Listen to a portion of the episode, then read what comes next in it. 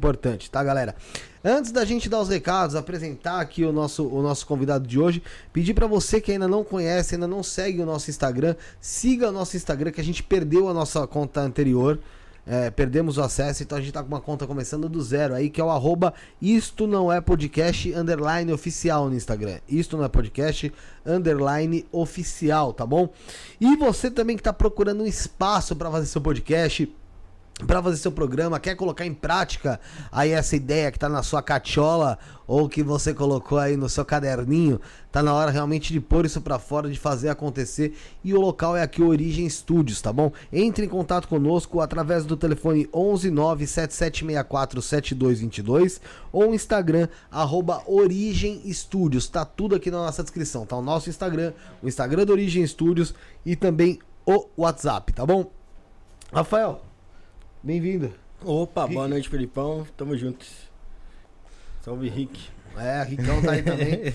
Salve pro Rick que tá aqui com a gente também. Mandar um abraço pro Josiel Cândido, pra Sarinha My Love, pro Bruneca, todo mundo que tá auxiliando a gente, que ajuda a gente aqui nesse programa sensacional que é o Isto Não É Podcast, tá bom? Hoje a gente vai tratar de um assunto que não tinha sido, não tinha sido tratado ainda aqui, creio eu. A gente já tinha falado sobre algumas coisas que acabavam às vezes batendo de frente com o que a gente vai falar, mas não diretamente como a gente vai falar hoje, e também é a primeira vez dessa pessoa aqui no nosso programa, tá? É... Seja bem-vindo, Frater Therion, ou Therion. Therion. Seja bem-vindo, Frater.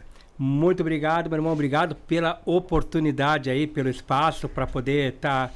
trazendo aqui conhecimento, fazendo um bate-papo, uma troca de ideia aí para descontrair e quebrar um pouco do preconceito que o pessoal tem sobre satanismo e um pouco da confusão que o pessoal faz.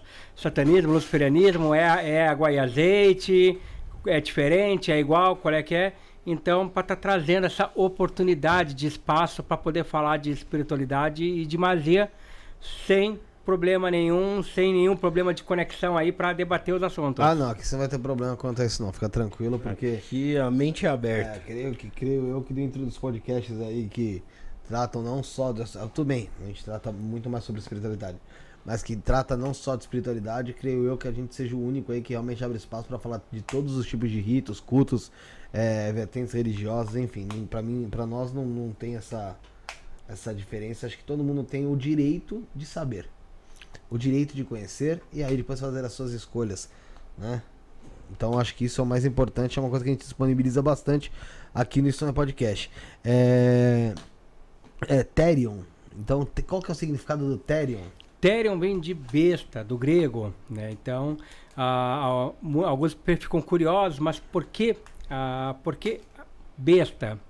Ah, partindo da origem do, do nome, do porquê este nome.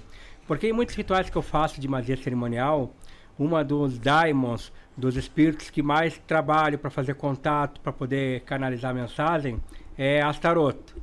Sim. E neste, vamos botar assim, é, a gente fala aí, chega a ser um pouco engraçado, neste contato carinhoso de Astaroth comigo, muitas vezes quando vinha ao mundo, ele perguntava para mim, o que, o que você deseja, seguidor da besta? O que você deseja, adorador da besta? Então, nesta homenagem a essa maneira da entidade de vir ao mundo, por isso que eu coloquei este mote mágico, Frater Therion, do grego, já que o meu trabalho é voltado ao satanismo em cima do louvor à besta. Mas, diferente da besta apocalíptica, que o pessoal, os evangélicos acham, que é um grande dragão que vai destruir, que vai levar a humanidade ao fogo eterno, a besta, parafraseando, né, Crowley, e não puxando o saco dele como ele mesmo botava, que jamais queria, a besta, na verdade, a abertura de consciência. A besta que emerge do mar, o emocional que se liberta, a besta que emerge da terra, a pessoa que aprende a despertar a prosperidade. Então, uh, este despertar da besta, o seiscentos e sessenta e seis, a soma de todos os quadrantes do, do quadrado mágico do sol, que inclusive é uma das tatuagens que eu tenho aqui, uma excelente antena parabólica que eu uso para recepção de prana, de energia vital, para manter o pique do dia a dia. Então tudo no meu corpo tem um significado. Aqui depois, se quiserem comentar também, relógio dos magos. Então a minha, o meu verdadeiro calculadora, calculadora de horário planetário, manual, que eu levo na mão para não precisar de aplicativo. Então, esse despertar da besta, o seiscentos e sessenta e seis, é um despertar da consciência, e não aquele pandemônio dos filmes satanistas, aquele, aquela coisa do livro negro de Luzbel, que infelizmente bota muito medo nas pessoas, mais pela ignorância, porque tem preguiça de ler, tem preguiça de estudar, por isso que as igrejas estão cheias, do que realmente da pessoa que procura evoluir, procura despedir, uh, libertar a sua espiritualidade, ao invés de simplesmente se rotular ou se esconder em um determinado grupo para procurar aceitação. Você, você é satanista? Sim. Qual a diferença de um satanista para um luciferiano? Meu irmão, isso aí em uma live que eu participei com o grande, gran, grande irmão que eu adoro, um beijão, um abração pro meu querido e amado irmão Jorge Flores, na qual eu participei Jorge de uma... Jorge Flores, sensacional, como falta ele aqui, meu Deus do céu. Então... Ele de vez em quando aparece nas lives, então, aí comenta... Então, falta ele aqui, que a gente não conseguiu casar data. Mas ele, ele nunca veio aqui conversar com a gente. Então, meu querido irmão Jorge Flores, inclusive, uh, inclusive foi meu professor de cabala. Então, numa live até foi muito interessante quando ele perguntou para mim sobre satanismo draconiano. E ele perguntou para mim, meu irmão, tu vê alguma diferença entre Lúcifer e Satã? Porque eu não vejo. Olha, meu irmão, particularmente eu também não vejo. A gente tem um conceito, um conceito no Brasil, porque o luciferianismo é a filosofia que prega a liberdade, que prega a luz, que romantizam a figura de Lúcifer. Eu tive meu primeiro contato com Lúcifer com vinte anos de idade. Não achei nem um pouco romântica a energia. Achei foda, achei hostil, mas nada de romântico como hoje. O pessoal olha as séries e acha que o Lúcifer é assim, é andando de terno e gravata, né, desviando lá dos caldeirão com o seu carrão no inferno. Nada a ver com isso. Então, eu não vejo essa diferença entre Lúcifer e Satã. Só que as pessoas, nessa necessidade de rotular, de encaixar a sua personalidade, acabam criando, não, satanismo, é a religião da revolta, é aquele cristianismo invertido... Sou nada contra, mas não sou adepto do satanismo de Yahvé. Satã, acima de Satanás, adversário, diabos, de acusador, ou de Satã, o opositor, vem de Satanamá, significa no sânscrito verdade eterna. O Enki, sumério, não tem, apesar que temos algumas vertentes do cristianismo Cartago, que prega Satã como criador do mundo, como uma outra entidade, falando no sentido de sociologia, antropologia, história, teologia, e eu digo porque eu sou formado historiador, sou mestrado em educação, estudei muito teologia, não temos diferenciação histórica de Satã e Lúcifer, e espiritualmente, no pega pra capar, na prática, no dia a dia, também não vejo diferença de Lúcifer e Satã enquanto energia. Então, para mim, luciferianismo e satanismo é a mesma coisa. São, são religiões que levam à sua libertação, que te levam à oposição, sim. Oposição da escravidão, oposição de não baixar a cabeça, oposição de não dizer, você não pode fazer isso, você não pode fazer aquilo, senão tu vai pro lago de fogo eterno. Então, esse tipo de oposição, esse tipo de adversário, adversário da mentira, adversário da hipocrisia, de dizer... A tua religião é patriarcal, você só pode acreditar em Yahvé. Você não pode crer, não pode cultuar Baal, você não pode cultuar Será, a deusa poste ídolo, você não pode cultuar Astaroth. Isso sim é oposição, isso sim é adversário. Agora, essa, essa coisa laveiana de cristianismo invertido, vamos chutar a porta da igreja, vamos tocar pedra na estátua da Virgem Maria. Não, isso aí, isso aí não é satanismo, isso aí é ter atitude social idiota. Assim, mesma, co mesma coisa com a questão da Bíblia, né? Alguns, ah, vamos botar a Bíblia na fogueira, vamos queimar a Bíblia, vamos soltar a Bíblia. Pra quê? Tem chaves gnósticas ali, muita coisa ali que foi plagiada. O próprio Salmo cento e quatro é o legítimo hino inteiro, Akenaton, que foi descrito no Salmo cento e quatro. A Arca de Noé, a Arca de Gilgamesh, o próprio Gênesis é, é uma descrição plagiada, descarada do inumilis sumério draconiano. Mas... Não é por isso que, ah, eu vou soltar, vou desrespeitar, não.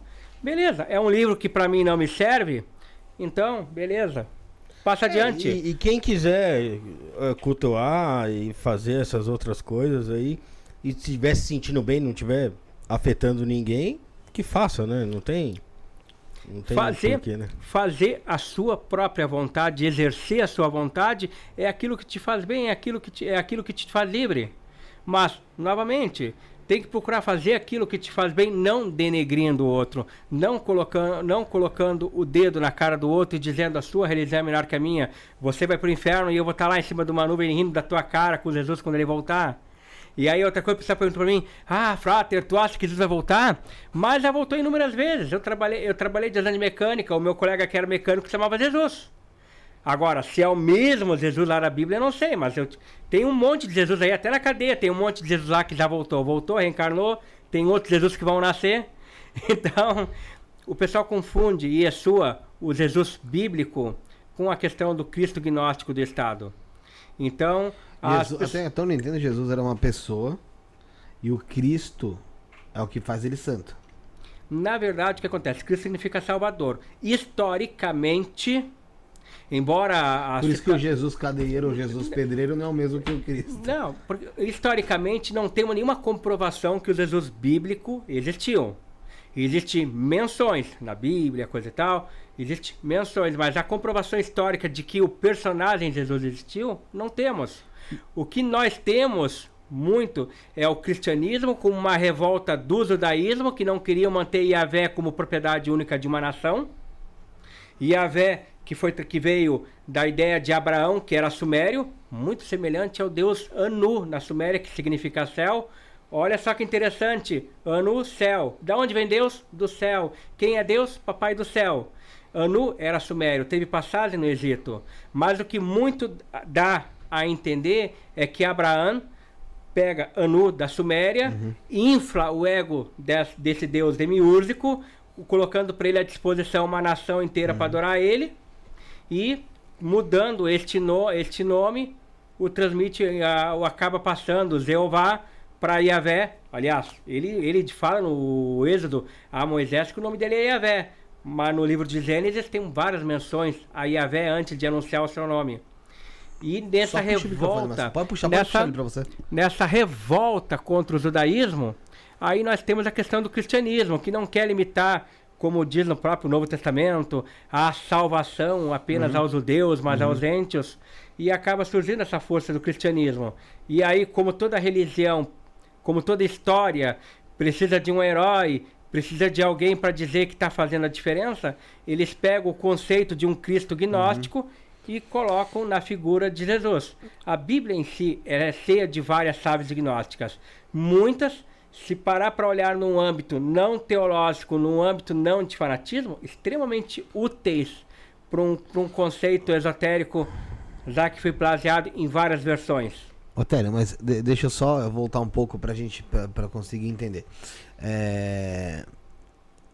A, a gente já, já falou sobre isso aqui algumas vezes, porque a gente recebeu, teve um uhum. programa...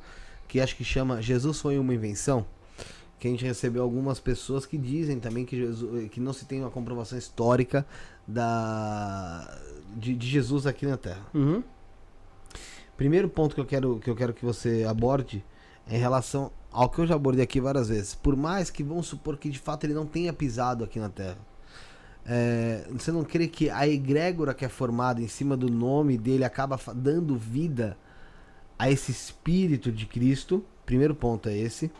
Segundo ponto, o que diferencia para você então Jesus Cristo de Satanás? Tá. Primeiro, ah, vamos lá, primeiro per, ponto. Perfeita colocação. Isso aí uma vez um, um, irmão, um, um irmão magista questionou num, num story dele, né? Não vou citar o nome para o irmão não ficar bravo, porque você tem o nome dele, tem a autorização, mas ele, ele, ele lançou bem assim a pergunta no story dele. Você acha que Jesus é um daimon? E aí... Mas, ah, como amigo dele, até respondi, sim, Jesus dá para considerar um daimon. Daimon, ser de sabedoria. Tantas pessoas idolatrando a ideia de Jesus, o conceito de Jesus, acaba criando uma egrégora, acaba criando uma entidade, e que, levando em conta que são milhões de adorando, dando força para essa entidade. O que não vou desqualificar e agir com preconceito que, ah, mas a, é uma egrégora que não tem força. Tem pessoas que conseguem realmente, através, através de um processo, seja de reflexo de auto-hipnose, ou de um reflexo de superioridade consciente, onde eleva essa energia e com fé nessa egrégora, consegue realizar coisas na sua vida? Fato. Assim como eu já vi na própria religião africana, pessoas que não tinham condições de cultuar um Exu, um orixá, vão na rua, pega um tijolo, batiza aquele tijolo, dá um nome. Sim. Teu nome é, Zo, é João da Silva Tijolo, cultua aquele tijolo e começa a melhorar a sua vida por causa da, da egrégora, da divindade que dá o nome ao tijolo. Então, fato, Jesus, dá para considerar uma egrégora? Dá. Dá para considerar Jesus até mesmo um daimon? Dá. Não concordo, respeito, uhum. não concordo com, com a ideia de alguns que já colocam Jesus como entidade para chamar na Goécia, por exemplo. Uhum. Então, aí eu já acho meio, uh, meio sem sentido. Mas, novamente, respeito, se dá certo para ti, meu, então abraço, ah, bola tá. para frente. Eu também sou nesse ano, só vai também. Se dá certo pra pessoa, vai em frente. É lógico, tá servindo, tá fazendo bem. Tá servindo? Então beleza. Se tu bota, se tu bota um cálice ali com uma cruz e, e evoca Jesus na, na Goécia e, e trouxer resultado, meu irmão, então, uh, quem sou eu pra, quem sou eu pra criticar que vejo tanto magista fazendo ritual com Belial, Baal, Bune e não consegue resultado? Então o negócio é dar resultado. Mas agora, aquilo que eu digo, magia culinária, receita é comida. Tem coisa que dá certo e fica bom? Tem. Mas quando a panela queima, a dor de barriga vem. Tá, e o segundo ponto é, o que diferencia então pra você Jesus de Satanás? Ah, Satanás, na minha opinião, é uma corruptela. Vem, vem essa questão de ataque judaico de Satanás como adversário. E engraçado que lá Não, em Zó... Sem pensar nesse ponto de... de engraçado que ali, que, ali, que ali em Zó, a gente, a gente coloca ali aquele diálogo de Yahvé com Satanás ali, ah, como se fossem dois amigos ali sobre a vida de Zó. Sim, que é... Mas... Uh, essa, essa briga, vamos botar assim, do, do bom e do mal, uh, acho totalmente uma discrepância muito grande, porque a árvore da vida e a árvore da morte, ambas são ligadas na mesma raiz. Uma é a frente e a outra é verso. Uma são os galhos, as sefiras, que se encheram de luz, explodiram quando a luz se torna limitada, e desses cacos surge a árvore da morte, as quilifas, que significa consas. Há um equilíbrio. Existe uma questão de necessidade de luz, existe, mas ela precisa do caos para se basear. E o caos por si só, ele, ele acaba tendo sua necessidade de expandir, e aí nós temos a questão da luz como uma continuação. Então eu acredito num equilíbrio. Essa questão de colocar Satanás como um adversário é uma desculpa esfarrapada do protestantismo, do cristianismo, das religiões patriarcais, que novamente querem elevar o ego demiúrgico, filho de Sofia, ou Tiamat, Namu, conforme as vertentes vão alterando os nomes da sabedoria, para poder colocar que toda religião que não é uh, protestante é uma religião que leva ao ego, à autodestruição mortal da alma. Assim como eu não acredito nessa, nessa, nessa concepção uh, de que temos que atacar o demiurgo, que temos que destruir o demiurgo. Isto porque, isto porque... a partir do momento que a árvore da vida tiver a árvore da vida, de, a árvore da morte tiver a árvore da vida destruída, a árvore da morte deixa de existir porque ela é sombra da árvore da vida. Ah. Então, a partir do momento que a, a gente não tem mais caos, a luz desaparece porque ela não tem, ela não tem base para se manter. Então, existe um, o equilíbrio, é uma necessidade de força. Essa questão de Satanás como adversário que tem que estar tá acusando, e essa questão de Jesus para estar tá te perdoando os pecados, ela vem muito mais de uma resposta de ego, de rotulação humana, uhum. porque as pessoas, aí eu concordo muito com Nietzsche, as pessoas usam a religião como bengala, as pessoas usam a religião como uma forma de consolo para não enfrentar o seu eu, para não enfrentar o seu ego, porque tem medo de assumir a sua verdade e a sua sombra perante o espelho. E usa a religião como uma bengala, e não como um processo de elevação, de autocura, ou conceito que eu uso para o meu trabalho, despertar. É porque... como justificativa, né? É porque é o seguinte, qual foi o motivo da minha, dessa minha pergunta em relação a Cristo e Satanás? Porque você mencionou que não se tem uma, uma prova da existência de Jesus. De, de Jesus. Do mesmo jeito que eu também não enxergo uma prova da existência de Satanás, né? A gente, na verdade, na, no, no mundo espiritual, né? Se a gente for parar para analisar de uma forma lógica, a gente uhum. não tem uma prova de uma existência de nada. né? Parte tudo da nossa fé e dos nossos resultados e das nossas crenças e das nossas sensações, que geralmente são individuais, né? Muito dificilmente existe, logicamente, sensações que são sentidas no coletivo, mas uh, a gente pode facilmente derrubar isso com aquele efeito manada, né? Então você sente uma coisa, começa, vamos, eu posso mencionar tanto dentro da igreja como dentro de um terreiro, né? Você sente tal coisa, começa a se manifestar de certa forma e posteriormente outras pessoas vêm naquela mesma linha e começam a sentir também e fazer da mesma, do mesmo jeito. Por isso que eu te questionei quanto a isso, né? Em relação a essa, essa existência. Quando você, pra você, Therion, é, Satanás se mostrou realmente vivo e existente? Tá. Uh, primeira, uh, essa, essa questão, né, de prova da existência de Satanás. A Bíblia em si, o Torá, em momento nenhum, uh, tirando ali a questão do livro de Jó, que temos a menção de Satanás, fala de Lúcifer, Estrela Amanhecer. É, fala do diabo, na, na verdade. Na, né? na, na, o que tem ali são corpitelas. Não pega, pega pelo hebraico ali, nem, nem a palavra inferno existe. A própria menção que nós temos lá de Isaías quatorze, na verdade é uma ameaça ao rei da Síria, e não a questão, a questão de Lúcifer. Uhum. Então, dentro de, de uma concepção, da, dentro da psicologia moderna, uhum, para muitos, os processos de incorporação, de canalização, de ocupação nas religiões afro, são processos de hipnose por indução, e para muitos, uh, ter, para psicólogos, toda a questão de espiritualidade e espíritos são, na verdade, resultados da sua psique, que se materializam de acordo com a sua vontade ou com o seu desejo de dar uma realidade àquilo que você está acreditando. Ponto. Claro que existe a questão de experiência extracorpóreas. Até uhum. tenho no meu, no meu celular aqui uma postagem que eu fiz no Facebook, uhum, de um ritual que eu fiz, onde consegui pôr foto, e eu deixo à disposição para qualquer estúdio avaliar, montagem, qualquer coisa, aonde flagre, aonde flagro no ritual uma materialização que eu fiz do, do Senhor dos Mortos dentro de um cemitério. Era no fogo? Hã? Era no fogo? Não. Simplesmente não. No ar. É aqui, até... Pode mostrar. Até mostra aqui, ó. Mostra aí que a câmera pega. Puxa.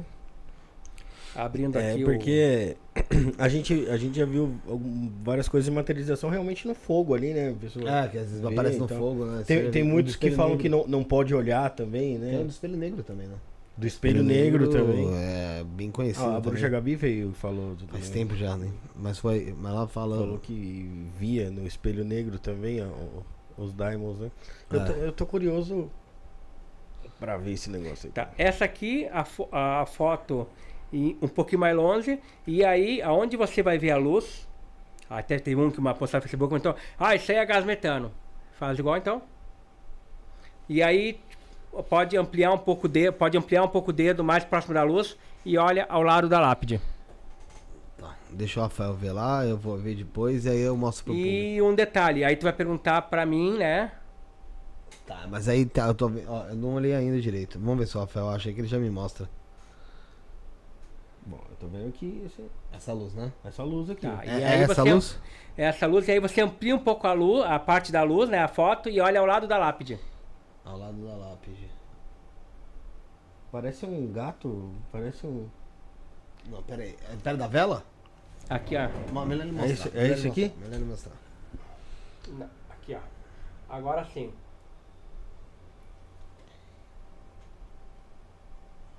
Pera aí, deixa eu, deixa eu ver.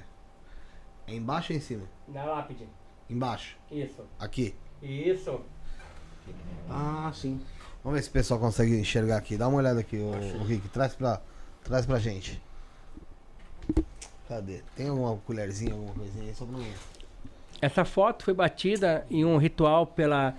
Dentro de um ritual pela, anti, pela, pelo antigo culto de necromancia, de culto aos mortos, dentro do fundamento de Quimbanda, dentro do fundamento de Quimbanda africana. Foi no mesmo dia que eu recebi a minha faca, meu apronte pela, pela Quimbanda. Pela Quimbanda. Do ladinho do meu dedo aqui. Onde ah, tem um rosto ali mesmo. É, conseguiram ver? Uhum.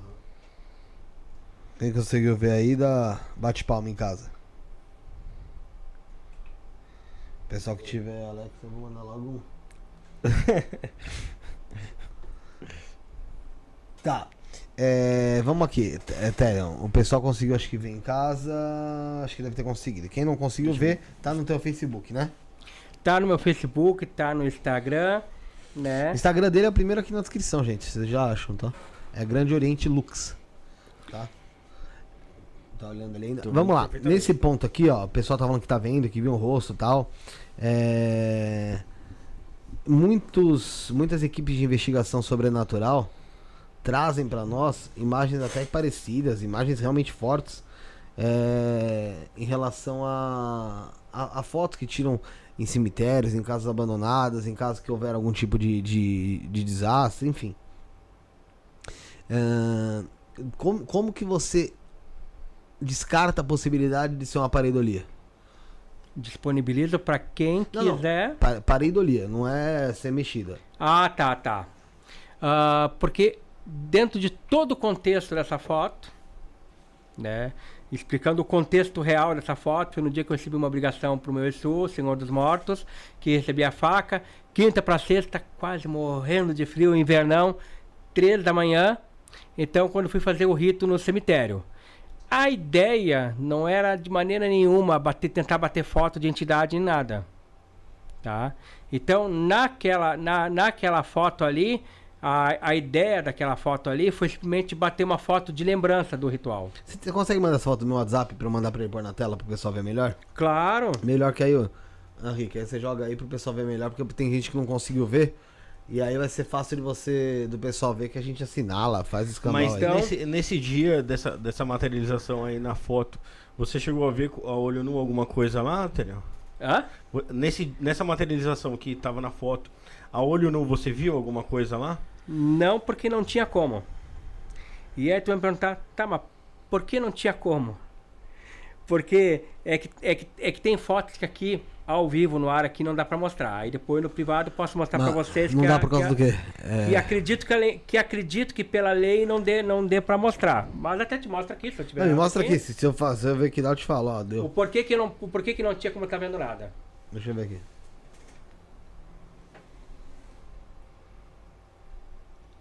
É pé? É, os meus. Como assim? Você tava onde? Tava lá dentro. Por isso que não tinha como estar vendo nada. Estava dentro do túmulo? Estava dentro do túmulo. E quem tirou a foto? Ah, foi meu feitor, Exu. Um grande abraço para você, Joel Gonçalves, sacerdote Saiatins. Por que, que você está com, né, o pé assim? Hã? Por que, que você está com o pé assim? Porque foi feito... Pode mandar da... para mim, esse aqui não tem problema mostrar não. Tá. Porque dentro, da... dentro do culto africano, dentro do culto africano, o que que acontece? A gente fa faz obrigação de imolação de animais. Sim. Tá? Então, nessa obrigação foi feita a imolação de animais nos meus pés. E naquela obrigação eu estava ali alimentando a energia do Exu, me conectando com a terra, com respeito aos mortos, deitando para os mortos, mostrando meu respeito, que eu não era diferente deles. Então, neste contexto de uma hora deitado, pegando energia... Ah, vamos bater uma foto de lembrança, de recordação. E aí, sem querer, flagraram, ah, flagraram essa materialização. Vira o microfone dele um pouquinho, Rafael, pra ele. Ali. Te mandei as fotos. Ah, beleza, já mandou aqui. Se e, tiver mais e, alguma, pode mandar também, e, tá? E, que eu já... e assim, ó, uma, uma, até uma Viu? curiosidade desse dia. Se tiver mais alguma, pode, pode mandar que eu já mando pra ele então, lá, que a gente já faz e uma, uma E uma curiosidade, né, até desse, de, desse dia, o que que levou isso aí, desse dia? Tinha, tinha que fazer obrigação de quatro pés, de apronte, coisa e tal. E foram trazidas várias aves de rinha. E aves de rinha tu não pode matar numa obrigação de apronte pro Exu. E aí, meu, mas eu não, eu não tinha mais dinheiro para comprar outras aves. O dinheiro todo que eu tinha, já tinha comprado as aves. E aí fomos no Búzio, fomos pro Búzio perguntar para o Omolu: Omolu, tu aceita essas aves de rinha na tua, na tua obrigação? E aí a entidade responde, e aí a entidade respondendo não. E aí tem mais uma aqui. Bom, aproveito e mandar também só de qualidade algumas uh, fotos aqui no meu templo. Pode mandar, pode mandar que eu peço para ele pôr na tela. E aí, dentro dessa, dessa questão aí, aí a entidade respondendo, respondendo não. E aí tentamos dialogar com a entidade ali no Buzo, né? Tentando bater um papo com a, com a entidade. Ô Molu, a gente, não te, a gente não tem onde buscar outras aves. a gente precisa que tu aceite essas aves. E aí a entidade, respondendo no Búzios, não aceito. Omolu, e se a gente derrubar as aves na tua, uh, na frente da, do teu assentamento, separadinho, para não pegar energia ruim direto na terra, dá para ser assim? Uhum. Porque não tem mais onde buscar ave, não tem mais dinheiro para comprar outra ave, e o apronte é hoje, meu velhinho. Não.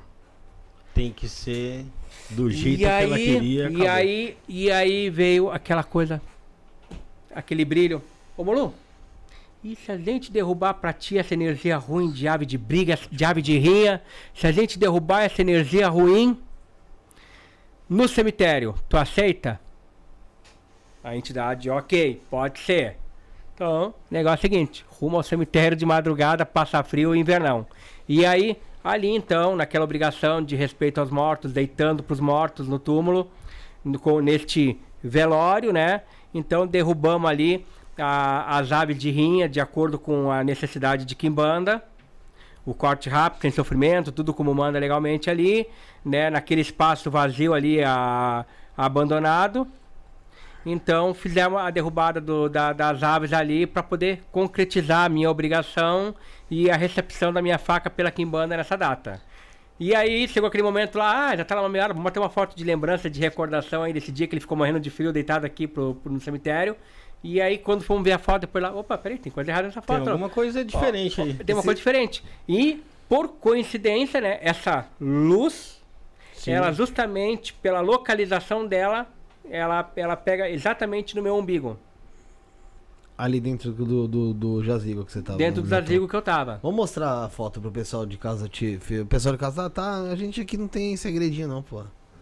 Ah, o Rick tá preparando lá. Esse jazigo é teu? Hã? Não, não.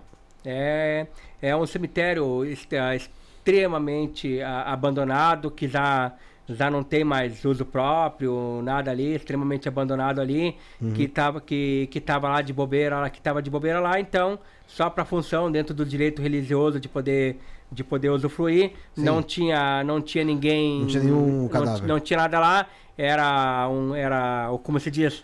esperando, ou já nem mais esperando mais de tão antigo, desistiu de esperar alguém lá pra ser enterrado, né? Uhum. Então tá, então vai ser, então vai ser, pra, vai ser pra mim hoje. Foi, pô. Ó, enquanto o pessoal, enquanto o Rick tá arrumando lá, é... Frater, eu queria até falar sobre a, a, o sorteio que a gente vai fazer aqui hoje, né?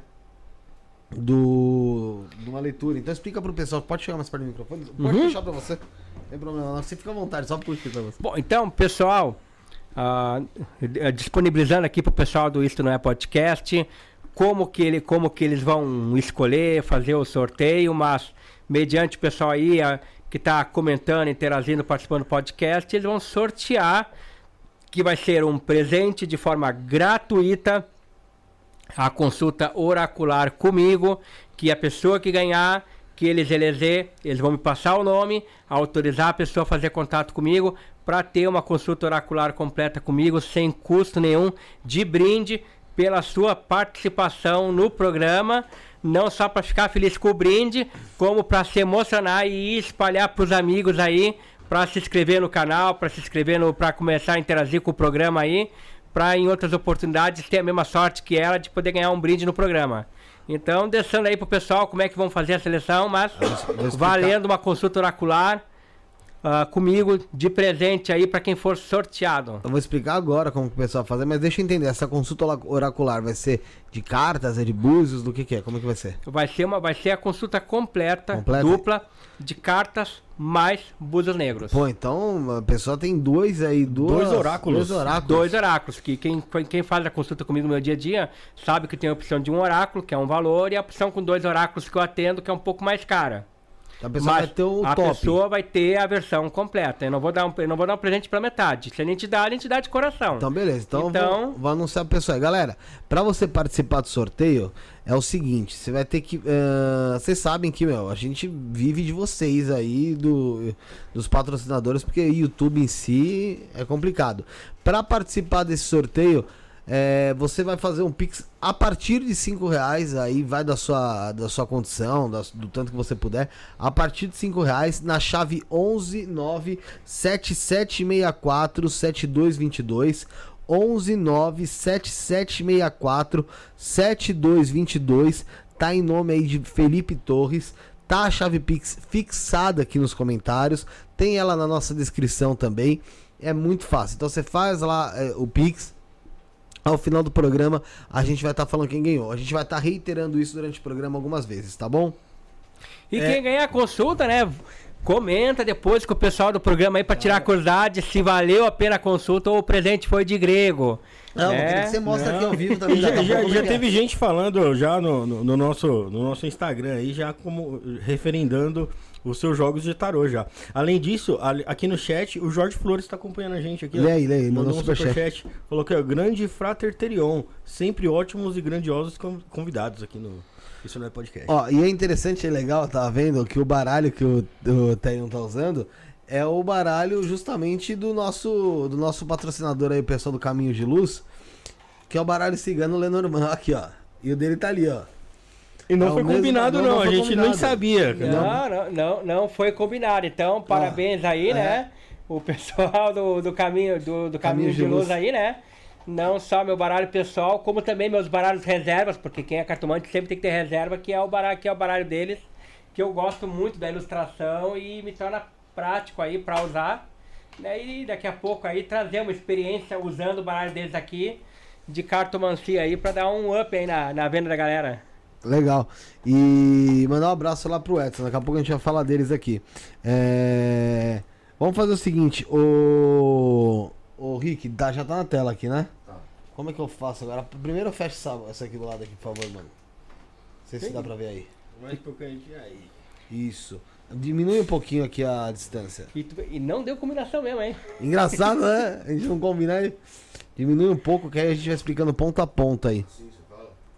Não, pode, é, pode, pode deixar de normal, pode deixar normal, que depois a gente vai aproximar pra mostrar. Pro pessoal entender. Isso, tá bom aí. Ó, essa foi a foto que tiraram ali do, desse ritual que ele disse que tinha, tava fazendo lá. Você consegue observar em cima. Rafael, vai sinalizando aqui o controle na T V mesmo. O pessoal tá vendo nos dois lugares ou não? Não, só lá. Só aqui? Tá, tá. Então, ó, o pessoal tá vendo aqui na T V, ó. Aqui, ó. Essa é uma luz que saiu. Pode ser um orbe, pode ser um ectoplasma, não sei. Tá ali, pode ser uma entidade também. E embaixo, que seria, que é onde... Mostra aqui a entrada do túmulo aqui, aqui, Rafael. Aqui seria o túmulo, tá? O jazigo. Aí dentro tá o Therion. Tá o Frater Therion. Embaixo, agora pode dar uma aproximada de leve, Rick, por favor. Isso, só puxa a tela aqui pro meio. Aqui, ó, pode ser como se fosse circular, Rafael. Aqui seria o rosto aqui, ó, da onde aparece ali a, a entidade Senhor dos Mortos, né? Isso. Olhos, nariz e a boca. Aqui, exatamente. Dentro do culto africano, né, conhecida dentro do culto africano de Exu como Omolu, que é o dono da, da minha faca de quimbanda, né? O, a primeira, a primeira entidade... Uh, que recebi como, de, como entidade primitiva de adoração, veneração dentro do culto ancestral, e que uh, me deu de presente o talento para trabalhar de forma oracular, tanto nas cartas como no, no Búzios Negros. O pessoal ficou bem mais claro agora. Um negócio aqui na foto, aqui, ó, Frater, que eu fiquei na dúvida do que seria. Tem que afastar, pode, pode abrir ela, por favor. É um vaso. É um vaso? Eu acho que é. Afasta. É bem aqui, ó. É um vaso. Tá. Parecia, parecia uns olhos de gato aqui, mas é, é, realmente parece um vaso. É um vaso. Pode, pode trocar a foto, tem na outra foto. E detalhe, né, pra, pra qualquer, entre aspas, dito uh, especialista que quiser comprovar e, ah, não, é uma montada, alguma coisa, não tem problema. Dispo, uh, de, uh, fica disponível a foto aí pra fazer o teste. Não, passa outra, que depois, depois eu vou falar dessa. Passa outra. Não, só tem essas duas. Ah, eu te mandei, eu te mandei mais um. Não, não, não. Você mandou quatro, mas duas iguais. Então, mas eu te mandei, mais, eu te mandei as outras, pode ver. Que foi? Deve ter ido. Não, foi pra você toda, sim. Calma aí que ele já vai abrir então aqui pra mostrar. Te... Não, não, já veio todos, veio todos pra mim. Tá, qualquer coisa. É, faltou só pra mandar pra ele. Mas o pessoal, é, tá vendo, a Dama da Noite tá apertando. O vencedor é quem dá arma dinheiro. Não, gente, não é leilão não, tá? O sorteio. A partir de cinco reais, tá? é, você vai estar tá concorrendo. A gente não tá fazendo leilão do trabalho do, do Frater, né, gente? Isso a gente não vai fazer, né? O trabalho dele tem que ter o respeito. A gente não, não, não tá fazendo leilão, não. É quem der, a partir de cinco reais na chave onze nove sete sete seis quatro sete dois dois dois. E para você que quer ficar mais rápido também, aqui do lado tem o código Q R Code que você abre o aplicativo do banco, mira a câmera lá e consegue fazer direto. Já fica até mais fácil, nem precisa digitar, tá bom? É, Frater, é, é comum ter esse tipo de materialização nos rituais, é, mas que seja de modo ali que você veja mesmo, não só na foto? Não, não é comum. Não puxando pelo, pelo, pelo, pelo ego, pela arrogância, não é comum. Particularmente, para mim, foi inesperado, me surpreendeu. Né, a, a pessoa que estava comigo tentou algumas vezes também seus rituais. Ai, ah, também quero, também vou fazer acontecer comigo. Não deu. Por algum motivo, nada é por acaso, né? A espiritualidade tem a sua maneira de, de, de transmitir, né? Resolveram na, naquele rito pegar a força. De repente, as aves de rim era muita energia ruim mesmo, né? Então, ela se obrigou a se plasmar ali o ectoplasma de tanta energia ruim das aves de rim. Mas é, a, uh, a vitalidade tá vindo, tá saindo ali, né? né? Então a energia vital ali de, né, das esferas hostil se materializou, mas não é, não é, é comum. Ó, vamos lá, aproxima ali ó, pra, pra você ver que não, é, não era um gato, nada. Aproxima ali, por favor, Rick. É um vaso mesmo ali. É um vaso, ó.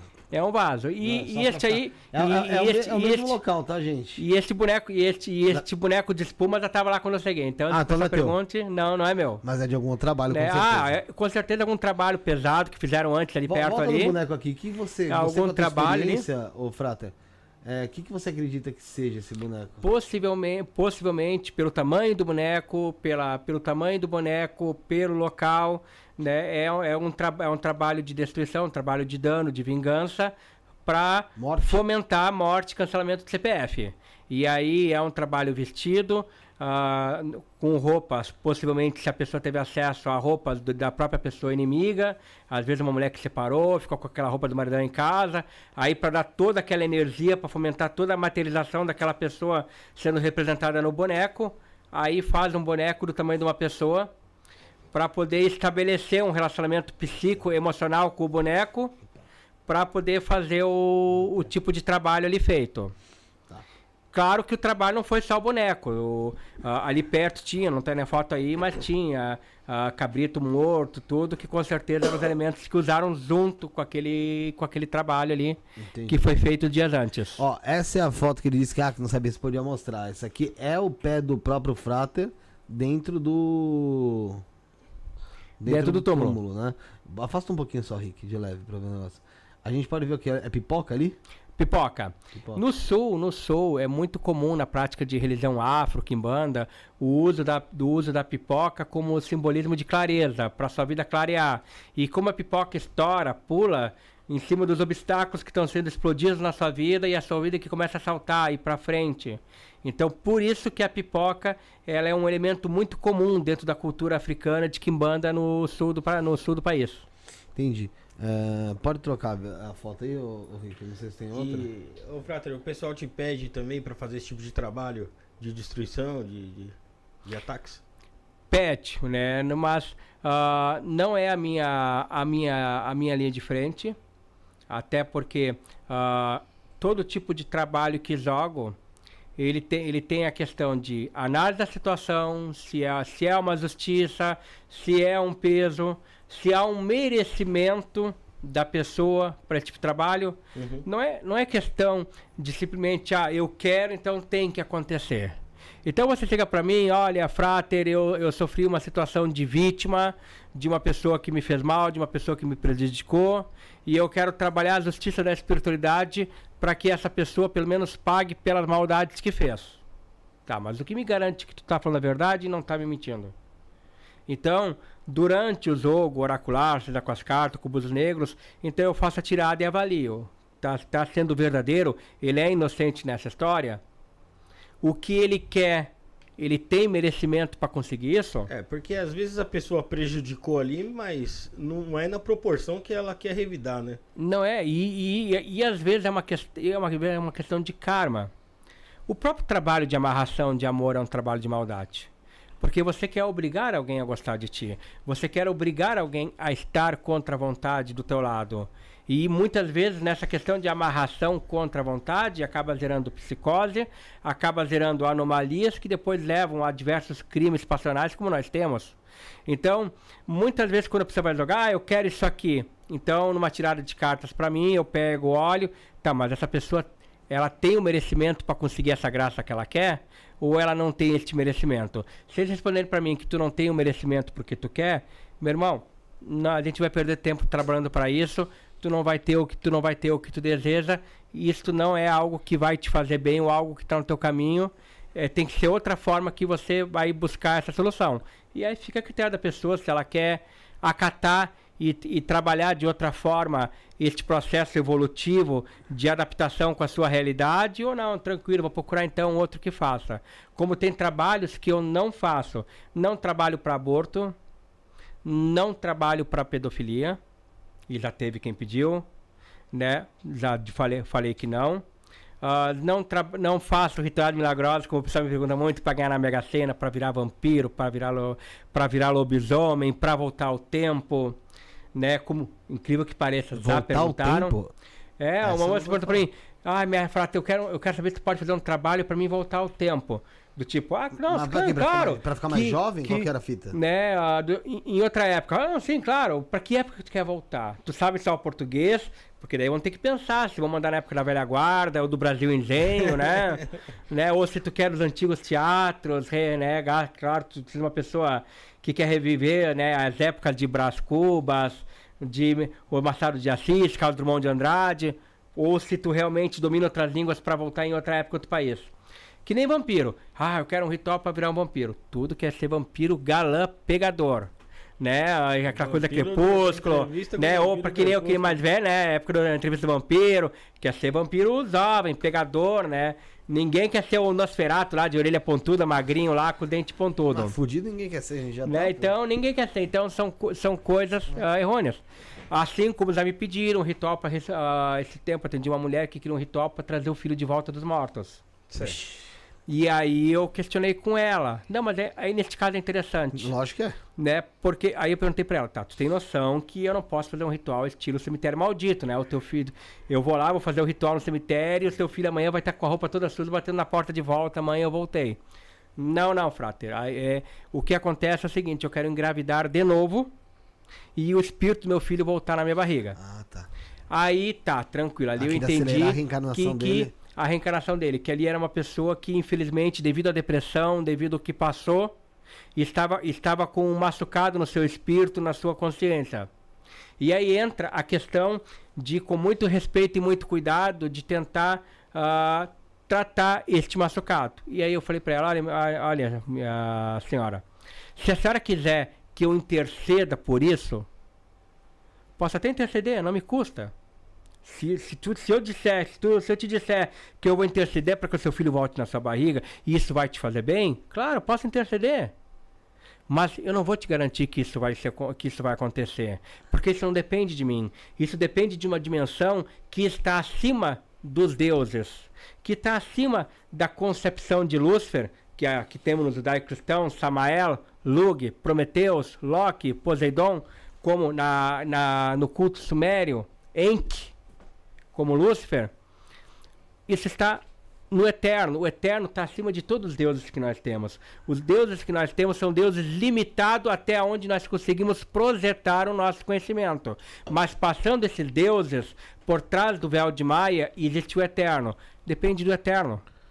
Yeah, Não, é uma situação... mas, e, mas eu digo para a senhora o seguinte. O seu filho que morreu, a senhora pode ter toda a certeza do mundo. Ele não é um bebê no espiritual, ou como a senhora acha que ele está dentro do túmulo e está crescendo ainda, apesar de morto, e está lá em espírito crescendo. Ele apenas voltou para ti porque ele tinha um pedaço de vida para resgatar e tinha que terminar de cumprir esse pedaço de missão contigo. E a senhora foi escolhida, possivelmente em cima de algum resgate kármico que a senhora teve de outras vidas, que tu tinha que vencer nessa, e o seu corpo não tem mais condições de segurar um, no útero um bebê. Eu acho muito mais saudável a senhora me pedir, e de coração faria para ela se quisesse, e nem cobraria um trabalho de saúde para o seu útero poder se fortalecer, para poder engravidar novamente, segurando um bebê, para tu ter toda a oportunidade de dar o amor de mãe que tu não pôde dar para ele, para uma nova criança, do que tu tentar resgatar um espírito que a oportunidade, ele morreu e de repente uh, nem, nem sentiu nada, era, ele só fez a passagem de corpo ali dentro do que precisava ter. E... Uhum. Mas, ah, infelizmente, né, ela, não, ela não quis ajuda, ela preferiu insistir, correndo atrás de outra pessoa que prometesse um pacto para garantir que o filho voltaria na barriga dela. Só que assim, ó, eu não como de mentira, faço muito pacto ah, ah, daimônico, mas eu faço pacto para o despertar. Eu faço pacto para te elevar à esfera mais próxima da besta, ao eterno. E não para aplicar golpe, não para dizer que a tua vida vai mudar, não para dizer que a pessoa vai voltar contra a vontade, ou que, ou que você vai governar o inferno porque eu fiz um pacto para ti. É muito oh. fácil apelar para a carência de uma pessoa que está nessa situação, né? Então, eu não como da enganação, eu não como da miséria. O dia que eu tiver que trabalhar, que eu tiver que consultar, que eu tiver que criar uma desculpa para tirar o teu dinheiro, antes disso, com toda honestidade, eu volto para minha escola para dar aula e largo o sacerdócio. A minha toalha vai estar tá branca quando eu me apresentar para os deuses. Vivian Palhano mandou aqui um superchat. Grande mestre Frater Therion, o dragão que habita em mim, saldo, saldo o dragão que habita em você. Teve mais outro aqui que a gente acabou passando, eu acho, hein? Deixa eu só ver é, aqui. Do Jorge Flores. Ah, teve, Jorge teve, Flores, é, teve, grande teve. Frater Therion, sempre ótimos e grandiosos convidados. Pessoal mandando superchat aqui. E galera, o podcast Papo de Graça também te mandou um abraço. Mestre, o Andrei, Arthur Andrei, é... esse, esse caso dessa mãe é, é delicado não só pelo, pelo pedido, que é algo, como você disse, inalcançável pela gente, mas é delicado porque você está tratando com uma dor, um sofrimento ali, que o não é, é talvez, era a última esperança da pessoa, e o não talvez seja um... um Uma, uma pedra na, na vida da pessoa definitiva, como você pode também edificar ela para ela entender que, que, que o que já foi, já foi, e ela tem que dar continuidade, mas é complicado. É, é que, meu irmão, uh, eu já atendi, ainda ontem eu atendi um rapaz que a namorada dele me, mandou, me chamou no WhatsApp no privado para dizer que ele estava com a arma pronta para se matar, hum. e aí conversei, conversei com ele, meu irmão, vamos, vamos conversar, que eu já tô sabendo que tu quer fazer besteira, que tu quer fazer porcaria, então, né... Se, então, se mesmo assim tu insistir em te matar, né, manda um, infer... manda um abração lá pro pessoal do inferno, né, e te prepara que eles vão te dar na cara duas vezes, uma porque tu foi burro de te matar e outra porque tu te deu mal, porque eu te av... tô te avisando que tu vai ser burro de te matar, não faz isso com a tua vida. Aí conversei com ele e fiz mudar, fiz mudar de ideia. Isso é uma coisa que eu bato na tecla com o pessoal. Oraculista não é só olhar a figurinha. Pegar uma coisa aqui esporádica aqui, a criança, tá? Olha ela aí. A criança, tá, tá, tá ali. Não é só olhar a figurinha. O que que significa isso? A criança. Pode ser a criança, pode ser o começo, pode ser a questão da inocência, pode ser a necessidade de despertar a pureza dentro de ti. Não é só olhar a figurinha, é sentir. E quando se trata de sentir o que os deuses têm para dizer no oráculo, também é sentir a necessidade dentro da pessoa que tu vai trabalhar. Virou muito moda no, no, no Brasil o termo terapia oracular. Eu faço terapia oracular, mas não por modismo, porque eu procuro dentro da conveniência, dentro do que os deuses querem passar, entender a dimensão do que se passa dentro de ti. Esse dia eu fiz uma consulta oracular, exemplo, e uma moça perguntou para mim, mestre, uh, eu sei que tu faz contato com os mortos, dá para tu, dá para tu tirar um recado do meu pai para mim? E eu falei para ela, tem certeza? Porque eu não vou te mentir. Então, cuidado com o que tu vai perguntar. Não, tem problema. Eu tinha setenta e poucos anos, senhora. Né? Uh, não tem problema. Inclu- inclusive, tia do meu querido seguidor que faz as artes para mim, o ma- ma- maravilhoso Rafael Marins, que faz todas as minhas artes e vinhetas no YouTube. E aí ela, tranquilo, o que que tu quer saber do teu pai? Só se tem alguma coisa para dizer para mim. E aí eu abri as cartas, e aí veio aquele arrepio. Teu pai manda, de, teu pai manda dizer pra ti que ele lamenta muito, que ele fica muito triste. Porque ele morreu, você era muito nova. Ele me dá a entender que você era uma criança quando ele morreu. Ele não te preparou pra vida, ele não te preparou para as coisas que você ia passar. Hoje você vive apanhando no sentido verbal das coisas que você aguenta e você leva pra casa, e isso te deixa pensativa quando você vai dormir de noite. porque você engole quieto e você não consegue botar para fora. Ele era para ter te preparado para isso, ele podia ter te orientado para tudo isso que passou, mas ele não pôde fazer nada. Claro, ele morreu, mas ele lamenta de ter morrido e não ter dado tempo para isso. Mas isso não faz com que ele tenha te esquecido ou que ele ache, ou que tu ache que ele não se portaria contigo se ele fosse vivo hoje. setenta e poucos anos a senhora. E aí eu perguntei pra ela, faz sentido isso? Né? Tu era novinha quando ele morreu? Né? E aí, pego de exemplo, por isso que eu tô pegando esse exemplo, né? Porque quando eu abri o oráculo, a carta da criança. E ela, sim, ele morreu, tinha doze anos de idade. Então fez todo sentido. Então, sentir essa, essa, essa empatia pelo que a pessoa está passando, que nem eu joguei para uma, joguei para uma outra cliente, olha, eu, eu, sinto uma, eu sinto uma criança dentro de ti chorando. Né? Me marca muito forte a questão da criança dentro de ti. Não sei se, se é um espírito ancestral ou se é uma questão de memória, de uma memória dentro de ti. Né? Tu tá grávida? Perguntei pra ela. E ela, sim. E na verdade, e, e na verdade eu queria fazer um trabalho de aborto. Poxa. Então, aí entra aquela questão. A criança estava dentro da barriga dela. Mas a criança sabia que ia ser abortada. E já estava dentro da barriga dela chorando. Sofrendo, já estava sofrendo. Sofrendo, porque ela já tinha feito um aborto. Aquela coisa assim, ó. Ai, meu namorado, pra ficar comigo, falou que eu tenho que abortar. E aí, e aí... Perdão da palavra, né? Mas que merda de mãe que tu, que tu quer ser da tua vida, hein? Tu já é uma merda de mãe porque tu já abortou uma criança por causa de maço. E aí tu é tão merda que quer abortar outra criança por causa de maço. Não tem maço no mundo que vai valer nem a unha do teu pé, nem a unha do pé do teu filho pra, pra merecer que tu tire uma criança por causa de maço. Se tu disser que tu quer tirar a criança porque tu, porque tu não vai sobreviver ao parto, tudo bem, é, né, nessa questão de vida ou morte, algumas mães preferem morrer e deixar a criança sobreviver, mas tá, mas por causa de maço, sabe? Então, essa questão de sentir a espiritualidade, ouvir, é o que faz a diferença no oráculo. Muitas pessoas querem trabalhar amarração, eu quero amarração, eu quero trazer aquele homem contra a vontade pra mim. Minha filha... Ah, nem eu consigo fazer a minha mulher a minha, a minha, a minha mulher me obedecer, ficar de quatro pés me obedecendo, fazendo minha vontade. Nem eu consigo, né? Então, quanto mais, quanto mais fazer o cara fazer a tua vontade de quatro pés, mandando a tu, a fazer submissa a tudo que tu quer. Então, muitas vezes, ah, eu quero trazer aquela pessoa de volta. Aí tu olha no oráculo. Tá, mas tu sabe que ele foi embora porque em cima do seu defeito, em cima das coisas que você precisa melhorar, ele foi embora. Não, não. Ele foi embora uh, porque quis, por feitiço. Mas na verdade, mas na verdade eu era muito bom pra ele, eu era maravilhosa pra ele. Não. E aí a pessoa não quer aceitar que o problema tá nela. Tá nela. Não é o feitiço que vai trazer de volta. É, é, aí gente... tu tá trazendo, não. Ele foi embora porque em cima das tuas características, em cima dos teus vícios, em cima, em cima das coisas que você não queria melhorar como pessoa, ele foi embora.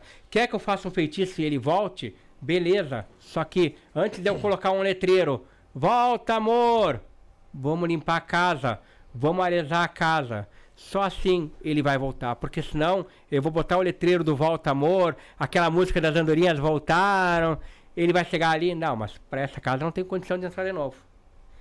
Isto é o que faz diferença até para um ritual funcionar. Só que as pessoas fantasiam, as pessoas querem um milagre. E aí eu pego gente que gastou quinze mil reais numa amarração.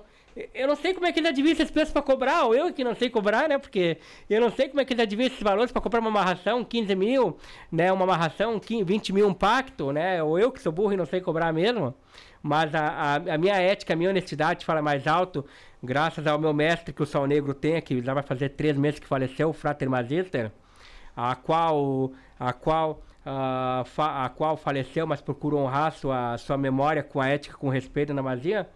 E, infelizmente, as pessoas preferem muitas vezes investir tudo que tem, tirar empréstimo para poder investir com o que não podem e com o que não vai fazer bem, do que arrumar a sua vida em, em cima de um conselho, em cima de uma palavra de prosperidade. Sim. Uh, Therion, antes da gente continuar, eu vou pedir para o Rick soltar a Vinashi E aí depois a gente continua aqui, que tem os nossos colaboradores aí que a gente vai fazendo aqui. Ô Rick, solta a Vinache aí, depois volta em mim aí pra eu falar do anel. Templo Avinashi, templo de Dianos, Quimbanda e Goetia. Portal triplo de riqueza. Bune, Série e Belial são daimons que vão te trazer muito destaque. Você estará mais aberto e proativo para fazer novos negócios, parcerias e fechar vendas. As pessoas serão atraídas a você e ao seu negócio.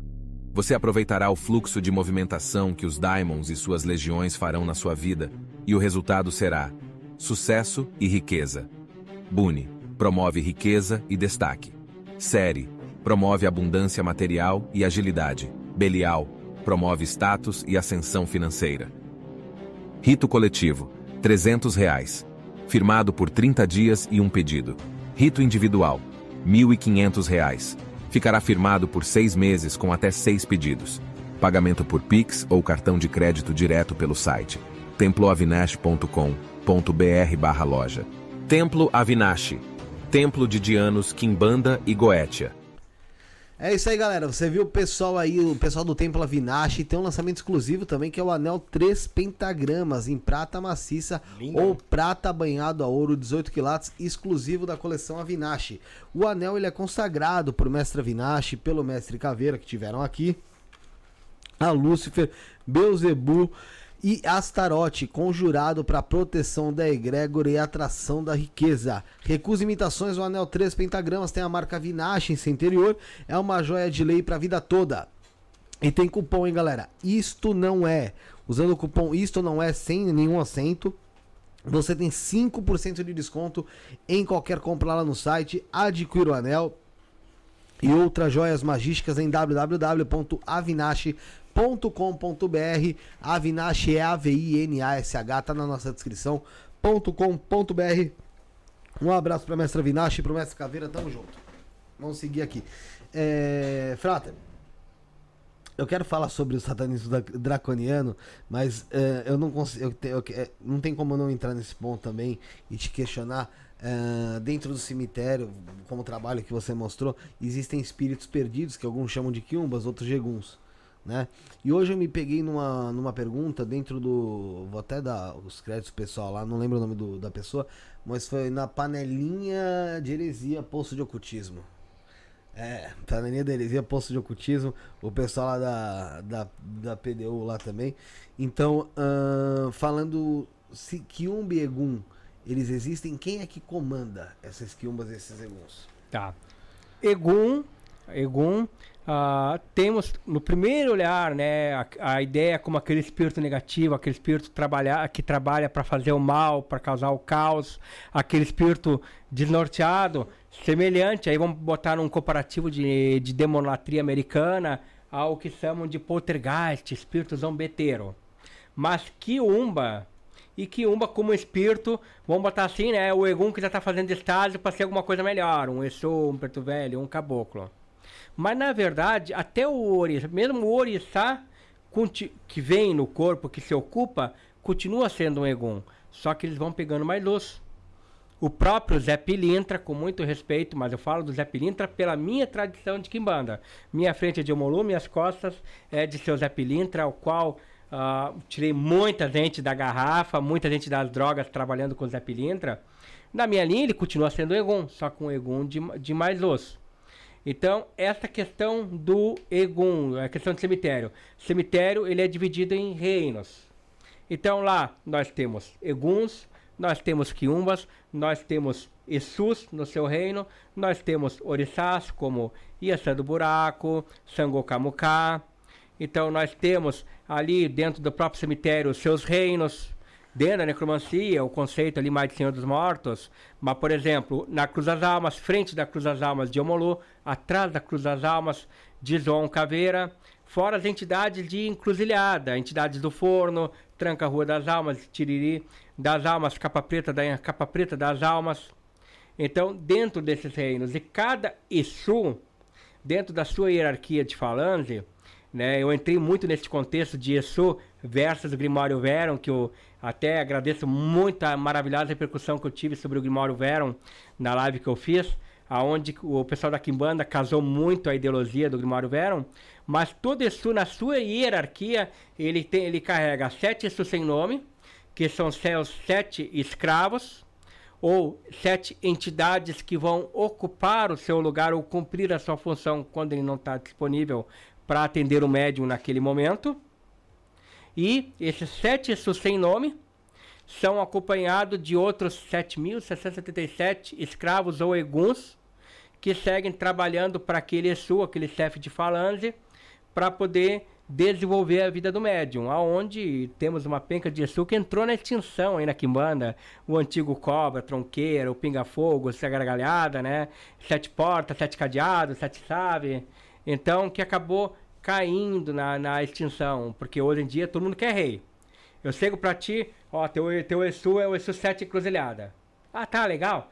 Aí chega em casa, pesquisa, pá, mano, peraí, ele falou Sete Cruzilhada. Mas tem, aqui tem o rei das sete cruzilhadas. Deu. Na outra, na outra sessão, já transformou a tua cabeça. Não, não. Ó, pai. Eu tô sentindo que o meu Exu é o rei das sete cruzilhadas. Aí o, aí o cara insiste, não, é o sete cruzilhadas. Não, tá até me doendo a cabeça. É o rei das sete encruzilhadas. E não, e não ela espera. Ela tá sugestionada ali. Ao, ao, ao, nada contra, ali, nada né? contra a coroação. Mas não, teu Exu é sete cruzilhadas. Não ele é quer um... ser rei das sete cruzilhadas, então beleza. Quando tiver firme, quando passar nas provas de Exu, eu vou dar missão para ele, eu vou dar, eu vou dar vida para ele levantar, ou uma vida para ele derrubar. Ele passando nas provas, ele passando nas provas, aí sim, aí a gente coroa ele, aí coloca ele de rei de qualquer coisa. Mas então que ele mostre que ele é rei levantando a vida de alguém. Sim. Assim como prova de Exu. Eu sou contra essa questão da prova de Exu, de machucar o médium, de dar a cara de fogo, caco de vidro. De beber né? gasolina. É. De... Quer ver uma prova de Exu barbada? Ó, passar pro pessoal aí de religião africana, pai de santo, diversos líderes que eu atendo. Prova de Exu bem boa, né? Nível leve e nível hard, pra ver se o, se o cara é bom mesmo de corporato, tá? Né? Se... Né, pra, mas também cuidado pro médium não se ofender e tu perder o filho de santo que vai abandonar a casa depois com vergonha. Façam se tem condição. Então começa com coisa leve, colocando a vida de alguém que nunca viu na frente pra falar da vida daquela pessoa. Mas quer fazer uma provinha mais hard? Médium, espera lá do outro lado da sala lá. Coloca aqui, ó, sete copos descartável branco. Dos sete copos descartável, seis com água e só um com cachaça. Chama o Exu. Exu, tem sete copos aí, seis com água e um com cachaça. Só tem uma chance. Pega o copo com cachaça aí pra tomar. E eu vou provar. A maioria não faz. Ou coloca uma coisinha na, na casa de Exu, onde tá o assentamento. Ô, Exu, que é que é? Tu mora lá, tu come lá, tu bebe lá. O que que tem na tua casinha lá de errado lá? Só que sabe por que, que a maioria não faz? Com muito respeito. Mas realidade. Porque pra eu te dar uma prova de Exu, o meu Exu tem que passar na prova. Aí o meu Exu passa na prova, mostra o que o, que o Exu tem condição... E aí ele dá a prova. Só, e aí por isso que a maioria não faz. Porque daí eu, se o meu Exu vai, vai passar vergonha, então eu é que não vou dar essa prova.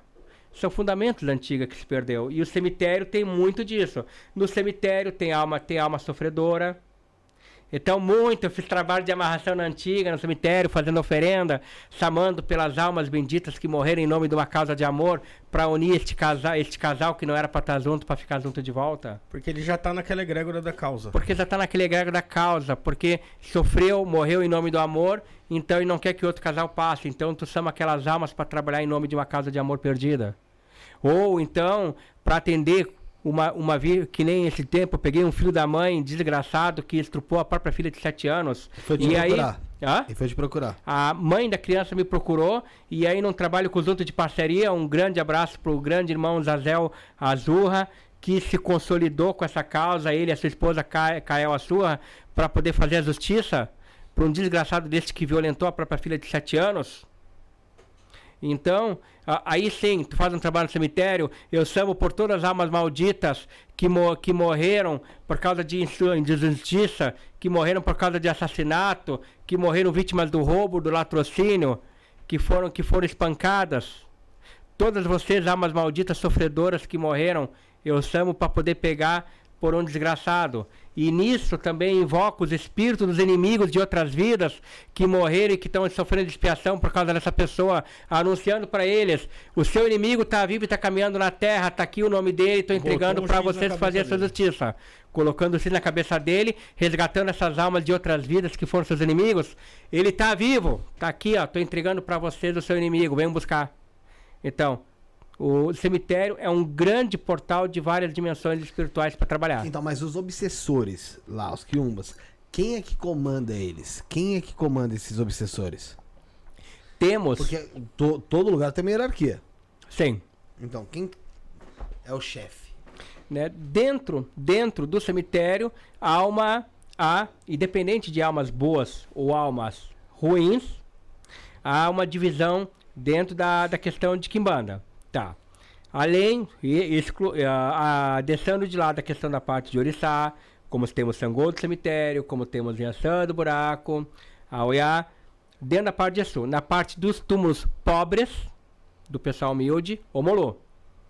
Ali, que na verdade seria o Exu da morte, que nessa vibração semelhante ao Baluaê, acabou ficando apelidado e chamado de Omolu, respondendo por pa toda a parte uh, carente, toda a parte do, do pessoal enterrado, uh, da, como se diz, a parte mais miserável do cemitério. Mas, mas não necessariamente e, porque a pessoa é miserável, o, o, o túmulo ali dentro é do pessoal mais carente, porque ele é uma entidade que olha, é um Exu, né, dentro dessa falando de morte, que olha pelos pobres.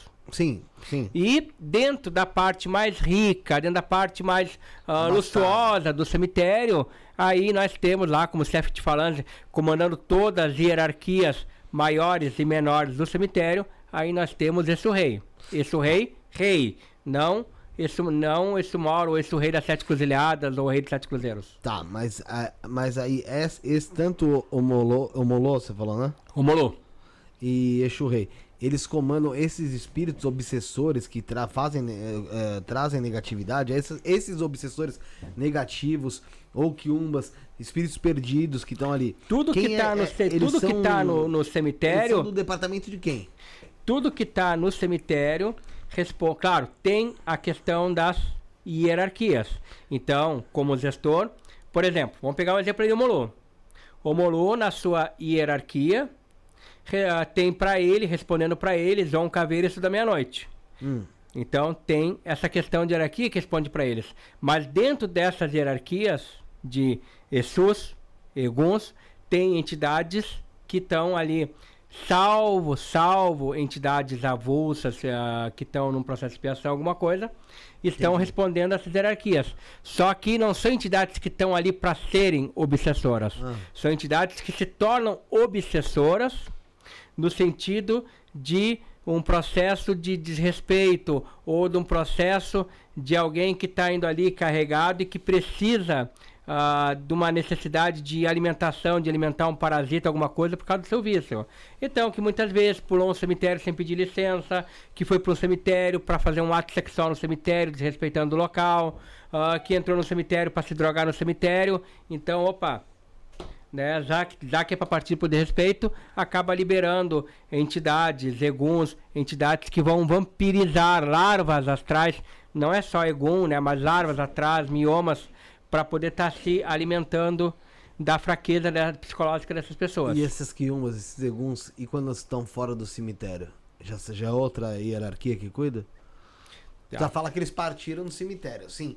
Mas tem gente que, sei lá, foi assassinada. Sim, tem entidades na encruzilhada, tem entidades na mata, tem entidades no mar.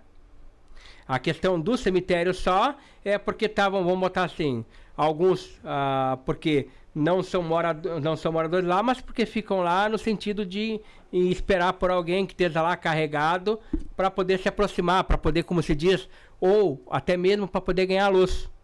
Muitas vezes num desespero, numa necessidade, vê que tu tem uma luz a mais e tentam se apoiar na tua luz, tentam se carregar na tua luz. Sim. Por isso que nas casas africanas, quando você vai fazer um trabalho no cemitério e você retorna à casa africana, aí tem todo aquele trabalho de limpeza ali, uhum. de borrifar, para poder estar tá afastando. Ó, quem veio contigo até agora, volta pro teu inferno, Entendi. Volta pro teu umbral, não vai continuar mais daqui para frente. Entendi.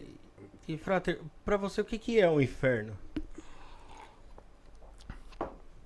De, na verdade, inferno, inferno, para mim, né, aquilo que eu digo, aquilo que eu bato muito na tecla, é uma invenção uh, cató é uma invenção que pegou fama. Eu não vou botar como invenção própria, né, de Dante Alighieri ali, a Divina Comédia, o Divino Inferno de Dante, Comédia de Dante, que romantizou o conceito do inferno, dando muita lenha na fogueira aí para a Igreja Católica vender bilheteria para poder conseguir a sua riqueza primordial.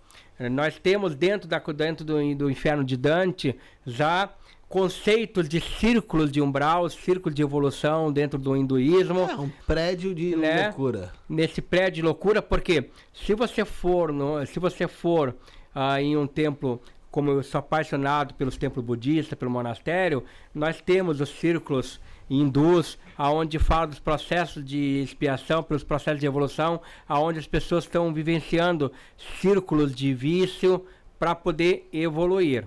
Ponto. Dentro de uma linha de um conceito mais judaico-cristão, não existe inferno, o que existe são céus.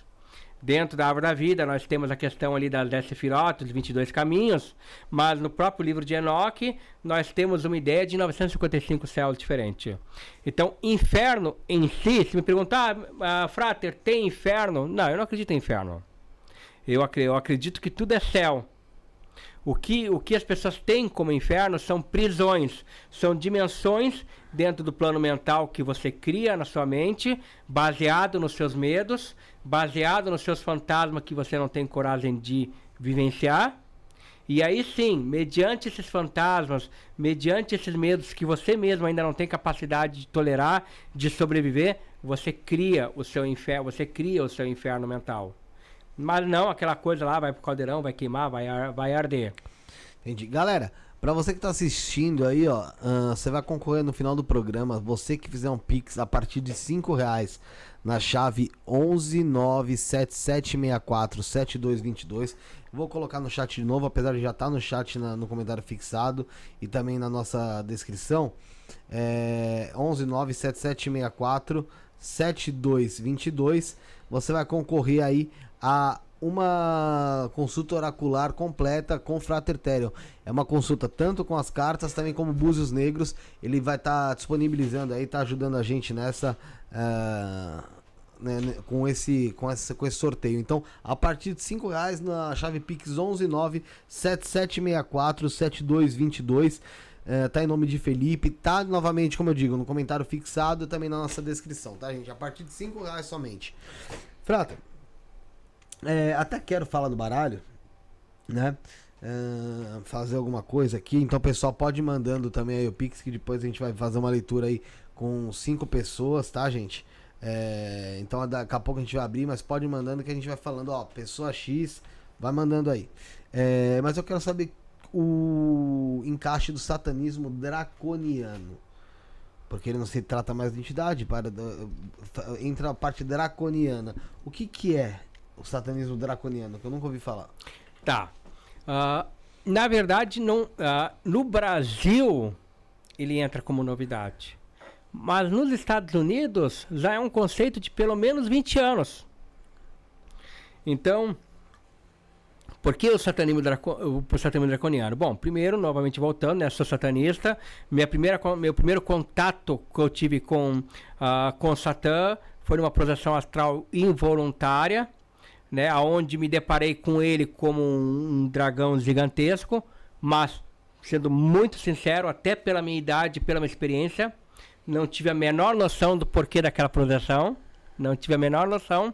E com o passar da minha idade, dentro da feitiçaria e buscando a magia cerimonial com o Frater Magister, fui adentrando a questão do satanismo, da demonolatria, tendo contato com as entidades e tendo outros raríssimos, mas contatos, inclusive, de visão diretamente com a ideia de Lúcifer, Samael, al-Saitan, para poder trabalhar este, este, este conceito do satanismo, ao qual, né, muita, ao qual muitas vezes canalizo mensagens uh, que posto de uma forma profética na, na rede, em cima de várias coisas acontecendo. Mas por que draconiano? Por que não apenas daimon? Voltando a dentro da questão da criação do mundo, dentro da origem dos seres, uh, aí eu cito Enu Melis, dando como fonte teórica a questão de Marduk, da Babilônia, Tiamat, Namu, na Suméria, en Enlil, e não simplesmente um conceito aleatório como se tivesse tirado na cabeça. Ali nós temos a criação do mundo, a criação dos seres, os arcontes. Então, os dragões, diferente daquela ideia que as pessoas têm, como barrigudinho, coloridinho, verdinho, que gospe fogo, assim como hoje pensam em anjos como os ursinhos carinhosos e são verdadeiros sentinelas da destruição, então a energia draconiana são seres muito antigos e são deuses. Todo daimon não deixa de ser um dragão. Não um dragão, uh, apenas lembrando lá o livro de Zó, onde é citado a Leviatã como uma, como uma grande serpente, que até mesmo Adonai cuida da maneira como cita ele, mas num símbolo de força, num símbolo milenar, num símbolo de sabedoria. Então nós temos desde dragões que regem os elementos, assim como Gob, Grail, grande dragão da terra, Saires, dragão do ar, Fafnir, dragão do fogo, Nailion, dragão que rege as águas. Inclusive um grande abraço maravilhoso aí pro pessoal do Alento do Dragão, que são grandes irmãos do caminho, só que porém, claro, eles são draconianos do caminho do meio, mas grandes irmãos e parceiros. Então, dessa questão de entender os daimons como dragão, como forças primordiais, e aí nós temos no satanismo anticósmico, Tani Iver, o dragão cego, nada mais do que a manifestação de Leviatã, que unida a Lúcifer e Lilith, que sem a capacidade de se reproduzir uh, pela forma uh, sexual formal, se unem a Leviatã para, através dessa união de três formas, conseguirem gerar seus filhos e filhas. Então nós temos a, que a concepção da linha draconiana dentro do satanismo, buscando trabalhar o dragão em uma esfera mais hostil, mais próxima à árvore quilofótica, mais próxima à necessidade do satanismo de cumprir a sua missão, não como vou pegar uma espada e vou lutar contra, contra o demiurgo, né? Mas sim o satanismo como uma forma de vencer o seu ego, de buscar a transformação, buscar a mudança. Então eu tive uma caminhada dentro da linha draconiana, inicialmente pela mão direita, com o Frater Magistro, meu antigo mestre, mas baseado em estudo, baseado em acompanhamentos, começando com, com muito material da, da grande autora e mestra americana, que sou enlouquecido por tudo que ela escreve, Asenat Mason, da Dragon Rose. Então, citando fontes, né, para o pessoal não achar que ah, o Frater Therion tomou uma dose de ayahuasca lá louco e, e criou um sistema todo. Mas já tive um infarte aí por causa de ayahuasca aí, muito Sério? louco. Ah, depois, eu conto, depois eu conto essa aí se quiser. Né? Eu tomei uma dose errada de ayahuasca, chamei Asmodeus, pensei em invadir o inferno com o tapete vermelho e olha, eu acho que Asmodeus deu um sutão no perução. Satã, olha aqui, aqui, essa aí, tem certeza que tu não vai ver de novo. E caí babando e infartando no chão lá. Então, então eu digo muito pessoal, cuidado com a ayahuasca, porque eu sou o rei dessas loucuradas aí em nome de Satã e olha... paulada de experimentar e, e, e o processo é punk. Então, em cima da questão de draconiana, de Asenat Mason, que trabalha com a esfera do dragão, então, beleza, a teoria ela escreve é maravilhosa, a ideia que ela tá, traz faz muito sentido dentro das energias quilofóticas de Citra Ara, mas vamos partir para a prática. E aí fui partindo para a prática. Então, para mim que cultuava a Hecate, dentro da questão da bruxaria, dentro dos moldes da feitiçaria, foi a primeira deusa que eu resolvi trazer na linha draconiana.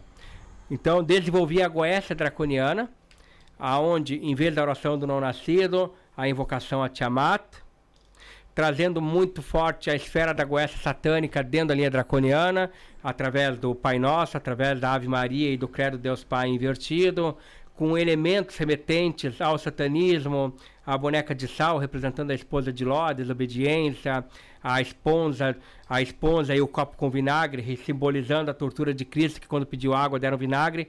A esfera satanista, trabalhamos com elementos hostis, não porque louvamos ou acreditamos naquele conceito, mas justamente para poder abrir cadeados, abrir chave de energias mais fortes dentro do teu subconsciente. Então eu fiz um ritual para Hecate, chamando Hecate na energia draconiana. Não desmerecendo, antes que diga, ah, o Frater falou que Hecate pela feitiçaria é mais fraco que a draconiana. Não. A experiência, o caminho é diferente para cada um. Então, mas Na esfera draconiana, quando Tsamei, poderosa deusa negra, poderosa Hecate, ao qual uh, faço muito trabalho para cura de animais com Hecate e uh, maravilhoso resultado que consigo. Também para proteção das crianças, quando teve a época das assassinas, fiz ritual e consegui muitos depoimentos que estão no Instagram, Facebook, de crianças que ajudei com essa proteção sobre a energia de Hecate. Quando também Hecate pela energia draconiana, meu, foi aquele ban, o ritual. Aquela força, aquela energia. E dali fui, to fui tocando ficha. Baal, Lucifuge Rofocale. Meu Diamond Pacto desde dois mil e treze, Lucifuge Rofocale. Então, Belial, te chamo na energia do dragão, manife manifesta a sua energia. Então, teoria, parte para a prática. Final, resultado. Então, consolidei. Então, a combinação de satanismo, magia draconiana, teoria, prática e resultado. Deu, consegui uma receita muito gostosa. Ô, ô Frater, eu tava é, é, vendo uns, uns detalhes e relembrando aqui. Você citou vários nomes aí que eu já ouvi na mídia aí, né? É, é, mas como, por exemplo, Eik tem, tinha o desenho do Eik the Cat, é, Marduk tinha o, o filme do cachorro que era o Marmaduke. E... Deus do fogo da sabedoria babilônico, que na mitologia lutou contra Tiamat, né? Enlil com a força dos ventos manteve essa boca aberta e Marduk com uma flecha de fogo vence, uh, mata Tiamat a, e Kingu do seu sangue e da sua carne, fazendo o céu e a terra. No, nos os dragões, as sete esferas dos dragões lá do Dragon Ball Z. É. E, e poxa, eu vi o símbolo aí do, do, da sua medalha, né? Me lembra muito do filme do Náufrago, o Wilson lá que ele desenha na bola. E eu queria saber se aquilo ali podia ser um, um símbolo oculto ali. Olha, uh, não, não, não, não, não, não vou partir para algo temático assim, ó, nesse lado aqui, Lucifuge Rofocale, né? E do outro lado aqui o selo de Kalneck, Daimon do Grimório Verum, Daimon mercuriano. Né? Então, uma homenagem a Kalneck, que foi do meu primeiro curso de Goécia presencial que eu fiz com o meu antigo mestre, né? E Lucifuge Rofocale, que, uh, que para muita gente que não, que não conhece, é um Daimon saturnino do Grimório Dragão Vermelho. Também uh, muito conhecido como Mefistófeles, que responde na linha draconiana do satanismo. Então, um Daimon saturnino, uh, ao qual também muito citado no Grimório Corvo Negro. Hum. E que é o dono do meu templo, é o meu guardião, é a entidade que eu uso para canalização, para trazer, para trazer as coisas no oráculo, e é o gerente do meu templo.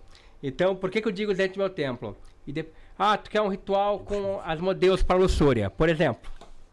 Vou trazer Asmodeus, mas vou trazer Lucifuge Rofocale, ó. Tu é o meu gerente, tu vai negociar com Asmodeus, se Asmodeus resolver... Vou agradecer a Asmodeus e vou agradecer a ti, Mefistófeles, porque tu é o dono do meu templo e é, e, e é o meu guardião. É teu maior alvo. Mas se ele falhar, é de ti que eu vou cobrar, porque tu é o gerente do meu templo, tu é meu guardião. Então, é o meu drive, vamos botar assim, o meu software, Lucifuge Rofocale, para ele, por ele passa tudo e para ele eu gerencio todos os trabalhos que eu tenho que fazer no templo. Tem maioral no templo satânico, não? Bom, além da, da, da, da, minha, da minha tatuagem... Como eu tenho a parte da esfera de, de Quimbanda, tenho meu assentamento de Exu maioral. Mas é um só a tríade? Uh, não. É, na verdade, tem uma concepção muito... O, o maioral, na verdade, ele é, é a mesma entidade, Exu Rei, tá? É a mesma entidade. Uh, essa, questão de, essa questão de maioral dentro da, da esfera da Quimbanda, eles procuraram... Uh, de, desvirtuar em três entidades para poder comparar com o Grimório Verum, esse o rei das sete cruzilhadas, Astaroth, esse o Mor, Beelzebu, mas na verdade é o mesmo esse o rei como o Exu de Lúcifer, são vibrações, não é Lúcifer, são vibrações do Exu em uma esfera de alguém que foi um feiticeiro negro, de alguém que foi em vida um demonólatra, que responde nessa linha de ancestral, que carrega uma vibração de libertação luciférica, de alta magia negra, e por isso responde nessa esfera de maioral. O que eu acho muito curioso e muito interessante é que Astaroth, que é citado, inclusive na Goécia, como velho, montado numa besta... É, porque, sabe, na né? verdade, ele, ele é meio até andrógeno em alguns lugares, né? Ah, é, porque, na verdade, Astaroth não deixa de ser Astarte, Astorete, no Egito, Inanna... Só que para a igreja acabaram masculinizando como imperador. Por quê? Porque o, quem escreveu o Verum, como escreveu outros Grimórios, que na verdade fazia parte do Lemezeton, como aquela chave menor, como as Paulinas, tinha que fazer algo que sabia que ia passar pelo crivo da igreja. Que nem a, que nem a Magia de Abramelin, onde eu nunca vi um judeu louvar tanto a Jesus, né, na, na, que nem a Magia de Abramelin, para poder chegar ao, sagra, ao S A G, Sagrado Guardião. Fez? Então, eles masculinizaram Astaroth ali, pra, porque não queriam dar força à mulher. E não só... E é interessante que na Goécia ainda rebaixaram de posto. No Grimório Verum, Astaroth imperador. Na Goécia, Duque, um, um, da, um, daim, um Daimon de Vênus. Você já fez o S A G? Hã? Fez o S A G? Não, dentro do processo do, da Sagrada Magia de Abramelin. Dentro do satanismo, dentro de outras concepções de, de ritualística, até uh, pesadinha, com isolamento e um tempo menor, uh, limitando uma certa de quantidade de alimentos uh, mais uh, propícios, mais, escu mais escuros, com abstinência sexual, sem contato uh, com mídia, mas fato, num processo menor de tempo, e num processo de realimentação uh, do S A G, continuo, continuo fazendo. Uma coisa que eu trago muito para o pessoal no satanismo. A questão do S A G é uma centelha divina, não é um processo apenas de psique, mas é o seu espírito que, unido a essa centelha divina do todo, do Deus co-criador, quando você se reconhece como Deus, a imagem e semelhança de Deus, ah, então, através dessa centelha divina que você desperta, através de rituais que você pode fazer, através de meditação, buscando contato com a sua divindade superior, não há necessidade de ficar rotulando como se este ou aquele fosse melhor. É uma iluminação. Uma iluminação, você pode trabalhar a função do S A G. Ah, mas qual é a função do S A G? Afinal, para que que serve? Se não vai amarrar, se não vai destruir. O S A G, aí eu vou usar, eu, eu gosto muito de usar alguns termos literais para facilitar o entendimento da galera. O S A G tem uma função como se fosse um transformador. Você quer um contato, por exemplo, com Yahvé, e você de repente quer um contato com, com Satã. Ambos energias uh, potenciais de uma fonte criadora, emana, emanadora do eterno. Só que se você tiver uma, um contato muito profundo com Yahvé, com a sua glória, o que, que vai acontecer? Você morre.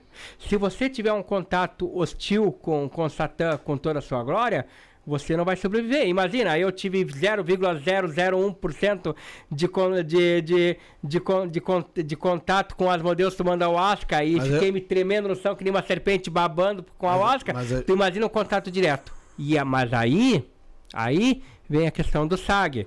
Como a questão do oráculo, que eu peço contato de Satã para poder entender a vida das pessoas. Aí eu peço o contato do S A G. Porque qual é a função dele? Como de um transformador, baixar a vibração, ah. baixar a recepção da energia, para através de um processo de canalização, não possessão, no processo de canalização, você ter contato com, com, com essa esfera divina, de forma que você possa suportar e entender o que ele tem a te transmitir. Aí sim, então ele tem essa função de transformador, de baixar e trazer essa energia como uma onda de rádio, já que tudo no universo vibra, de acordo, com o que, de acordo também com o que você tem capacidade de suportar essa voltagem. Como nós temos no Torá, que Moisés tinha uma vibração tão alta com Yahvé que ele era o único que via a face de Deus todos os dias. É, mas e... na verdade, na, não, na, na verdade Moisés não conseguiu ver a face de Deus, né? Ele via as, ele, ele via as costas. As costas? É, porque a face, ele visse a face, ele... ia morrer. Ia, ia, ia morrer. É. é, é... A, a, gló a glória de Deus. É, é justamente por conta disso. Uh, antes da gente continuar, deixa eu só falar da Matildes aqui. Manda, manda Matildes. Bora falar da Matildes? Vamos. Uh, põe na tela aí, o, o Latino. Botou? Galera, vamos falar aqui da Matildes, da sacerdotisa Matildes. Uh, vamos falar especificamente do oráculo de Lúcifer ou Lilith, tá, gente? É uma bússola de conhecimento e discernimento espiritual. Ela trabalha com esse modelo aí de oráculo, tá? E através desse oráculo você encontra respostas que podem mudar a sua vida.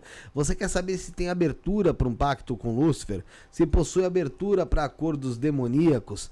Tá com dificuldades financeiras? Gostaria de respostas sobre assuntos diversos? Esse oráculo é perfeito para você, tá?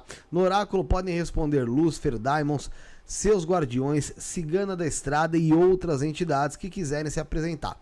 Não importa o que você esteja passando, a sacerdotisa está aí para te ajudar. Você vai ter respostas claras e objetivas para todas as suas questões da vida. E os guias estão prontos aí para lhe guiar e aconselhar em todos os aspectos que você precisar saber, encontrando o caminho para a felicidade e para o sucesso. Os jogos são tanto presencial como à distância. Então, se está fora do Brasil, consegue fazer também. Está aqui em São Paulo, você pode fazer até presencial. Mora no Nordeste, no Sul, no Centro-Oeste, pode fazer à distância. Você consegue jogar lá, descobrir e iluminar os seus caminhos. Você paga e marca o seu jogo diretamente pelo site sacerdotisa matildes ponto com ponto br. Repito, sacerdotisa matildes ponto com ponto br, tá na nossa descrição. E as dúvidas e informações, você entra em contato com o WhatsApp onze nove quatro sete nove oito dois sete dois três, onze nove quatro sete nove oito dois sete dois três. Um abraço para a sacerdotisa Matildes. Frater, é, daqui a pouco a gente vai falar também sobre a magia árabe, né? Você fala sobre ela. E a gente citou aqui várias vezes aqui vários termos aí do judaísmo, aí, a cabala e a, até o próprio Abramelin aí, vem do, do, da, do judaísmo, né? Poxa, mas existe um hum, conflito é. milenar aí entre hum, árabes e, e, e judeus, né? É, mas Essas lembrando que os judeus não reconhecem Abramelin como judeu. Sim. Né? Então, se a, os judeus acreditam que Abramelin uh, usou o termo, usurpou o termo judeu, porque um judeu, na, na sua... Na sua, teo, na sua espiritualidade íntegra, jamais faria as menções que ele fez no livro à figura de Jesus. Mas existe, existe um conflito das entidades é, entre árabes e judeus ali? Essas entidades não se conflitam? Porque a gente vê que existe um conflito milenar aqui é, no, no reino dos vivos, aqui na Terra, né? Ah, porque o que acontece? Ah, dentro da concepção... dentro da concepção, né, teológica ali, que, ah, que ah, Maomé recebeu a verdadeira verdade de Alá através de Gabriel no deserto, e automaticamente os, os árabes acabam entendendo que os judeus ah, distorceram a verdadeira vontade de Deus e vice-versa, mas ah, há algumas ah, discrepâncias onde há uma total diferença na forma de seguir. Uma, que dentro da magia árabe não temos o conceito de cabala, tá? Que significa sabedoria recebida. Não que não dê. Eu estou num projeto que eu recebi um que eu tô, eu tô com dois projetos paralelos que eu quero me organizar adiante aí para começar a escrever. Um que eu que eu chamo de que que é uma obra de satanismo, aonde eu quero fazer sobre trazendo toda a teoria do satanismo e fundamento desde a magia básica ao sacerdote satanista. Então, esse Liber é um projeto meu que eu tenho para escrever. E outro, em parceria com o meu mentor árabe, Pablo Osmari, responsável pelo Quimetim Brasil, também pretendemos desenvolver um tratado em cima da questão do conceito de magia árabe, desde rituais com djinns até mesmo ao pacto com Melek Taus. Então, há essa questão de rivalidade muito grande, como tem de judaísmo com o cristianismo.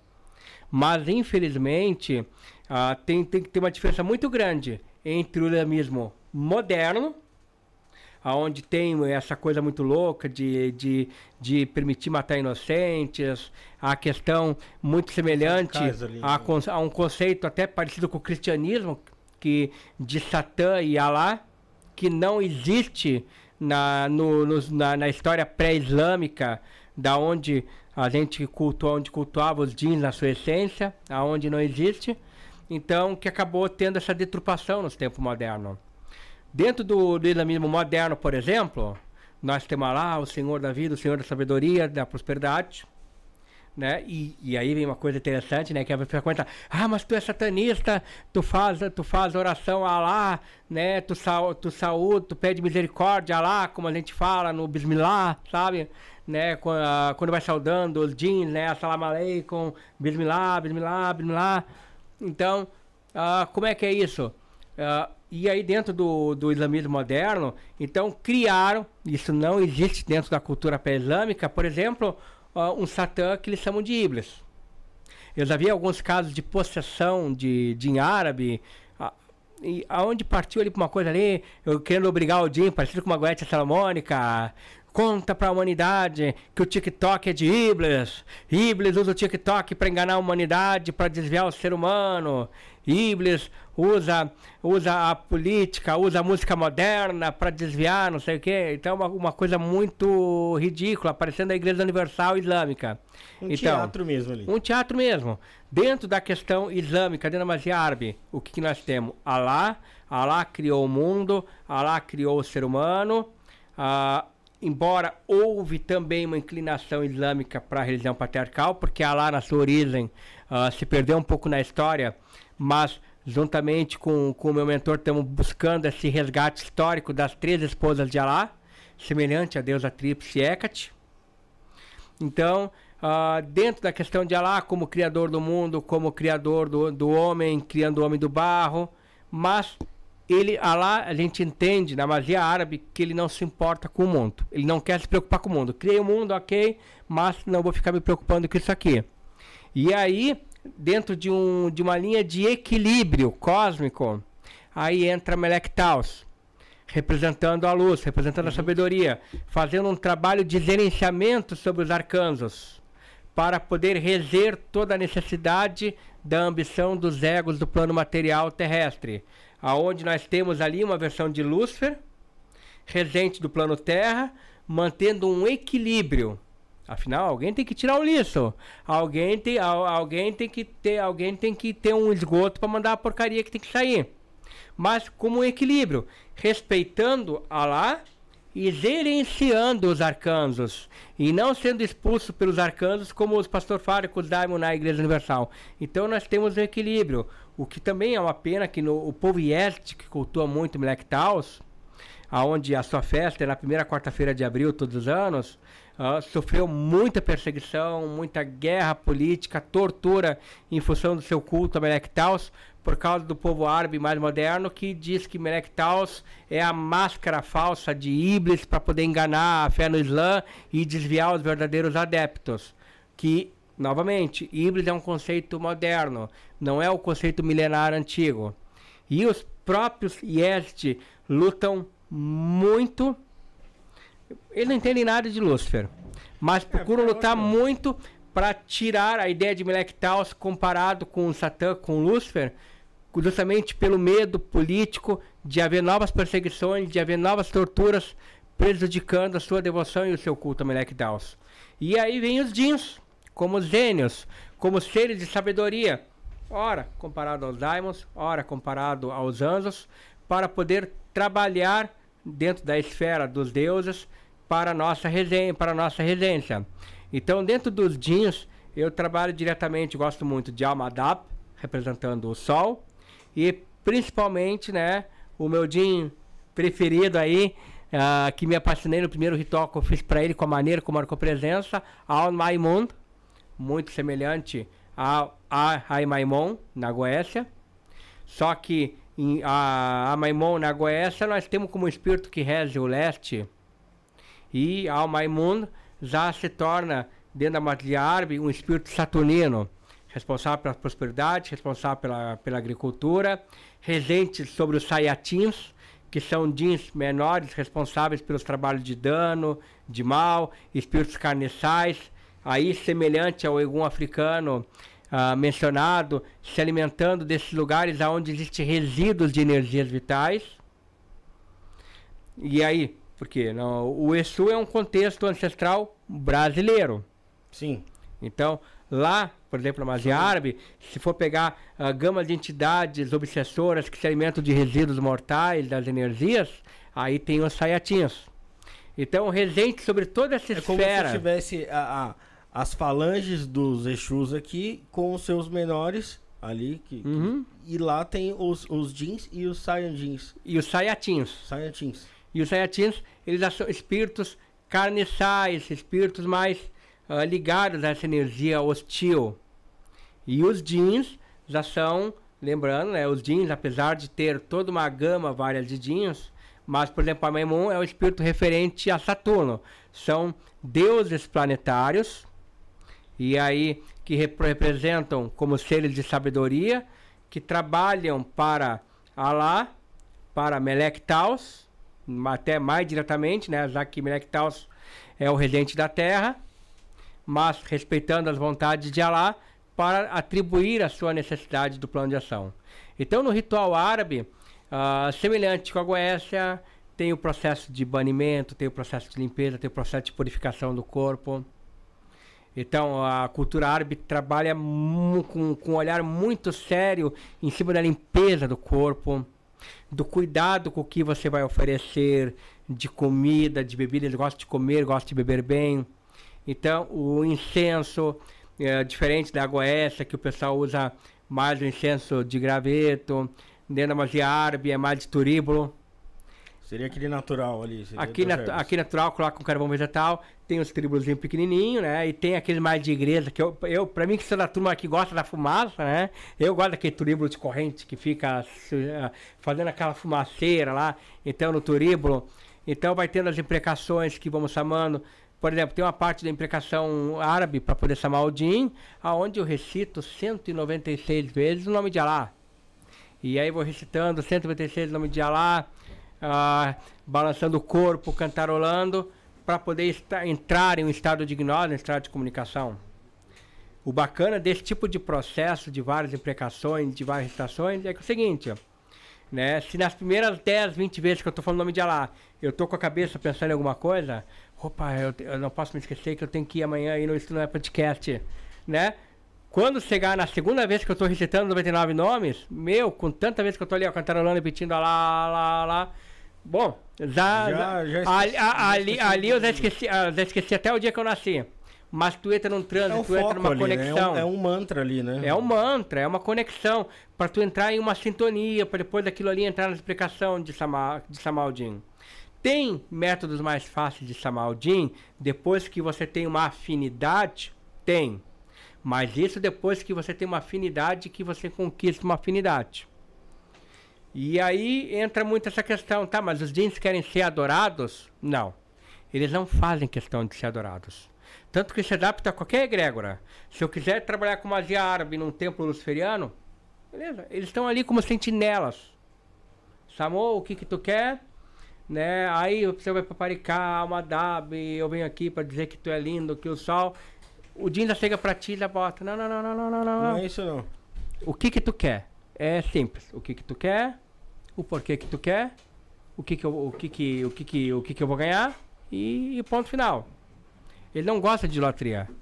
Eles até gostam de saber da história. Diferente do Daimon, né? Eles gostam de saber a história. Ah, o fulano quer uma vaga de emprego. Mas quem é fulano? Fulano é um cara simples, é uma pessoa humilde, ele quer um emprego porque ele, tá, porque ele tem família, porque a mulher dele passa trabalho, então ele precisa desse emprego, e se você der esse emprego para ele, ele vai te agradecer uh, com flores, vai te agradecer com um banquete. Aí então tá, ok, então eu vou ajudar ele, ali faz a barganha, ali fa e ali faz o rito, faz a, faz a queima no turíbulo do pedido, e então... E, to e toca a ficha. Então são muito, muito diretos. Pô, que bacana, né? É diferente. E, poxa, e eu... outra energia. É, outra, eu... outra ener é, a, a, a energia é, é muito é, é bacana e é bem, bem hard. Eu, eu imagino porque é, geralmente os, os árabes que eu vejo, eles têm uma fé ali muito grande ali, que eles são realmente dedicados ali à fé deles, né? Eu imagino que a egrégora que se cria ali, quando eles são ali é, voltados aos djinns, deva ser algo poderoso mesmo, né? É porque assim, ó, a, a, a, a magia árabe, ela é muito maleável. Eu trabalho com a magia árabe em cima de um sistema que eu montei, em cima de uma goécia árabe. Porque a, o próprio Lemezeton, aonde nós temos uma catalogação de setenta e dois daimons, já existia árabe, já existia dentro do sistema árabe, em cima de manuscritos, como eu já postei na rede, uma catalogação de setenta e dois djinns, da onde possivelmente o judaísmo, nessa rivalidade, não vamos perder, vamos, vamos, vamos fazer algo, vamos fazer algo mais bonitinho, melhor, melhor uhum. de ser apresentado como a Goécia. Então já tinha. Só que no, no sistema árabe, por exemplo, tu não trabalha com triângulo. coloca tapete islâmico, coloca almofada, tu convida o Jim para se sentar, venha, se senta, fica à vontade. Tu, conv, tu convida. Mas tem o sistema árabe, tem um sistema muito parecido com a feitiçaria, com a linha afro. Ah, eu vou fazer uma amarração, vou pegar a, fo a foto do casal, vou colocar um cadeado, né? Vou fazer um sacrifício de animal para pro, pro Jim, para poder unir este casal. Ou muitas vezes, para quem já tem uma afinidade muito grande, árabe, eu tô no restaurante, tu me liga, César, eu preciso urgente aqui, ó, que tu faça alguma coisinha pra mexer aí, porque é o seguinte, eu vou fazer investimento na, na bolsa agora, eu, bah, faz alguma coisinha de prosperidade aí pra dar um levante aí que as coisas estão caindo. E aí então, tem magias árabes que daí eu tô no restaurante ali, eu pego uma caneta, pego um guardanapo, e com o nome de Alá, vou montando um mantra ali, recitando aquele, aquele mantra, o nome de Alá, e aí pego aquele guardanapo, queimo no, queimo no, no cinzeiro, tá feita a magia. Então, tem vários atalhos que deixam malhar a magia árabe. Mas ela te permite trabalhar em qualquer ambiente que em, você estiver. Em, em qualquer ambiente, se tu já tem uma, uma afin, afinidade. E, ô Frater, tem alguma, é, alguma coisa que você possa ensinar para as pessoas aqui que possa é, fazer essa magia em casa? É que ah, ah, dentro das imprecações árabes, dentro do, dentro do respeito à ordem sufista que aprendi, que nem eu falei, tem, tem, tem várias maneiras simples de, de fazer a conexão árabe, mas dentro do que aprendi aí, respeito à tradição árabe, o primeiro contato com o Jin tem toda uma ritualística de purificação, de limpeza, que tem que ser conquistada essa confiança. Tanto, tanto que, semelhante à ideia da demolatria, se você invocar um Jin, se você não, não, não desenvolver com ele uma entidade de uma relação de confiança, de respeito, tem situação de possessão, tem situação de exorcismo. E em algumas culturas árabes, eles passam três dias depois fazendo um ritual de purificação para garantir que não vão ser atacados pelas costas. Tanto que, tanto que no rito árabe, tu tem que fazer com uma adaga no círculo. Porque eles entendem que se o Jin perder a paciência, Ele vai, ele, vai, ele, vai, ele vai evadir o círculo, ele vai te atacar e tu tem que entrar pra luta com ele com uma adaga. Então, ela, ela tem um risco de, de perigo grande. Então, uh, pra partir pra técnica mais fácil, tu tem que já ter uma... Iniciação um, ali. Tem que ter uma iniciação ali, tem que ter uma afinidade. Tanto que o processo de purificação de limpeza, pra começar antes, depois, é muito criterioso. Essa limpeza, por exemplo, eu posso até... Isso assim... Serve para qualquer rito, posso até ensinar para as pessoas da casa. Só não começar a puxar o microfone. Pode, pega, pode fazer qualquer pessoa em casa. Pega um, bom, ah, que seria o quê? Cunatrão. Isso é usado na magia árabe e isso era usado também nos ritos queméticos egípcios dos sacerdotes para adentrar os templos e se purificar. Então eles colocavam uma, uma bacia, um recipiente com água, um pouco de sal grosso moído, macerado. Uhum. Vamos botar assim, ó, vamos botar numa proporção para o pessoal ter uma noção. Um litro e meio de água, duas colheres de sal grosso macerado, uma colher pequena de bicarbonato de sódio, colocavam naquela, naquele um litro e meio de água. Então, após, claro, além, lógico, né, do seu banho prévio, normal, de, de corpo ali, na hora de fazer o rito, com aquela água, lavando as mãos, lavando entre, entre os dedos, passava aquela água nos calcanhar, nos pés, pegava aquela água, as orelhas, pegava aquela água, molhando assim o cabelo até a nuca, e aí pegava novamente aquela água, respirava um pouco daquela água, inalando um pouco dela, e aí por fim, mais um pouco daquela água, colocando na boca, fazendo um bocejo e cuspindo de volta. Então literalmente, praticamente um segundo banho com, com o natrão, como eles chamavam. Neste processo muito cuidadoso, muito sério, eles fazem, eles, fa eles fazem e fazemos a purificação, tanto na magia árabe como no quemético, mas isso vale para qualquer sistema, a purificação do corpo, de tirar todas as energias externas, e por isso a questão do bocejo, de inalar, e de tirar todas as energias internas de dentro do espírito, para poder se apresentar para os deuses e fazer o ritual. Isso vale para qualquer tipo de ritual, para qualquer necessidade de purificação. Olha, eu vou para eu vou para uma entrevista de emprego, eu vou fazer uma entrevista de emprego, eu quero tirar um pouco a carga negativa, a zica, para ter uma sensação de limpeza, melhor, né? né? Então, pode fazer esse, esse, esse banho de limpeza, esse banho de natrão. Entendi. É, daqui a pouco eu quero perguntar mais algumas coisas, mas vamos fazer mais um, um dos nossos colaboradores. Vamos falar da Mãe Amor, ô, ô Rick. Bora? Bora? Sem dar o ok, eu tô indo, hein? Só não pode me dar o ok. Pode falar? Oi? Galera, vamos falar da Mãe Amor aí. O Otávio Leal tava aqui conosco ontem. Um abração pra ele. É uma escola de formação terapêutica e yoga. O que é uma formação terapêutica, galera? Você vai estar se especializando em algo, fazendo um processo de autoconhecimento e também é um processo no qual você vai poder trabalhar com outras pessoas. Você vai estar se profissionalizando dentro de assuntos que tangem a espiritualidade. Então, esta formação terapêutica lá na Mãe Amor, eu vou citar só alguns dos cursos, tá? Porque tem vários, tanto presenciais como à distância. Tem o Tantra, tem a Astrologia, Reiki, Renascimento, é, Xamanismo, Psicoterapia, Grupos de Meditação Osho e muito mais. Tem o site também, que é o w w w ponto mane amor ponto com ponto b r, onde você tem acesso a livros gratuitos, tá galera? Gratuitos, sobre mantras, maituna, meditação, reiki, reiki alternativo e muito mais. Você se aprofunda na espiritualidade aí de graça, tá? Novamente, para todo esse conteúdo, você acessa o w w w ponto mane amor ponto com ponto b r ou Instagram, arroba otavio leal ponto mane amor ou arroba humaneamor. E também dá para você fazer seu mapa astral, que ontem ele explicou aqui, é, meu, show de bola. um um nove oito três seis seis zero um zero zero, um um nove oito três seis seis zero um zero zero. Saiba tudo sobre a sua vida astrológica. São duas horas ali em torno de dele falando ali sobre o seu mapa astral, interpretando o seu mapa astral, tá bom? É uma coisa assim fora de série, eu garanto é que você vai gostar. Mesmo. E vale como dar, dar, dar como presente também pra alguém. Então, repetindo, o WhatsApp um um nove oito três seis seis zero um zero zero, w w w ponto humane amor ponto com ponto b r ou Instagram, arroba otavio leal ponto humane amor ou somente arroba humane amor.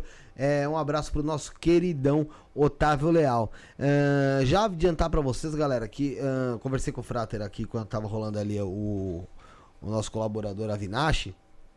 E a gente fazer cinco leituras aí pro pessoal de casa.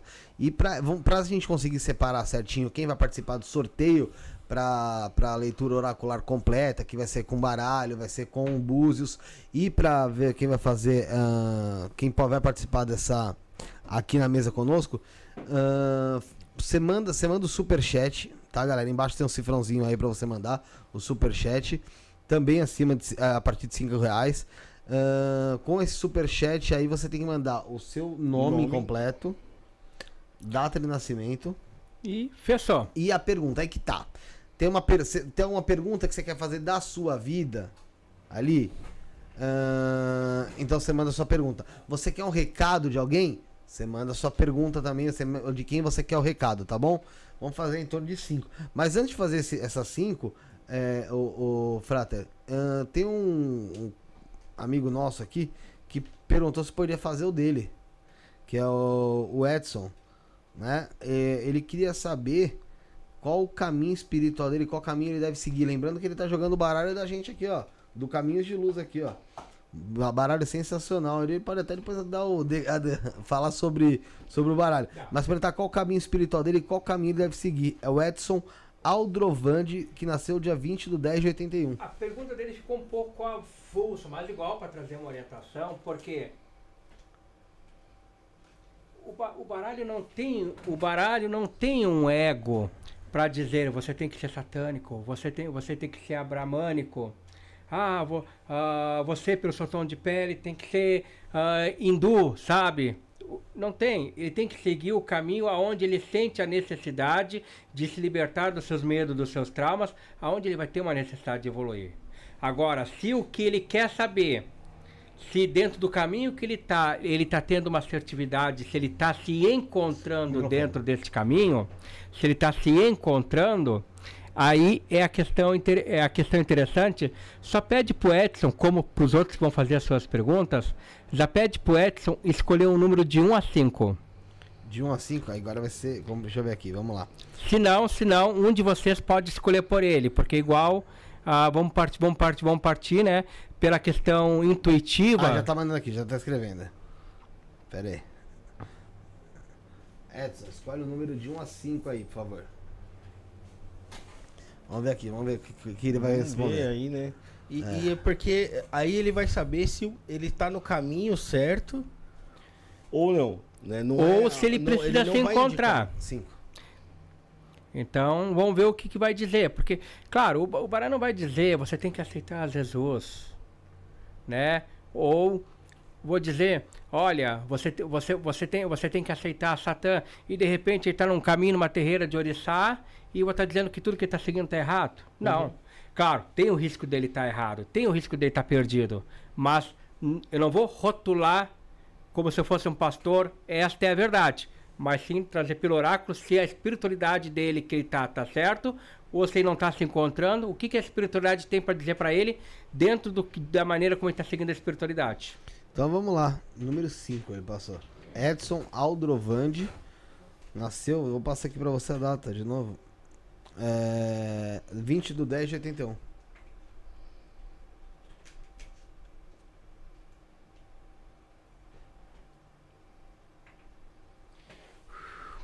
Então, Edson, o, a, a maior busca ativa do Edson, a maior busca ativa do Edson, no sentido de espiritualidade, está na questão, está na questão de prosperidade, neste foco. E essa prosperidade que tu está buscando, Edson, ela está muito ligada ao teu anseio de liberdade, de poder estar tá se libertando de problemas e de coisas que você na sua vida não quer mais passar trabalho, não quer mais passar dificuldade. Só que, Edson, um detalhe, Edson, eu, você está vendo muita prosperidade dentro de um conceito uh, de lado financeiro, dentro de um conceito profissional. Não sei quem tu é e também não estou não, também não te vendo, mas o que eu estou te trazendo é em cima do que eles estão trazendo. Fato, é importante você estar tá buscando essa liberdade financeira que você está buscando, é importante você estar tá buscando esse levante profissional que você está buscando, e isso está extremamente arraigado no seu emocional. Tudo bem, você está certo. E de fato, Edson, muita coisa tu guarda para dentro de ti, muita coisa você acaba não, não trazendo para fora. Mas não deixa te esquecer que a espiritualidade não é só uh, prosperidade financeira. O financeiro é um resultado por parte da prosperidade, da busca ativa que você tem. Trazendo para ti, mas nesse caminho que tu tá, tá seguindo bem. Eu vejo realmente essa questão de liberdade financeira você buscando, e há uma promessa, inclusive por parte da espiritualidade, de notícia de algo novo vindo para ti, em cima de algo que você está realmente buscando, ao qual você acaba guardando em segredo e não trazendo. Mas não deixa, não deixa essa questão do lado financeiro cair na tua mente como se for a espiritualidade fosse apenas isso. Só para não deixar passar batido o fato de você estar sendo abençoado, de que a espiritualidade é apenas o lado financeiro, já que essa é toda a buscativa que eles marcaram aqui para você. Legal, legal. É... Galera, o pessoal não está entendendo é o seguinte, quem fizer, no caso desse do, do baralho aqui na leitura, nessa leitura, nessa pincelada que o que o Therion tá dando aqui, não é uma... A leitura dele, com certeza, é uma leitura que demora quanto tempo? Só o baralho? Normalmente a sua? Só... A, a, minha, a minha consulta completa, só o, baralho, só o baralho, é duzentos reais. Não, não, não. não quanto não, tempo? tempo? Ah, é uma consulta, a, consulta, a consulta básica, mais simples, é uma hora. Essa é, dá em torno de uma hora, uma hora e quinze. E essa é. consulta completa que a pessoa vai ganhar, é uma é, que eu cobro trezentos reais, é uma consulta de uma hora e meia, que vai quase duas horas. Tá, que é junto com o Búzios Negros. Que é, que é junto com o Búzios Negros via chamada de vídeo, não é relatório. Tá. Então, isso aí é um diferencial do meu trabalho. A pessoa faz a consulta em tempo real via chamada de vídeo, porque eu gosto de Tem sentir energia, ali. ter esse contato, essa conexão. Então, galera, para quem quer concorrer a essa leitura completa, que é com baralho e com o Búzios, a partir de cinco reais na chave Pix onze nove sete sete seis quatro sete dois dois dois, onze nove sete sete seis quatro sete dois dois dois. E quem quer que seja que leia aqui no aqui ao vivo ou uma mensagem ou uma pergunta que você te, possa fazer é, através do superchat, tem um cifrãozinho aí embaixo, você clica, faz acima de cinco reais, aí você já vai aparecer aqui, vai ficar em destaque, vai ser mais fácil da gente conseguir selecionar você. Faz o seguinte, Rafael, vai você agora pro pessoal de casa ver. Pode ser, Therion? A minha É, então eu quero saber sobre é, é, Poxa, em relação às minhas mudanças aí, se eu estou no caminho certo. Escolhe de um a quatro. Ou algum desse monte aqui, um, dois, três, quatro. Esse.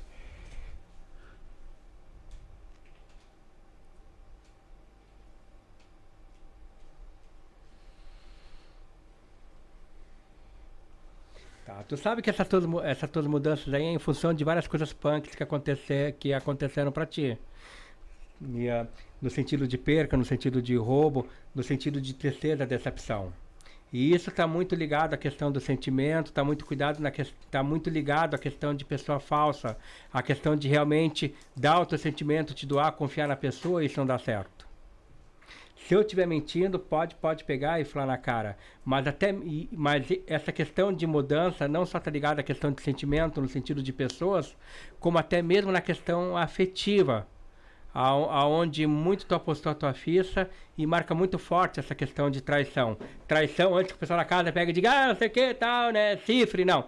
Traição no sentido de contar, no sentido de confiar, de achar que ia estar junto no caminho e acabou não podendo contar. Então, na verdade, o movimento é o que você busca de forma muito forte na sua vida para poder estar trazendo essas mudanças. Essas mudanças é porque você não quer mais a perca, você não quer mais a traição e, e muito dessa tristeza que está dentro, dentro de ti em relação às coisas que passou, você está deixando para trás. Tanto que, né, essa mudança é algo que não terminou e vai levando para outras direções na sua vida. Mas só cuida para que essas mudanças sejam mudanças porque tu restaurou, porque tu te libertou. E não porque você está fugindo do sentimento, fugindo de coisas que te deixam realmente triste por dentro. Porque o que, se você te livrar e abandonar, hum. porque restaurou, beleza. Mas se você estiver fugindo, em algum momento tu vai ter que voltar a te encontrar, porque é um ciclo. Tô certo ou tô errado? Não, tô certo. Bacana. Deixa eu te fazer uma pergunta, Therion. Você, por exemplo, você fez a leitura do Rafael, você fez a leitura do Edson, e você bota as cartas de lado aí, né? Uhum. É, então, não, não acaba limitando posteriormente ali as próximas respostas? Não. Não? Acaba, mas tudo tem um motivo certo. Claro, aqui é uma pincelada, mas depois eu vou fazer numa, numa, num sistema rápido. Uhum. Eu vou fazer num sistema rápido, né? Se eu... Se, o, se algum de vocês, ou até o irmão quiser ler de curiosidade, numa leitura rápida, eu disponho todas as cartas aqui e faço uma pincelada rápida aqui e, fa e faço uma, uma visão geral da vida. Pô, que legal. E faço uma visão geral da vida e aí sim, né? E aí sim, uh, em cima dessa, dessa visão mais completa, para ter uma base, vai trazendo. Ó, tem a Morgana, ela fez aqui, ó, Morgana Pelim, vinte e oito de sete de oitenta e cinco, gostaria de saber sobre a vida profissional. Aí tem escolha de um a três, né? Uhum. Eu vou escolher por ela, porque até ela responder aqui, então vamos nessa aqui. Então tudo tem um momento certo, mas quem fizer a pergunta, por favor, né? Pode falar, olha, bateu ou não bateu. No sentido de escolha profissional.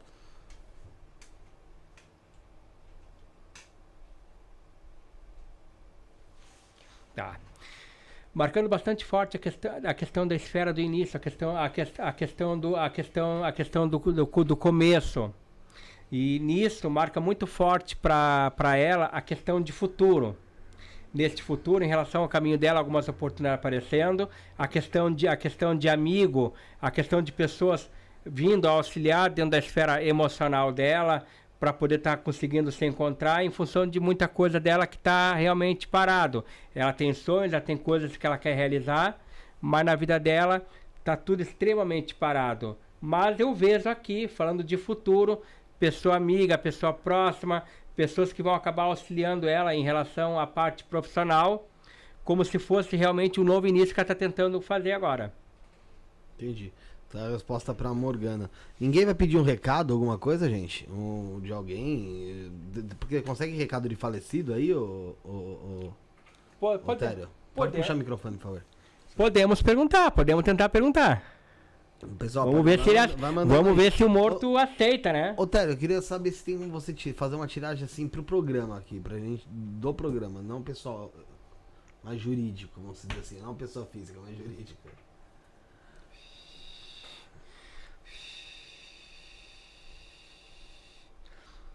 Tu quer essa aqui? Como você entende, como você, você preferir. É, não, não, não, não, não entendo. Não. Ah, eu vou fazer então, fazer o seguinte, depois, depois que terminar essa aqui, tá, eu vou fazer re... aquela... Tem mentor uhum. falando com você, algum... Aquela, eu vou fazer aquela que eu vou abrir todas as cartas para poder fazer uma, uma, uma tirada geral pro programa, abrindo todas as cartas. Tá, legal. Só, só puxa um pouco essa carta, uhum. mas você, tá, você ouve nesse momento algum mentor falando com você, algo do tipo? Sim. Que eu vejo você soprando. É. É? Entendi. Vai, Rick, quer alguma... Quer que tire aqui? Qual que você quer? A, uma, a primeira ou a segunda? A segunda. Essa ou aquela? O...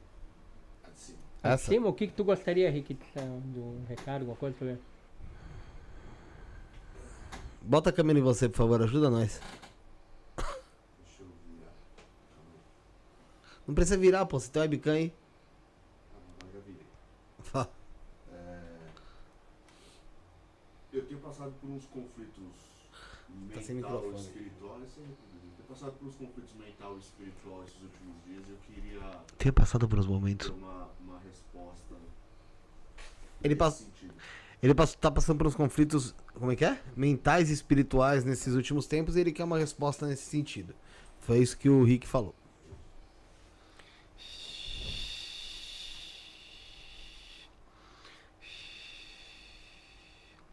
Tá, em, rela, em, relação, em, rela, em relação a essa questão de, de conflitos, eu vejo bastante marcado para ti essa questão desses conflitos no sentido de coisas que tu já traz de casa. E eu não digo que tu traz de casa da tua casa que tu vive. Quando eu digo que tu traz de casa, no sentido de família, de berço, em função de, em função de muita coisa que te levou a te reinventar, te levou a ressignificar, em cima de algumas coisas de família que acabaram levando essa questão de conflito. E dentro dessa questão de conflito, não só de família, como até no sentido de companheira, no sentido de parceria, eu vejo essa questão muito importante que te fez pensar em cima de algumas coisas que tu tentou buscar essa nova clareza para tua vida. Vejo que esses conflitos te levaram a estar tá fazendo alguns cortes na sua vida, no sentido de algumas coisas que tu foi deixando para trás. Mas antes que tu pergunte se o que tu deixou para trás são coisas que você jogou fora e que vão te fazer falta, dentro do que estão mostrando aqui, dando uma pincelada, não vão fazer falta. O que tu tinha que jogar para trás é porque não... Por mais que seja importante, pode ter sido importante naquele momento, mas não vai mais ser importante daqui para frente. Então o corte, neste momento, na tua vida, é uma necessidade que teve e é uma necessidade que tem de revisar, cortar, tirar e anular da tua vida o que não te serve mais. E em cima desses cortes, em cima dessa pincelada, com base na certeza dos deuses, eu posso te dar garantia. Não tem risco de tu estar errando. Então segue a tua intuição que tu tá, que tu tá partindo pelo, pelo certo. E eu vejo nessa, nessa esfera ancestral de família muito forte a questão de sagrado feminino uh, te acompanhando. Não dentro de um olhar de preconceito, ah, pombozeiro, costal, não. Dentro de uma questão de ancestral, de família, uh, dentro dessa questão muito forte, a questão de uma, como se fosse de uma, de uma mulher, de uma ancestral, te acompanhando nessa questão espiritual. Não sei se para ti tem sentido ou não. Tem. Tem? Então tá, porque me deixaram sentir isso. Legal. Pessoal vendo pessoal... que o baralho do Caminho de Luz funciona, hein? É, pessoal, vai mandando aí o, o, o, seu, o seu superchat. Enquanto o pessoal vai mandando aqui, eu vou falar sobre o baralho, justamente caminho de, do Caminho de Luz aqui. Vamos falar sobre o baralho, o, o Rick, vamos? Bora. Manda o baralhão. Então, manda o que? O baralhão. Tá bom, vamos falar aí, ó. Galera, novo baralho cigano e novo site no ar, é isso mesmo, pessoal. Uh, a gente tá apresentando aqui hoje e tá apresentando até com leitura. Pois é. Com exclusividade o baralho, os mistérios do baralho cigano. Vem com trinta e seis cartas plastificadas, frente e verso, feito cem por cento no Brasil, com papel nacional e qualidade inter... Oxi, gente, engasguei aqui até. E com qualidade internacional, é isso mesmo. Design moderno, cores vivas e brilhantes. E esse deck traz o sistema cigano Lenormand para os seus jogos e estudos, tá, galera? Tem um manual também que vem com ele, exclusivo, em tamanho revista, com vinte e quatro páginas, totalmente colorido, com informações das cartas, jogadas, estudos dos elementos, signos e planetas e muito mais. Você acessa agora o site w w w ponto os mistérios ponto com ponto br os mistérios ponto com ponto br, vou repetir, os mistérios ponto com ponto br, tá aí na nossa descrição, e você compra seu deck nos melhores marketplaces aí que existe no mercado, por exemplo, com a entrega rápida do Mercado Livre e o frete grátis na Shopee. Entrando no site agora, w w w ponto os mistérios ponto com ponto br, você consegue baixar grátis um diário em P D F para você anotar seus estudos e também uma tabela com informações das cartas, signos e planetas. Corre que o preço é especial demais. E está aqui com a gente, pessoal do Caminhos de Luz, e toda a leitura de baralho que está sendo feita hoje aqui, ó, por coincidência, não foi nada combinado entre nós. É, é com o baralho do Caminhos de Luz e justamente o baralho cigano aí, é, que, que foi lançado não, não faz tanto tempo que eles lançaram, né? O Caminhos de Luz lançou esse baralho. E o, Te, o Therion veio hoje com esse baralho. Na hora que eu vi aqui a, eu vi a parte de trás aqui do baralho, eu falei assim, caramba, conheço. É, na, na, na, ah. na, na verdade o que acontece, eu comecei faz, faz, faz duas semanas um curso de cartomancia com alunos, uhum. e aí, aí um aluno do meu curso, né, ele viu no seu fio o baralho, o baralho, ai que baralho lindo, plastificado, não sei o quê, e aí eu olhei as cartas, ah, bonitão mesmo, cem por cento plástico. Então, uh, pra falar bem a verdade, faz, faz um pouquinho mais de uma semana que eu comprei este baralho pra uhum. mim, então totalmente sem combinado, né, totalmente sem combina combinação, mas que bom então, né, uhum. podendo trazer aí até pela experiência, ó, o baralho é bonito, é plastificado, é muito bom pra ser usado, bem prático, gostei. O pessoal tá vendo aí na experiência que funciona e dá pra ter uma conexão de espiritualidade sim com o baralho. E a fluidez dele é muito boa, né? Na mão, né? É leve, fica fácil de embaralhar. E por ser plástico, ele não pega a umidade que vai deixando o baralho pesado pra depois, pra quem faz muita consulta, pra depois de dois, três meses ter que se passar e comprar outro. Então, porque a maioria dos baralhos, noventa e nove por cento, é no máximo, no máximo envernizado. cem por cento em plastificado é o primeiro que eu vi. Por isso que eu abri o olho, opa, bonito, cem por cento plastificado, para mim fica cem por cento útil para usar. Então, é. casou perfe perfeito aí. Casou. Acho que eu... Ah, tem que mandar uma mensagem pra mim, alguma coisa aí, mandar, um, mandar aí um, pelo menos um obrigado aí, né? Ah, pessoal. Já que eu, mano, já que eu fiz uma propaganda indireta pra eles, mas vale a pena mesmo, pessoal. Eu, eu gostei, por isso que eu uso. Pessoal do Caminhos de Luz, um abraço pro pessoal, pro Edson, pra Alete, todo o pessoal do Caminhos de Luz, tá? É, tem uma pessoa que é um recado aqui, ela é membro do canal há muito tempo, a gente pode fazer isso pra ela. A Patrícia Miranda, ela perguntou sobre a mãe, a mãe dela. Você precisa de quais dados? O que, que ela quer saber da mãe dela? Ela quer saber se tem algum recado da mãe dela. A mãe dela chamava Maria Alves da Silva e nasceu dia nove de abril de trinta e oito.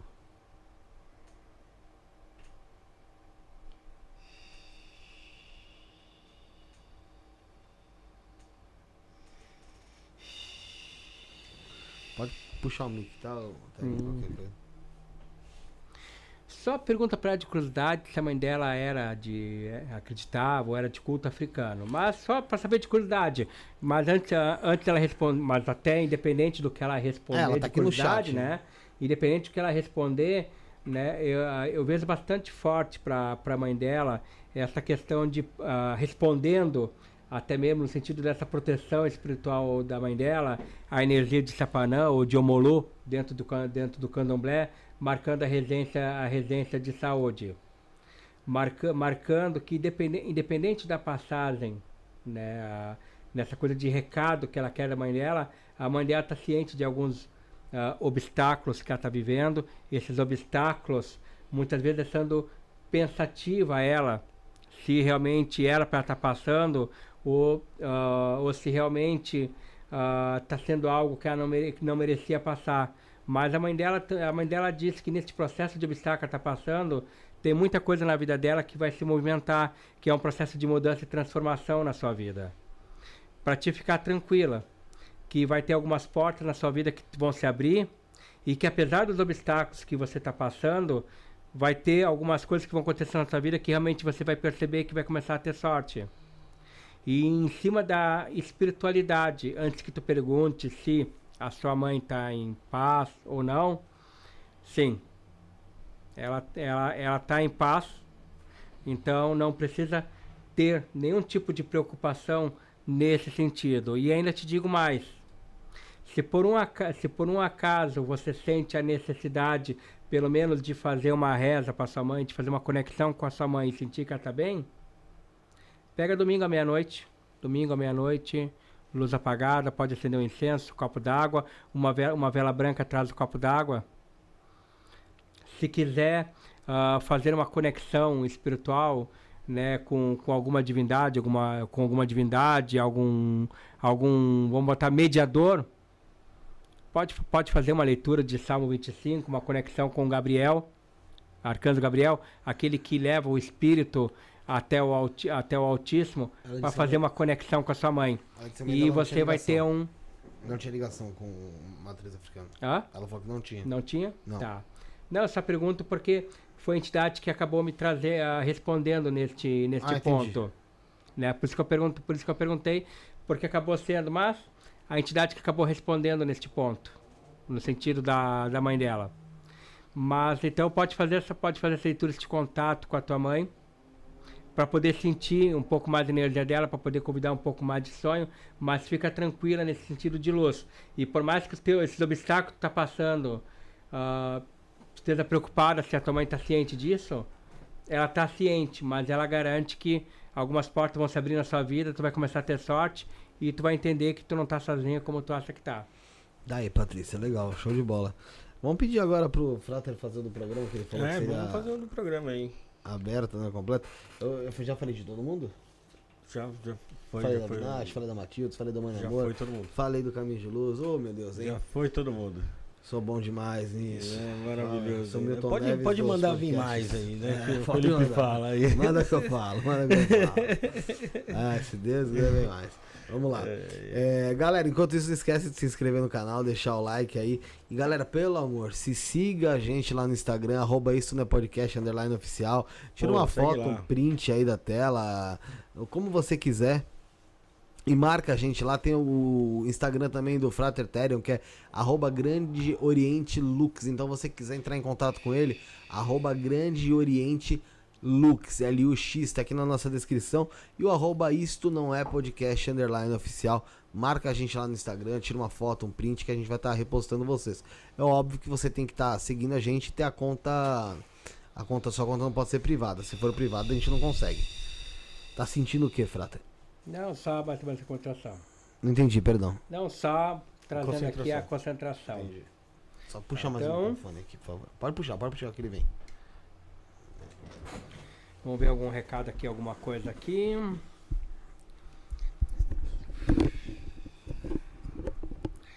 Salve, salve, Daniel. Salve, Zé Manesias.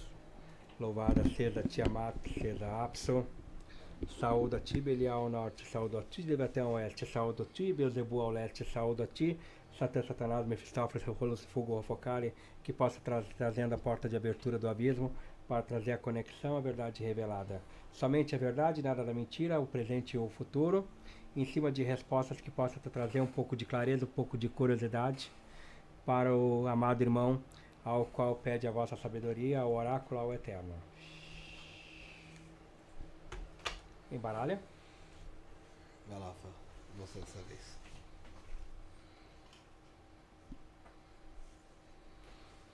Tu não joga baralho? Jogo.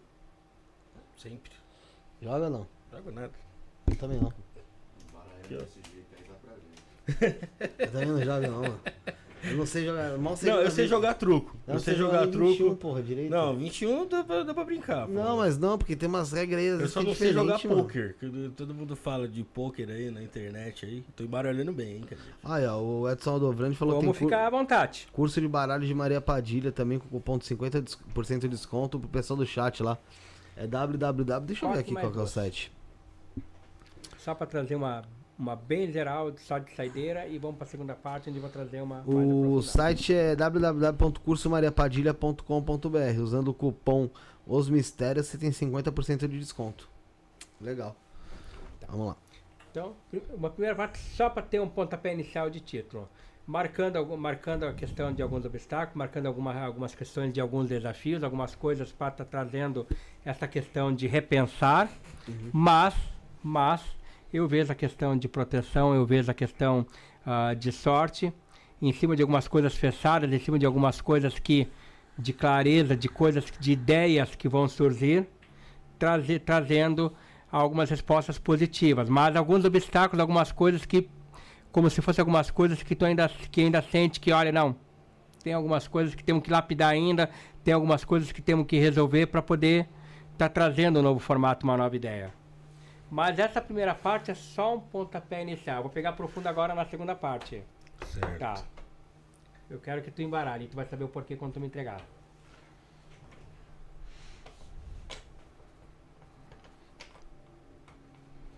É assim que você embaralha. Não, não, não importa. Não. O, o importante pra mim não é como embaralho. Parece um girino. O, o importante é que a partir do momento que tu pega o baralho, entendeu? Tu tá, tu tá colocando a tua culpa no baralho, que é a tua energia. Independente se só tocar ou não. E é isso que pra mim importa. É. Sabe, porque o que que acontece? O que que eu vou fazer agora? Vou fazer um, vou fazer um mesclado. Vou fazer um mesclado de forma geral. Trazendo não só algo pro programa, mas ao mesmo tempo também tra trazendo para ti e a questão e a, e a questão do e a questão do programa. E depois pode de forma bem honesta, né, pegar e dizer se realmente falei besteira ou não. Beleza, vambora. Então, e também, né, dando esse aí essa propaganda aí pro Caminho de Luz, marcando aí não só o uso do baralho, como todas as cartas do baralho de luz aí aberta aí pro um baralho muito bonito, pessoal. Muito bonito. É, to, todas as imagens dele são muito, muito impactantes, muito, nossa, é diferenciado demais.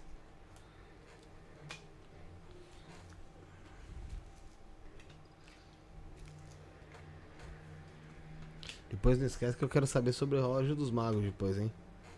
É verdade, bastante inclusive, gente perguntou. Inclusive quem me ensinou a questão oracular foi um espírito chamado Yang, ele era um negro africano que faleceu em mil setecentos e seis.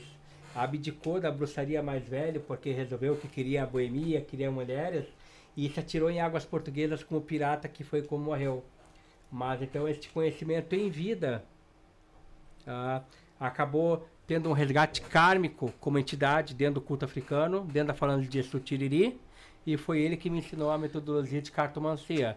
E mesmo sendo Exu, muita coisa de demolatria antiga, como ele era devoto de Belial e Leviatã, foi ele que me ensinou. E ó, presente aí, ó, o Edson da, do Caminho de Luz falou que vai enviar pra você uma cópia do baralho Maria Padilha e uma cópia do baralho do Zé Pilintra. Ô, brigadão, brigadão então, Edson. Mandar aí, me, me manda os links de vocês aí pra quando, pra quando chegar os presentes, não só chegar os presentes, mas linkar o agradecimento no, no Facebook, no Instagram, do, dos presentes de vocês. Né, dando essa enfatizada, não só agradecendo aos presentes, ao baralho maravilhoso de vocês, que eu peguei de só dó, de estimação. Muito bonito. Então, meu, então tá. Tanto trazendo ao programa como trazendo a tia. A, a, a primeira marcando bastante forte. Um cabeça, mais pra cá, pro microfone cabeça, cabeça firme, meu irmão. Cabeça firme. Uh, tu tem. No sentido, tu sabe o que tu quer. E nesse sentido que tu sabe o que tu quer, eu vejo teu emocional bastante focado, teu sentimento, no sentido de estar tá trazendo notícia, novidade, no sentido de dar um up financeiro.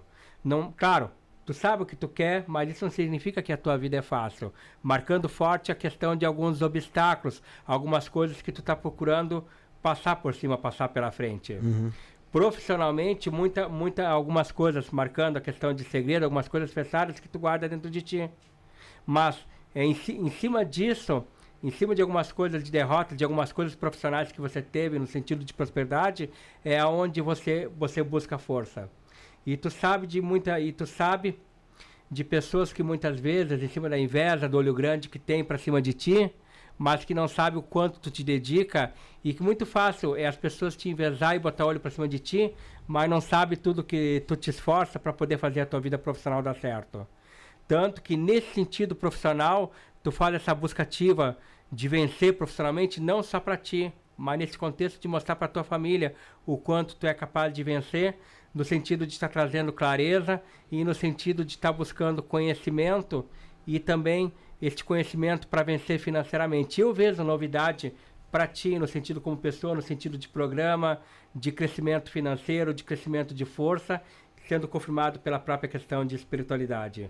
No sentido de realização, no sentido de sonho, no sentido de crescimento do programa, algumas coisas fechadas, algumas coisas em projetos que tu fica matutando, que tu fica pensando, que vocês já dialogam de ideias de trazer para o programa.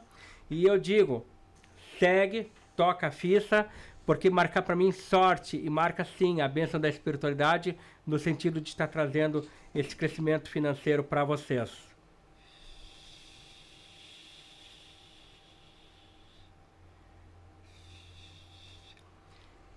Lado amoroso, lado, lado, amoro, lado amoroso, eu vejo que, né, algumas coisas, né, a, lado sentimental, questão, questão amorosa, eu vejo algumas coisas aí que, mas eu não digo tanto amoroso no sentido de companheira, mas eu vejo no sentido, no, no sentido de família, muito forte essa questão de amor, coração, no sentido de família, algumas coisas que tu teve que passar, que tu teve que passar por cima, que acabaram sendo um pouco a, a, agredindo um pouco nessa questão de nessa questão de sentimento, no sentido de família, no sentido de passar por cima.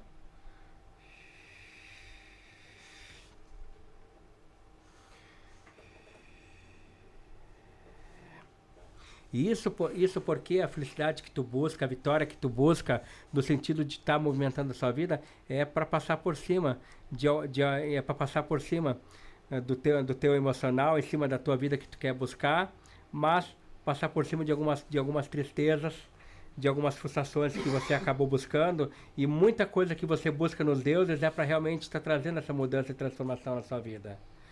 Essa questão de início em relação ao seu caminho é, é, um é realmente um início, mas aonde algumas coisas você acabou entendendo que você teve que deixar para trás, para poder estar tá tocando, tá tocando para frente essa ideia de trazer com o programa não só a questão de vida profissional, mas aonde você vê através do programa muita liberdade para poder estar tá para poder estar tá trabalhando e fazendo o que tu quer, muita liberdade para poder estar tá transmitindo o que você pensa sem se preocupar com a, opi com a opinião de outros. Alguns obstáculos para tu poder estar tá passando. Isso porque isso porque a função de inveja, a questão de intriga, a questão de olho grande, mas por cima de todos esses obstáculos, a garantia, falando no sentido profissional, no sentido financeiro, apesar da queda, o levante, a questão de crescimento, é confirmado, a espiritualidade vai abraçar. Hum. Só, só realmente o, o, o, que, o que realmente uh, me chama realmente a atenção, marcando essa, essa necessidade, realmente, de algumas coisas que acabar que, à medida que vai evoluindo, algumas coisas vai deixando para trás, mas isso é muito importante para não abrir mão da, da, do contexto de liberdade que o programa traz. É essa liberdade de trabalhar o teu emocional, essa liberdade de fazer o que tu quer, é o que te dá força e é o que vai dar energia para continuar crescendo cada vez mais. Tô mentindo ou tô errado? Não, tá certo, tá certo. Eu só não entendi quais são os próximos obstáculos aí que eu vou ter pela frente. Mostra alguma coisa aí? A gente já se prepara, né? Já segura aí, já. Tem a Pamela aqui que mandou também o dela. Então, programa aí, o que eu tiver de ideia, mete bala. O, o maior obstáculo é porque, meu irmão, tu és jovem. Tá crescendo, tá, tá, tá conseguindo espaço. Só que o que que acontece? Muitas vezes quem tem inveja, pô, vou partir da ideia dele, vou, vou fazer algo diferente, mas vou Sim. partir da ideia dele para querer inovar, querer crescer. Ah, por favor, e aí faça. muitas vezes, muitas vezes, acaba pensando o quê? Não, vou derrubar, vou, vou, vou tocar inveja. É que é tomar um e, lugar, você fala. E essa questão de obstáculo. E essa questão de obstáculo, eu vejo, eu vejo muito ligado dentro da questão da, da esfera profissional, de algumas vezes te deixar, um pouquinho do, te deixar um pouco em dúvida. Será que era? Será que eu não estou exagerando? Será que eu toco ficha? A tua maior arma que tu tem para manter um crescimento, para manter, para manter a, tua, a tua força, é... A, é, a tua, é a tua liberdade, é a tua vontade. Olha, tô a fim de, tô a fim de ficar na, tô a fim de subir na cadeira hoje, vou subir na cadeira. Tô a fim, tô a fim de fazer uma bobagem, vou fazer uma bobagem. Essa liberdade, essa vontade é o que tu, é o que tu não pode perder. E essa questão profissionalmente, né? Profissionalmente. Já perdi. Essa liberdade é a tua, é a tua força profissional. Só tende a crescer, só tem, só tende a desenvolver, não oprimir, não deixar ideias para trás. A minha vontade real mesmo é não tá mais na mesa, né? Mas a algumas esse, esse contexto, né? Mas então o que que acontece? Esse contexto de não te limitar, não te sentir preso. Se quer, busca. Ah, mas eu ainda não posso fazer. Mas então busca o caminho de fazer. É o que tem que buscar. E o que me deixou um pouco, um pouco curioso é nessa questão de contexto de família, essa questão, uh, não sei se é, não sei se é, sua, se é a sua mãe, né? Hum. Mas neste contexto de família, neste contexto de família. Mas é familiar, é afetiva, é relacionamento? Afeti que que é? Uh, nessa questão mais familiar. Deu de... uma certa sentido ali, como do tipo assim, ó, como se não tivesse um apoio. Família sanguínea mesmo. Família sanguínea. Como se não tivesse um apoio real, como tu sente que poderia, que, como poderiam dar. Uma coisa é o apoio, ah, respeito, beleza, saca ficha. Outra coisa é sentir aquele apoio que podiam dar e, e, e acabaram não dando. Tô certo ou tô errado? Não, tá certo, tá certo. Eu tenho, mas eu tenho muita... Pode embaralhar. Ou Tranquil... tu, ele, tanto faz. Vai lá, foi você melhor que eu nesse ponto. Por incrível que pareça. Eu me acho muito bom embaralhando. É, é, não, certo, eu, mas assim, é, é que eu nunca fiquei esperando muito o reconhecimento de família pra fazer o, o, qualquer tipo de trampo que eu fizesse. Eu sinto que a minha, a minha, a minha vocação, eu tô destinado mesmo, parece que pra comunicação. Mas é o que eu falei, se, a minha vontade plena mesmo, nesse momento, é não estar mais na mesa aqui. Eu não queria estar fazendo mais parte da mesa, na verdade, desde o início, né? Isso eu já... Não, mas não é, não é porque eu acho uma merda, não. Ou, ou porque eu tô só de saco cheio, ou porque eu tô cansado, não. Mas é porque a minha ideia é produção. Sim. Né? Não é...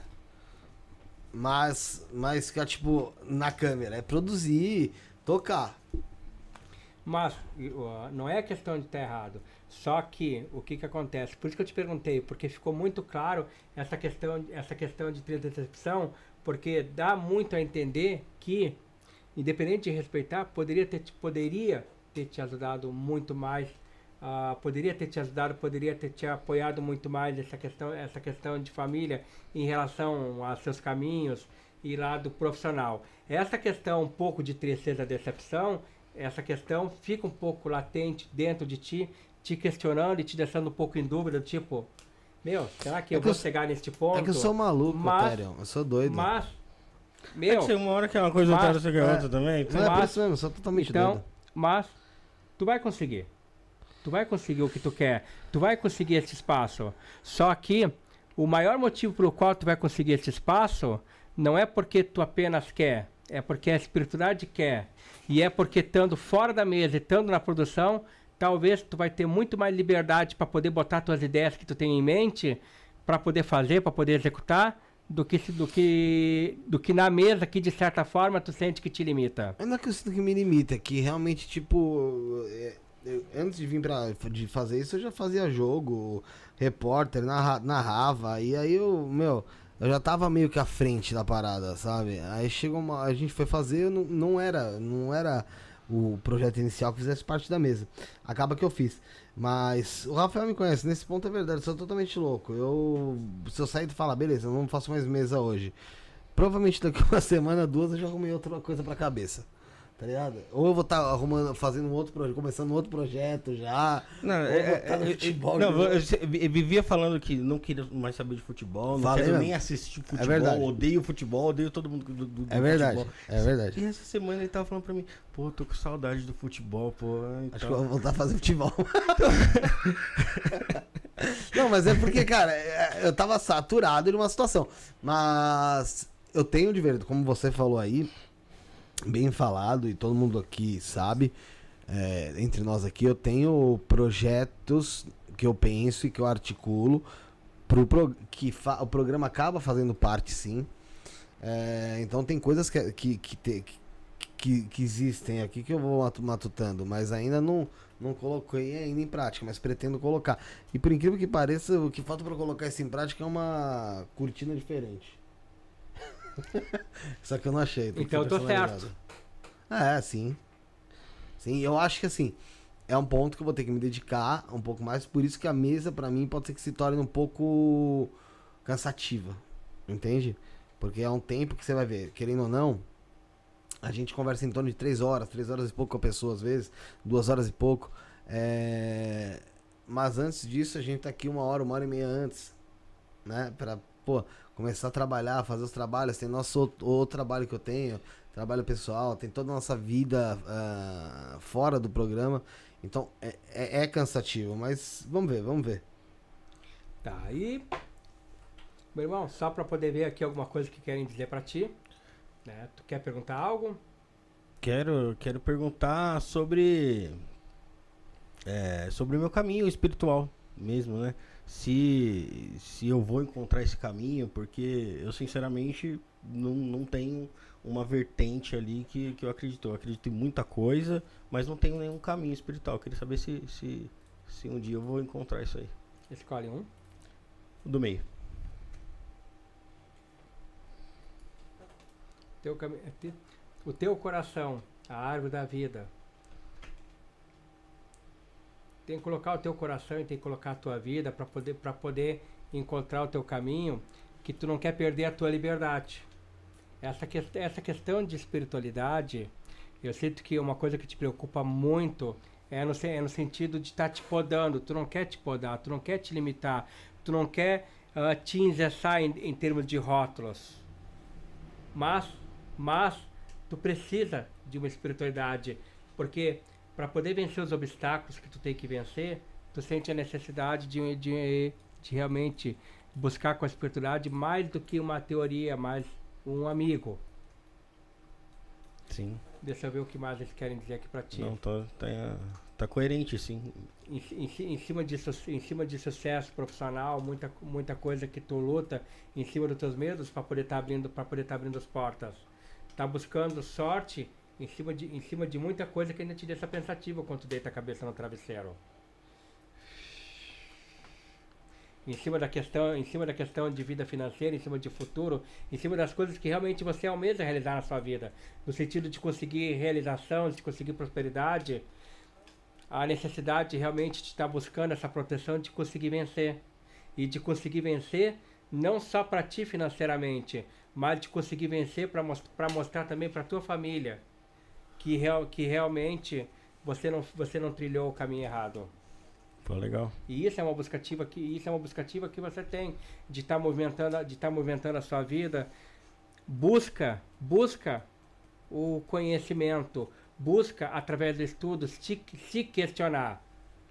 O sagrado feminino em relação ao seu caminho marca bastante forte essa questão de mudança de direção na sua vida, na sua busca da espiritualidade.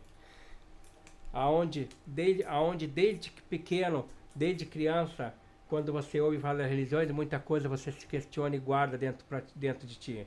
Então essa questão de espiritualidade, essa questão do sagrado feminino, não interessa se é a Será, se é Hecate, se é Diana, né? Mas essa questão do sagrado feminino, a Astarte, essa busca de Ísis, do sagrado feminino, vai trazer muitas respostas positivas para ti. Porque a espiritualidade para ti não é apenas um conceito, né? Não é uma ideia.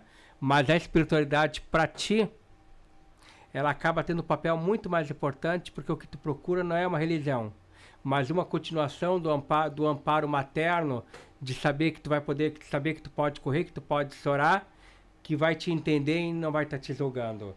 E isso eu deixo muito claro, que o que eu estou trazendo é em cima de espiritualidade, em cima do seu sentimento, em cima das traições que você procura vencer por cima, em cima das coisas que você procura trazer essa clareza para sua vida, para realmente estar tá buscando mudança e transformação. Em cima, de, em cima de coisas que na sua vida acabaram falhando, que você não vai encontrar no sentido... no sentido de, de, de religião, no sentido de, nem mesmo de uma companheira, no sentido afetivo, no sentido amoroso, porque são buscativas que você precisa da espiritualidade, de ter uma extensão do que vai te completar, como se realmente fosse, fosse uma, uma, energia, uma energia materna, porque você acaba tendo bastante busca na sua vida pela espiritualidade, mas a sensação é de que, na, de que nada disso está te levando para caminhar. Mas é porque tu não tem que procurar uma resposta. Você tem que, um conceito. Tu tem que procurar algo que vai estar tá realmente mexendo dentro de ti como uma, como uma extensão materna. Tô certo ou tô errado? Não, tá certo. Tá certo, sim. Legal. Tem, a, do, o Eli, tem mais dois aqui só, o... Uhum. O Frater. Tem a da Pamela Valadares, né? Ela falou que tá passando por alguns problemas em relação à saúde e financeiro. E ela gostaria de saber o que a espiritualidade tem a orientá-la. O nome dela é Pamela Costa Valadares. Nasceu no dia vinte do quatro de noventa e cinco. E já escolheu o número cinco. Fiz um jogo com, acho que com você, né? Com ele uns meses atrás.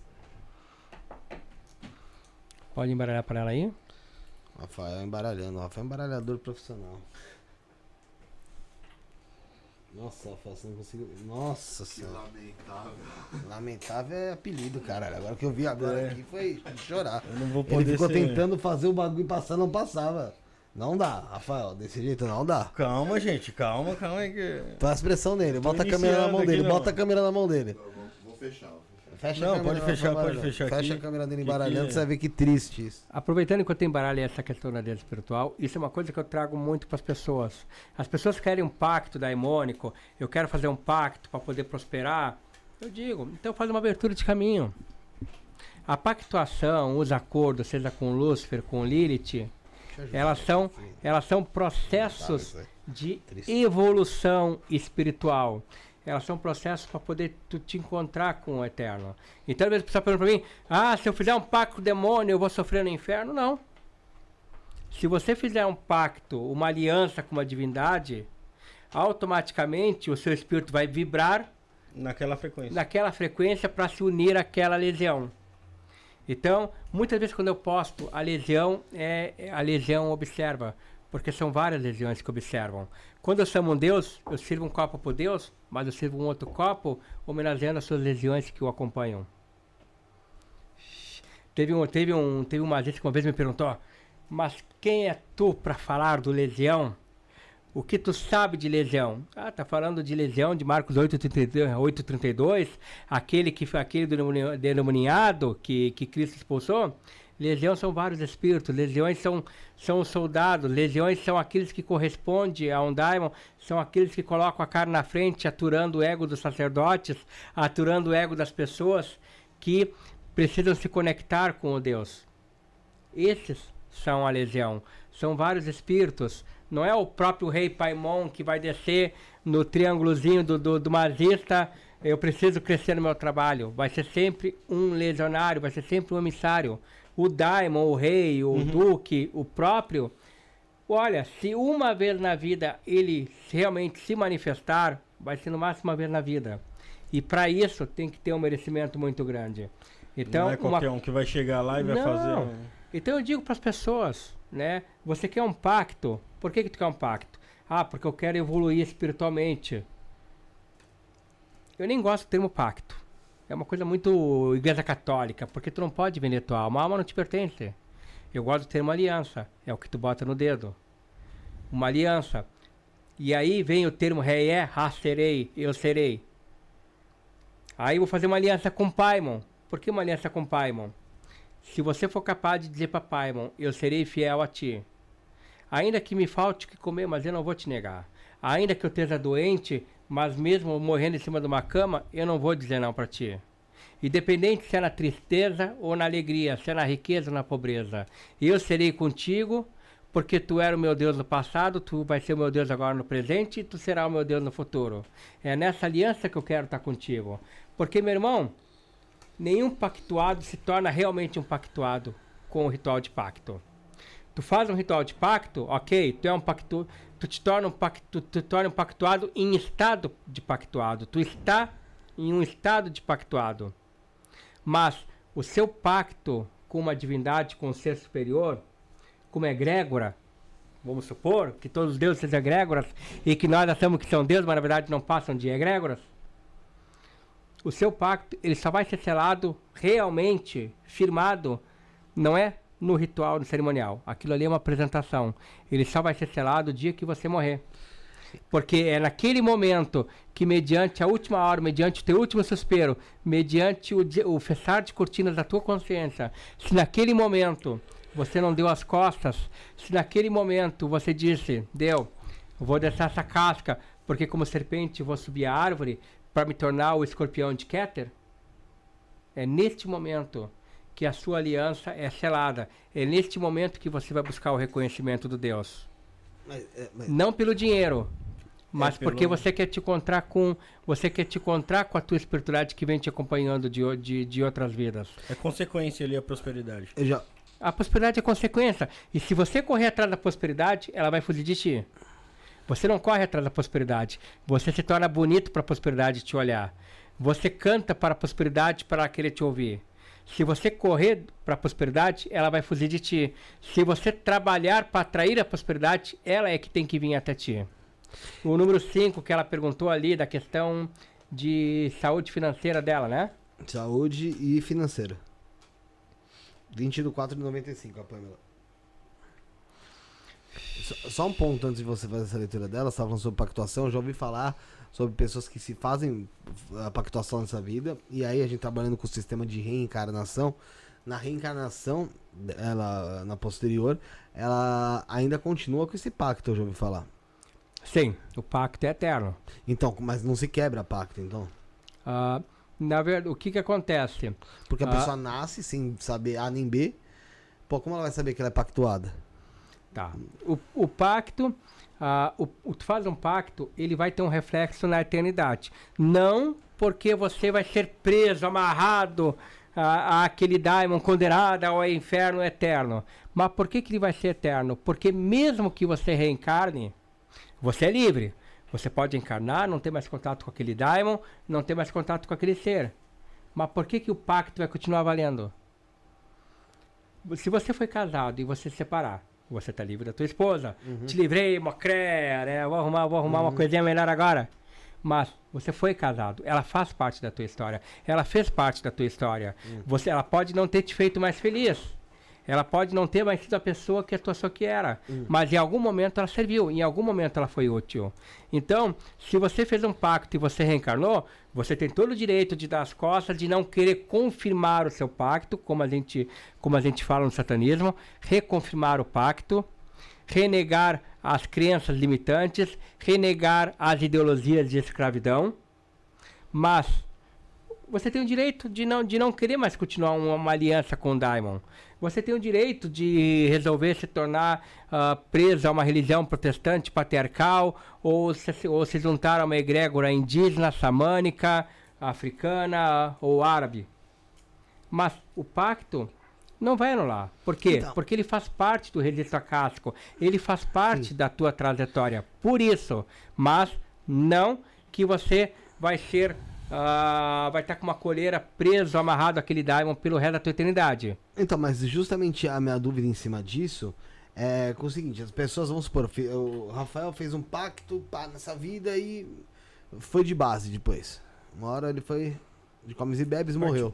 Uhum. É, na próxima vida ele não consegue, ele tenta, tenta, tenta, tenta, tenta encontrar o caminho espiritual, não consegue talvez. Seja porque o caminho espiritual dele continua sendo em cima do, do, da, da entidade, da egrégora, na qual ele fez a pactuação? Não, não porque os deuses, os deuses, ah, eles não... Aquilo que eu digo, né? Os deuses, os deuses, o pessoal, ah, porque eu vou vender minha alma pro demônio? As almas descem de balaio pro inferno, eles não precisam correr atrás de ti, eles não, precis, eles não precisam implorar pela, pela, pela, tua, pela tua adoração. Se... É que muitas vezes, aí é porque acontece, o cliente falou de exemplo ali, olha, nessa vida, demônio, a sua vida não, não vai tá pra frente. Falando, esse demônio que você tá falando não é Satanás. Hã? Só pra entender, esse demônio que você tá falando não é Satanás. Não, tô pegando um exemplo... O bíblico ali, genérico ah, ali. Não, bíblico, né? Gen, gen, né? Tô, tô pegando, tô pegando, pegando assim o exemplo literal. Hum. Aí o que acontece, ah, minha vida não vai pra frente, que é porque eu tenho... Não, as pessoas... A, se a tua vida não vai para frente, é em função das tuas atitudes, é em função da tua maturidade, é em função dos fatores culturais. Só que as pessoas criam a necessidade de achar que é por causa da espiritualidade que a vida não vai para frente, que é porque não, porque é porque uh, não estão dizendo Jesus a um Deus que a sua vida não vai para frente. Então elas criam uma desculpa, ah, é porque eu não fiz um pacto, por isso que eu me lembro para frente. Essa necessidade de confirmar ou não um pacto é um convite, se a pessoa já tinha um pacto, porque ela tem na sua psique a vontade de se ligar com ela de feitiçaria, com ela de magia cerimonial, porque fazia parte da sua vida. Mas a entidade nunca, nunca, nem o Daimon, nem o Exu, vai obrigar a pessoa para castigar. Eles falam muito na parte africana, é. se tu der as costas, o Exu vai te castigar, o Exu vai botar tua vida para frente. Não vai. Ele simplesmente vai dar as, co ele vai dar as costas. É, ele, se ele tá abandonando para um lado, vai abandonar para o outro. Então, ah, mas eu, eu vim para outra vida, minha vida não foi para frente porque eu tinha que confirmar o pacto. Tá, e por um acaso, se fizer o pacto, é aí que tu vai ficar rico? Por um acaso, se confirmar o pacto, é aí que todas as mulheres na rua vão te olhar, ou todos os homens na rua vão te olhar e vão te fazer ser desejado? Não! A sua vida não vai para frente por falta de maturidade. A sua vida não vai para frente por falta de conexão com as coisas que você almeja. Se a espiritualidade fosse obrigatória para vir para frente, não tinha ateu rico, não tinha ateu inteligente. A gente se conecta à espiritualidade não porque ela traz a maleta de dinheiro, não porque ela traz o segredo do sucesso, mas porque muitas vezes, na nossa ignorância, na nossa falta de maturidade, a gente precisa de alguém mais inteligente que nós para nos fazer pensar. A gente precisa de alguém mais inteligente que nós para poder, para poder dizer para nós, lava a tua cara e olha no espelho, olha o que está fazendo na tua vida. Porque a gente precisa de alguém para realmente estar tá pegando a nossa mão como criança e dizer, olha, tá... para de fazer bobagem que agora eu vou te botar no caminho. Por isso. Mas não que a espiritualidade automaticamente tenha a obrigação de levantar a tua vida, ou que por falta de espiritualidade a tua vida está na merda. É falta de maturidade, só que tu tem que culpar alguém. Eu tenho que culpar o diabo que me, que me fez matar o outro. Eu tenho que culpar, culpar o diabo que me fez perder o emprego. Não, é porque tu, é porque tu não cumpriu horário. É porque tu não te dedicava. É porque tu era relaxado com a tua aparência que a, tua, que a, que a namorada te largou. Então, essa, essa transferência de responsabilidade é o que as pessoas fazem também com a questão de pacto. Entendi. É aquilo da Pamela que, a gente, que eu cortei a legal dela. Tá. Só repete a pergunta dela. Ela queria saber sobre é, a questão da saúde e financeira dela. vinte de quatro de noventa e cinco, Pamela Costa Valadares.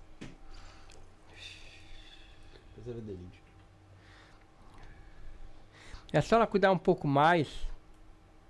o seu emocional, cuidar um pouco e, e cuidar um pouco mais os ouvidos que ela vem dando para outras pessoas que acabam não fazendo bem. As coisas vão melhorar no sentido, ah, no sentido, no sentido de saúde, no sentido financeiro. Ah, os obstáculos que ela está enfrentando ah, vai, vão, vão ser tirados do caminho, mas a, mai, o, a maior pedra para ela é o seu desânimo. É a, é a sua falta de perspectiva de, ac, de acreditar na, no, que, no que realmente vai levantar ela. E, principalmente, dar menos ouvido às pessoas que estão tentando prejudicar ela. Mas ela pode ficar tranquila, no sentido de saúde vai melhorar e, ter, e vai ter um corte nos obstáculos aí que estão realmente deixando ela muito para baixo e não estão deixando ela olhar para frente. Só aguentar mais um pouco, Pamela. Isso aí não vai ser de hoje para amanhã, Pamela. Os deuses pedem para te aguentar mais um pouco. Mas as coisas vão se resolver. Certo. E tem aqui o Elídio, que ele queria saber se tem alguma mensagem do avô dele, que se chama Joel Thomas Borges. Elídio Cismil. Só pede para escolher de um a quatro. Ele é a última pergunta? É a última. É. Tá, então eu vou abrir isso aqui de recado pro avô, pro avô dele.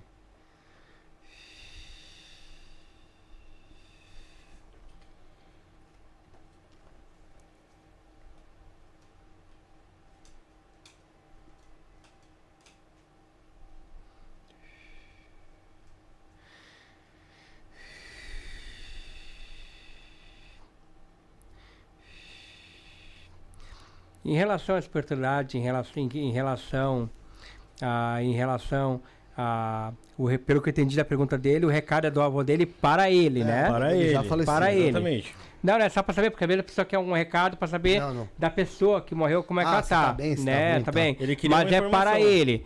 É. Em relação, em relação a ele, eu, ah, o, avô, o, avô, o avô dele transmite uma, uma certa a segurança no sentido da espiritualidade que, que ele carrega, no sentido de estar abrindo algumas portas na vida profissional dele, marcando a questão de, a questão de vida financeira, essa questão de, essa questão de liberdade que ele está buscando. O avô dele menciona alguma espécie de notícia, alguma espécie de papel que está vindo, como se, como se fosse algo que ele tivesse um pouco ansioso para estar resolvendo alguma coisa na vida dele, e que vai, e que vai vir. Tinha mais um, sim. Ah? Tinha mais um. Que a mãe dele tá doente. Aqui, então. Ô, bora decolando jogando Free Fire? Manda aí o nome da sua mãe completa. E o data de nascimento, por favor.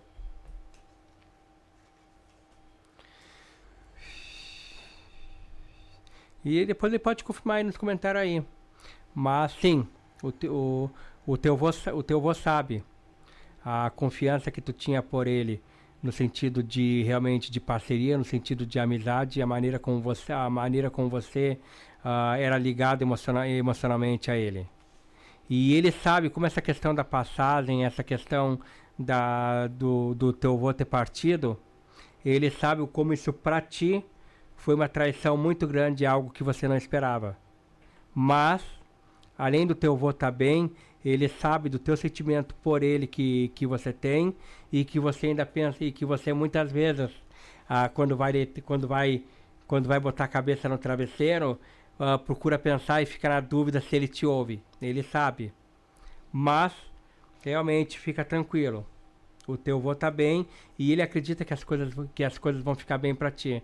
Tanto no sentido onde tu agarra a tua espiritualidade, como nesse sentido de notícia aí que tu tá aguardando para poder tá te dando foco de liberdade para alguma coisa que você procura. Depois comenta aí no chat se, faz, se fez sentido ou não o que teu vô mandou te dizer. Aqui, ó. Devanir Gomes, dez do cinco de setenta. Só que deixa eu só ler... Aqui, ó. Uhum. É pra minha mãe, ela tem uma doença que não tem cura. Ela falou que foi macumba. Queria saber pela espiritualidade o que ela fala. dez do cinco de setenta. Devanir Gomes, é isso? Foi isso que eu falei? Foi. Foi. Devanir Gomes.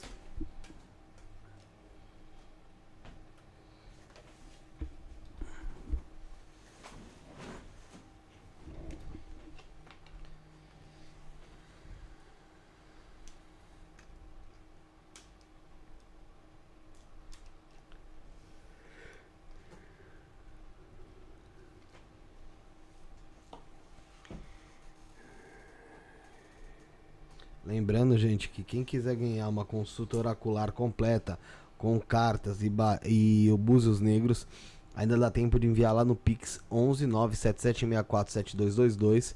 A partir de cinco reais a chave está fixada aqui no comentário e tem também na descrição. Você manda lá e você vai estar tá concorrendo a partir de cinco reais, está nesse Pix. O beneficiário é Felipe. Você vai estar tá concorrendo aí uma consulta com o Frater Therion. Não foi macumba. Fato. Fato, talvez seja com essa sensação de macumba, por uma, por uma certa sensação de falta de proteção, de abandono da espiritualidade, acreditando que por isso a porta ficou, ficou aberta, prejudicando, todo, to, ah, prejudicando a tua mãe em relação ao seu caminho, em relação à sua mãe no sentido de prosperidade, no sentido de sorte, em função, em função de algumas coisas que a sua mãe acaba guardando no sentido de temores de coisas fechadas. Mas, apesar dessa guarda baixa, deste, uh, desta falta de ação da espiritualidade para ter defendido essa, essa doença, mas eu não posso dizer, olha, foi macumba feita, porque eu não, po eu não posso uh, tocar a culpa aonde não, aonde não tem. Os deuses marcam muito forte a questão do sentimento da tua mãe. Ela, ela botou na conversa ali que não tem cura, né? É, falou que é uma doença... Que não tem, não que tem, não cura. tem cura. Então, nessa, nessa questão de sentimento, isso, que, isso quebrou muito a confiança da mãe na espiritualidade. É, não tem cura pro mas, mundo dele, mas né? essa, que, essa questão de doença da mãe não é resultado de macumba. Infelizmente, isso já vem dentro da questão de família, já vem dentro dessa questão uh, karmática de maldição familiar, acaba trazendo isso. E isso já estava, lá, e isso já estava latente para acontecer na tua mãe desde a, desde a função... Uh, de, que, de que ela era criança, essa questão uh, da, dessa doença. Ela só, ela, só que ela estava incubada e não se mostrando com, uh, como, como era para te mostrar. Lamento pela questão de doença da tua mãe, e eu digo lamento porque realmente a situação dela eu não vou enfeitar, é um pouquinho complicada. Mas se você aceitar, eu não vou te cobrar nada por isso, fica à vontade para... poder fazer contato, chamar no privado, dizer que você foi a pessoa que perguntou a tua mãe. Se quiser dar os dados da tua mãe, não vou cobrar nada por isso. E no sentido de saúde, dentro do possível, eu, dou, eu procura interagir para poder dar uma mão para tua mãe para poder sair dessa. O... E, novamente, não é por interesse financeiro, porque eu não vou cobrar isso. É por uma questão de realmente... Eu acho que o direito de viver é de todos. Arroba, tá aí o Instagram dele aqui na, no primeiro item da descrição. Mas antes, até pra gente entender um pouco melhor, você tem alguns cursos que você dá também, né? O, sim. Tá, quais cursos que você trabalha? Goetia luciferiana, goetia satânica, para quem deseja trabalhar com a goetia numa viés mais hostil. O curso de cartomancia mesmo, é um, é um curso uh, que trabalho com P D F próprio, com grupo de estudo, com aula via gravada. E além das aulas gravadas, eu ainda eu, eu coloco uma aula de mentoria para dar um apoio ao vivo ali, para poder tirar um pouco de dúvida com o pessoal que faz o curso de cartomancia. Tenho tenho projeto aí adiante aí de estar tá trazendo outros cursos no sentido de magia enoquiana. É que o tempo é uma coisa que me raça bastante. Eu estou com um projeto fantástico com o Plabo Osmari, projeto conjunto. De também da gente está trazendo outros cursos, como a necromancia egípcia, como a magia árabe, a, a, a goethe de jeans. Então é um outro projeto também de curso que a gente, que a gente pretende estar tá trazendo aí para a galera. E eu faço muito a mentoria. A mentoria é o quê? Olha, eu tenho vontade de aprender a espiritualidade, eu tenho vontade de entender o luciferianismo, eu tenho vontade de aprender a magia cerimonial. Ah, mas eu não quero goécia, eu quero entender o satanismo espiritual, eu quero trabalhar com a demolatria antiga, aprender a fazer um altar, aprender a ter uma conexão com o sonho, aprender a meditar. Então, neste contexto de mentoria, neste contexto de formação, de demonólatra, de goeta, também é um processo que eu faço de instrução, aonde neste, neste, neste processo aí entra, né, que a gente... Ficou de falar aqui, a questão dos Rasos Magos faz parte dessa, desse contexto de espiritualidade que eu trago pro pessoal. Entendi. Legal. É, queria assim, saber mais sobre esse relógio dos magos aí que dizem. Tá. O relógio dos, o relógio dos magos, né, trazendo essa menção, ele é um relógio planetário, justamente para acabar com essa coisa aí de... necessidade de aplicativo para calcular. Aí tô sem internet, deu, acabou, ferrei. Claro que, como eu digo, né, eu sou muito hard com as minhas coisas, então para que carregar papel? Já tatuo na mão, já que eu trabalho com isso para poder calcular os Rasos Magos. Cada ponta dessa estrela é ligado a um planeta. Uhum. Né, então, o símbolo do meio aqui é esporádico, é só para uhum. ter alguma coisinha para recear o meio mesmo, né? Mas... Então, vamos botar o símbolo do meio, como se fosse o Akasa, o princípio, o todo, dando direção e emanando os planetas. O que interessa aqui é as pontas. Este ponto preto, por exemplo, dá para ver o símbolo de Saturno. Aí, parecendo um quatro, Júpiter. A bolinha com a flechinha, parecendo Marte. A bolinha aqui com um pontinho, parecendo uma herpes, né? O Sol. A bolinha aqui com a cruzinha... Aqui simbolizando Vênus, aqui parecendo um tourinho com cifrinho, simbolizando Mercúrio, e ali, lógico, né, ah, cifradinho, pretinho, a Lua. Então, o relógio dos magos de Elifas Levi, não só explicando, como também dando uma mini aulinha pro pessoal aí, né, pro pessoal que tá assistindo a live aprender como é que usa o relógio dos magos de forma simples.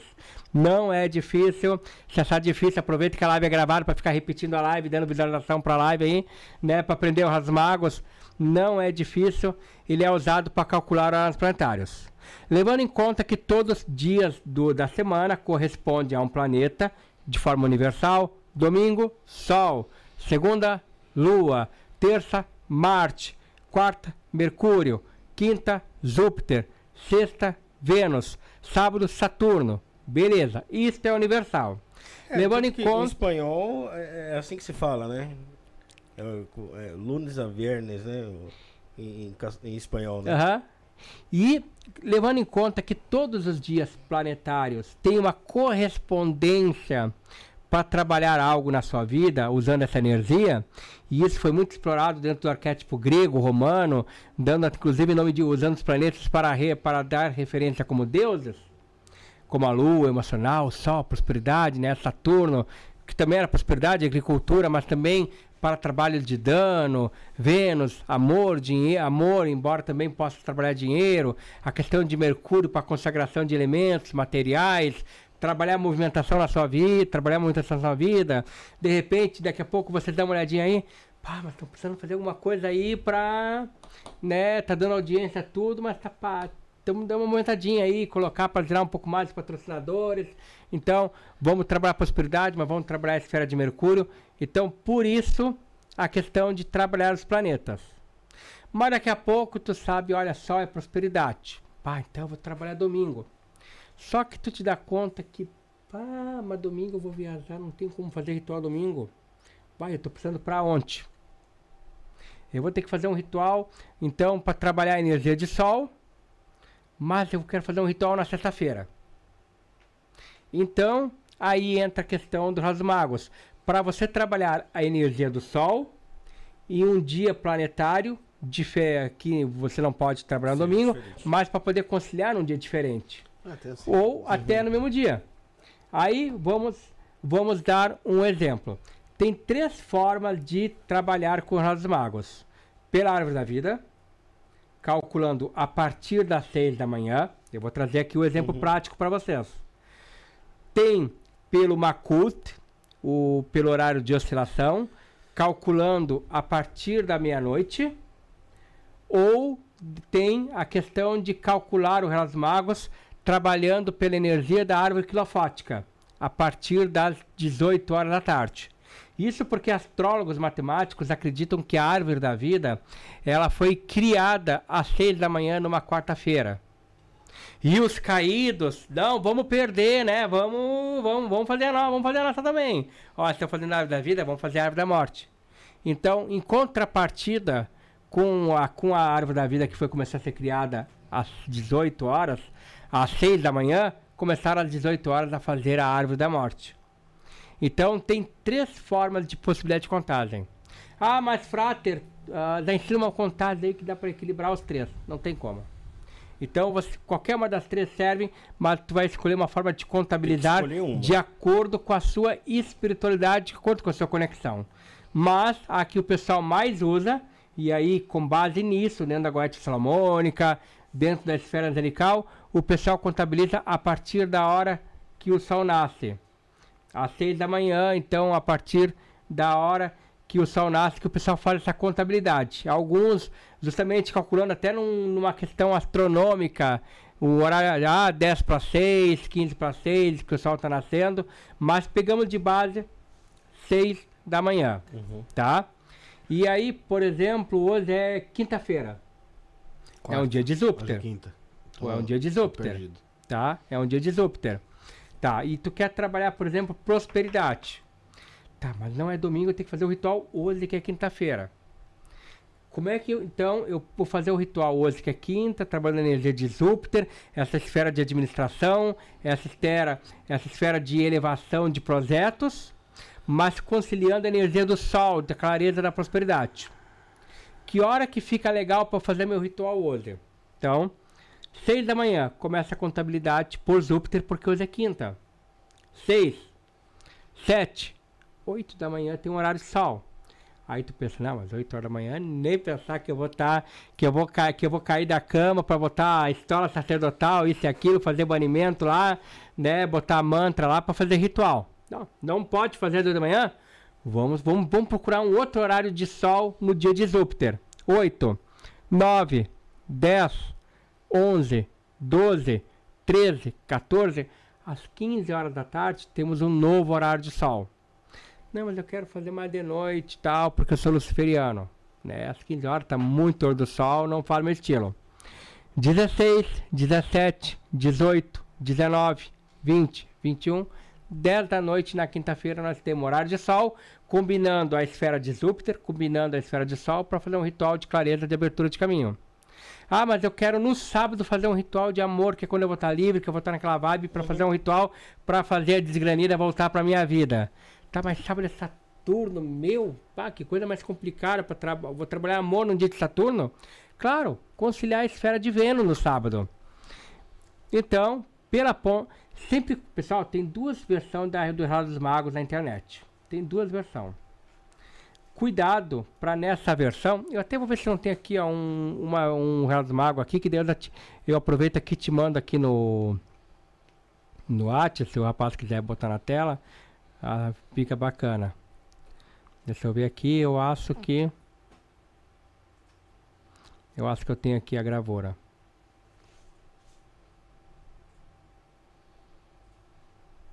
Enquanto isso, pessoal, vai se inscrevendo no canal aí, né? Se quiser deixar uma perguntinha no chat, fazer um favorzinho pra nós aí, se inscreve aí. Ajuda aí. E tem o canal de cortes também, né, Felipe? Tem um canal de cortes, cortes, cortes do Isto Não É Podcast oficial, vai lá, tem corte de tudo que é, que é estilo lá, cara. Se eu acho de espiritismo, tem. Se eu acho de crime, tem. Se eu acho de candomblé, tem. Se eu acho de umbanda, tem. Se eu acho de quimbanda, tem. Se eu acho de luciferismo, tem. Se eu acho de satanismo, tem. Se eu acho de cristianismo, tem. Tem corte de tudo. Duvido você não achar o corte que você quer lá. Você quer o quê? Quer falar sobre quem? Vai, fala aí. Fala um, fala um tema aí, pô. Eu quero falar sobre, sobre magia egípcia. Tem. Tem. Tem. Quero falar sobre... Sobre... É, culto de Egungun. Tem, pô. Tem. Tem corte de tudo. tudo. Tô falando, caramba. Tem de tudo. Bom, falando em Egungun, né? Um abraço pro meu grande irmão daqui de São Paulo, inclusive, o Celso do Alapini, que é ligado direto à magia de Egungun, ah, o único Alapini do Brasil. O... Vou mandar o contato dele, Instagram dele, o Celso do é daqui de São Paulo. Boa. Né? Responsa... Considerado o único Alapini uh, real no Brasil dentro do culto de Egungun. Vou mandar depois o contato pra vocês manda. aqui, ainda mais que ele é aqui daqui de São Paulo. Pô, manda fica, lá que, fica, vai ser um papo interessante. Ô, fica ô, fácil. Ô, Frater, antes só de você continuar até... Eu... É, inclusive te mandei a foto. Mandou? Do que? Do, do Relato dos Magos. Ah, tá. Botar na é... tela. De... Eu ia te fazer perguntas em relação a... ao teu telefone de contato, pro pessoal que quiser fazer curso com você, alguma ó. coisa do tipo. Vou mandar pro Rick aí, tá, Rick? Fe... Manda aí. Facebook, Frater Therion, Instagram, arroba Grande Oriente Lucas, WhatsApp ou Telegram, D D D cinquenta e um, aqui, cinquenta e um, que é o D D D do Rio Grande do Sul, nove nove um zero dois, é, um zero dois vinte e três noventa. Show aqui, ó, por aqui, ó, Frater Therion, galera, só entrar em contato com ele, tá aí, ó. O WhatsApp para o consulta oracular, para mentoria, para poder aprender demolatria antiga, aprender goécia luciferiano, para aprender goécia satânica, para aprender cartomancia, para o pessoal adiante aí que vai querer entender a esfera da magia enoquiana negra, que é um, um material que eu estou desenvolvendo, juntando desde Raziel, desde Anjos da Fúria, para trabalhar com a, com a magia enoquiana negra, e aonde a magia enoquiana nós temos a missa branca, e da magia enoquiana negra, trazendo a missa negra com usando as esferas dos caídos. Então, assim como a goétia árabe, eu já tenho gente aí de tudo que eu até canto aí, me, uh, dando de soco na minha foto aí, né? Uh, então, é outra esfera que eu tô trazendo, hum. trazendo aí. Então, galera, uh, entre em contato com ele, tem um, como eu disse, Instagram, Grande Oriente... Lux, L U X, é muito fácil, tá, gente? E, e lembrando, pessoal, né, aí também, né, quiser... Pessoal, inclusive para vocês, meus seguidores que estão ouvindo. Pessoal, como eu sempre digo na live, quando me convido para uma entrevista, vamos apoiar o canal, vamos apoiar o canal. Além de você tá, não, não, não é só curtir o vídeo porque eu tô participando, mas se inscrevendo no vídeo. O pessoal aqui, independente de eu estar aqui, como eu já acompanhava, faz um trabalho sério, faz um trabalho de abertura, de diálogo, de conhecimento, não limitando a fé, dando vazão às, opinião, às opiniões. Vamos valorizar os irmãos aqui no sentido do, no sentido do canal, porque o trabalho é de, é de qualidade, é de qualidade. As pessoas por detrás do púlpito aqui, pessoas fantásticas, a energia maravilhosa do estúdio. Vamos valorizar o trabalho, vamos se inscrever no canal, vamos compartilhar a live, vamos compartilhar o link deles, do Kawaii, TikTok, vamos incentivar esse trabalho para não parar, porque é esse tipo de trabalho que está dando voz para a gente conseguir crescer na rede. Não é a Globo, não é a S B T, não é a Record, são trabalhos de irmãos como esse aí que estão botando a cara a tapa para poder acreditar e dar espaço para nós. Vamos, pessoal que me segue, vamos se inscrever, vamos curtir. E além do pessoal que me segue, para quem não me segue, de Papo com o Mago, meu canal do YouTube, toda semana, tirando essa função da Correia de São Paulo, uma live nova, onde eu trago conhecimento nas lives, trago debates de assuntos de magia sem cobrar um centavo no YouTube. De Papo com o Mago? De Papo com o Mago, meu canal do YouTube. Entendi, de Papo com o Mago. Então, galera, segue lá também, só procurar no YouTube de Papo com o Mago. Já segue lá que, pô, vi que muita, muita gente gostou aqui, né, do, é, teve bastante de você, então, bastante gente gostou. Um, com certeza. E, galera, quem for entrar em contato com ele, fala lá, ó, tô vindo pelo Isto Não É Podcast aí, dá um alô pra ele. Esse aqui é o... Relógio, Relógio dos, dos Magos. Magos, né? Então, eu vou dar um exemplo pra vocês. Por exemplo, vou trabalhar sábado, um trabalho pra, pra mal amada voltar, voltar pra mim e pensar, e, e, e me perdoar e dizer, e dizer que vai aceitar voltar pra mim. E aí, pegando de exemplo pela esfera angelical, tá? Aí eu vou começar a calcular a partir das seis da manhã, horário de Saturno. seis, sete, oito, nove, dez da manhã eu tenho uma conexão de Vênus no sábado. Para poder fazer um trabalho tanto amoroso como também financeiro, porque Vênus também é do dinheiro. Mas aí, né... Às dez da manhã eu acho muito cedo, sábado, não é, não é um horário que eu vou fazer aí para poder consolar meus cornos, para fazer um trabalho de amor. Eu vou procurar um horário mais tarde aí para poder fazer meu trabalho de amor no sábado. dez, onze, doze, treze, quatorze, quinze, dezesseis, dezessete, cinco horas da tarde eu tenho um outro horário de Vênus para poder conciliar a energia de Vênus para trabalho amoroso. dezessete, mas não quero fazer dezessete, quero fazer mais tarde. dezoito, dezenove, vinte, vinte e um, vinte e dois, vinte e três. À meia-noite de sábado, novamente eu entro em uma conexão pelo horário angelical para trabalhar com a esfera de Vênus. Mas só uma coincidência, só um detalhe para a gente ver uma coisa aqui, ó. vinte e quatro, Vênus, uma da manhã, Mercúrio, duas, Lua, três da manhã, Saturno, quatro da manhã, Júpiter, cinco da manhã, Marte, seis da manhã no domingo, que é dia de sol. Quem é que abre o horário seis da manhã? Sol. Sol. Então, o relógio dos magos, na sua contabilidade, ele, ele além de te dar os horários, mas você pode ver que ele mantém uma, uma, uma um linha, ali. uma harmonia para manter a correspondência dos dias. E uma coisa que eu digo muito pessoal, que também usa os magos para fazer os rituais, não se prendam só, mas Vênus é só amor. Às vezes tu quer trazer amor no trabalho de amor, mas tu tem que trabalhar a energia de Marte. Por quê? Aconteceu com, com um rapaz, ele cria um trabalho de amor e aí eu dei uma olhada no mapa astral dele, eu gosto muito de dar essa olhadinha básica no uhum. mapa astral antes de fazer o trabalho para ti. E sabe o que, que eu vi no mapa astral dele? Lá abraçadinho, dizendo te amo Vênus, Marte. Ou seja, ele ao nascer, no dia que ele nasceu, já estava marcando a energia de guerra na sua vida, que ele ia ter dificuldade na vida amorosa. Então, neste caso, não era uma questão só de trabalhar Vênus para energia amorosa, mas trabalhar a energia de Marte, para poder trazer essa misericórdia, afastar, deixar de fazer guerra na vida amorosa dele, para que ele pudesse se encontrar e ser feliz, destruindo os obstáculos que o impedem de ser feliz. É esse outro tipo de olhar que a gente tem que olhar dentro da parte de feitiçaria.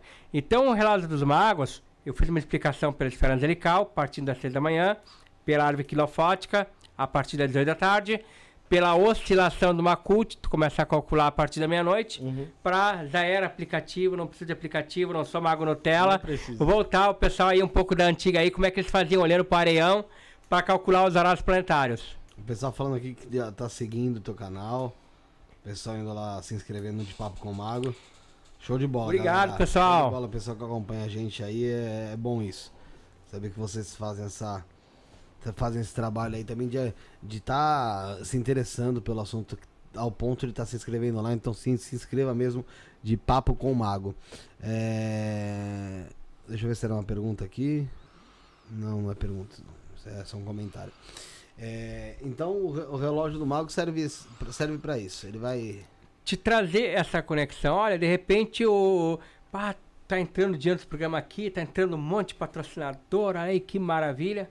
Mas peraí, ô meu, que droga, meu, que assim o dinheiro tá entrando e parece que não tá rendendo, né? Eu quero trazer uma coisa aqui nova aqui, né? Eu quero trazer uma, um, uma iluminação diferente, mas parece que o dinheiro não sobra. Então eu tenho que trabalhar uma, uma esfera de administração financeira. Traba, então, trabalhar a questão de Júpiter, por exemplo. Então, o Jornal dos Magos, ele é para trazer essa conexão de horários planetários para poder ter uma assertividade da energia dos planetas nos seus rituais. Uhum. Combinando, claro que por trás disso tem toda uma questão de construção pantacular que pode ser feita, uma análise de Daimon baseado naquela esfera de, de, de entidade, a gata Daimon, o caco Daimon, para poder ter uma resolução do trabalho.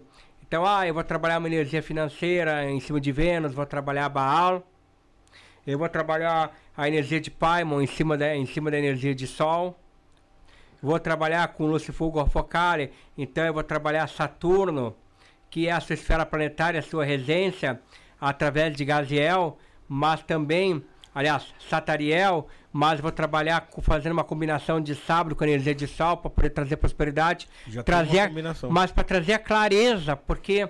Uh, eu te, uh, porque eu não sei, eu não sei no que, que eu devo investir, eu não consigo ter ideia, então aí entra a questão de energia de clareza. Uhum. Então, ou às vezes, olha, eu sei no que investir, mas parece que não anda, parece que não movimenta, né? Eu tô com contato de várias pessoas aqui para negociar, para poder fechar algo, mas, uh, mas parece que não anda, parece que trava, a pessoa não se decide. Aí então, vou, tra- vou trabalhar uma esfera de Mercúrio, movimento, girar a roda. Então, nessa utilidade que entra a questão do Jornal dos Magos. Entendi. Legal. Bom, a gente já passou das onze aqui, já conversou bastante hoje aqui com o Therion. Sei que tem muito mais assunto aí pra, pra bater papo com ele, porque é um cara que tem uma, já tem uma vivência dentro desse mundo magístico, né? Desse, e dentro mesmo do satanismo no qual ele, ele segue. É, espero ele aqui em outra oportunidade, mas por hoje vamos, vamos, vamos deixar ele descansar também. Vamos descansar ele, também. Ele tem outros rolês em São Paulo nesses, outros, nesses próximos dias. É, então vou dar as considerações finais do Rafael, mas antes disso, Rafael, eu vou falar quem venceu aqui o. É, pô, é verdade. Tem, Deixa eu entrar tem que falar aqui. Quem venceu o sorteio, isso não. Deixa eu entrar aqui só pra passar. Foi o. Tá aqui. Thomas Costa de Souza. Thomas Costa, Thomas de, Costa Souza. de Souza. Então, senhor Thomas Costa de Souza, mande o comprovante pro um um nove sete sete seis quatro sete dois dois dois. É o mesmo número que você fez o Pix, tá? Tá aí na nossa descrição. um um nove sete sete seis quatro sete dois dois dois dois. Manda lá o comprovante, uh, que aí eu vou te encaminhar aí pro... pro Therion, pra você tá fazendo esse jogo com ele. Thomas Costa de Souza. E se estiver no chat, já dá um alô. Ah, tô aqui e tal. Tá bom? Obrigado aí pro Thomas. Rafael, Uh, suas considerações finais. Pô, vou agradecer a todo mundo que acompanhou aí com a gente, que interagiu aí, né? Foi bem bacana. E agradecer ao Frater Therion por toda a informação que trouxe aqui hoje, todo esclarecimento, né? Porque a gente é, às vezes tem uma visão é, diferente quando você olha o nome satanismo draconiano, goétia satânica, e a gente vê que é, não é um cara que, que tá aqui pra...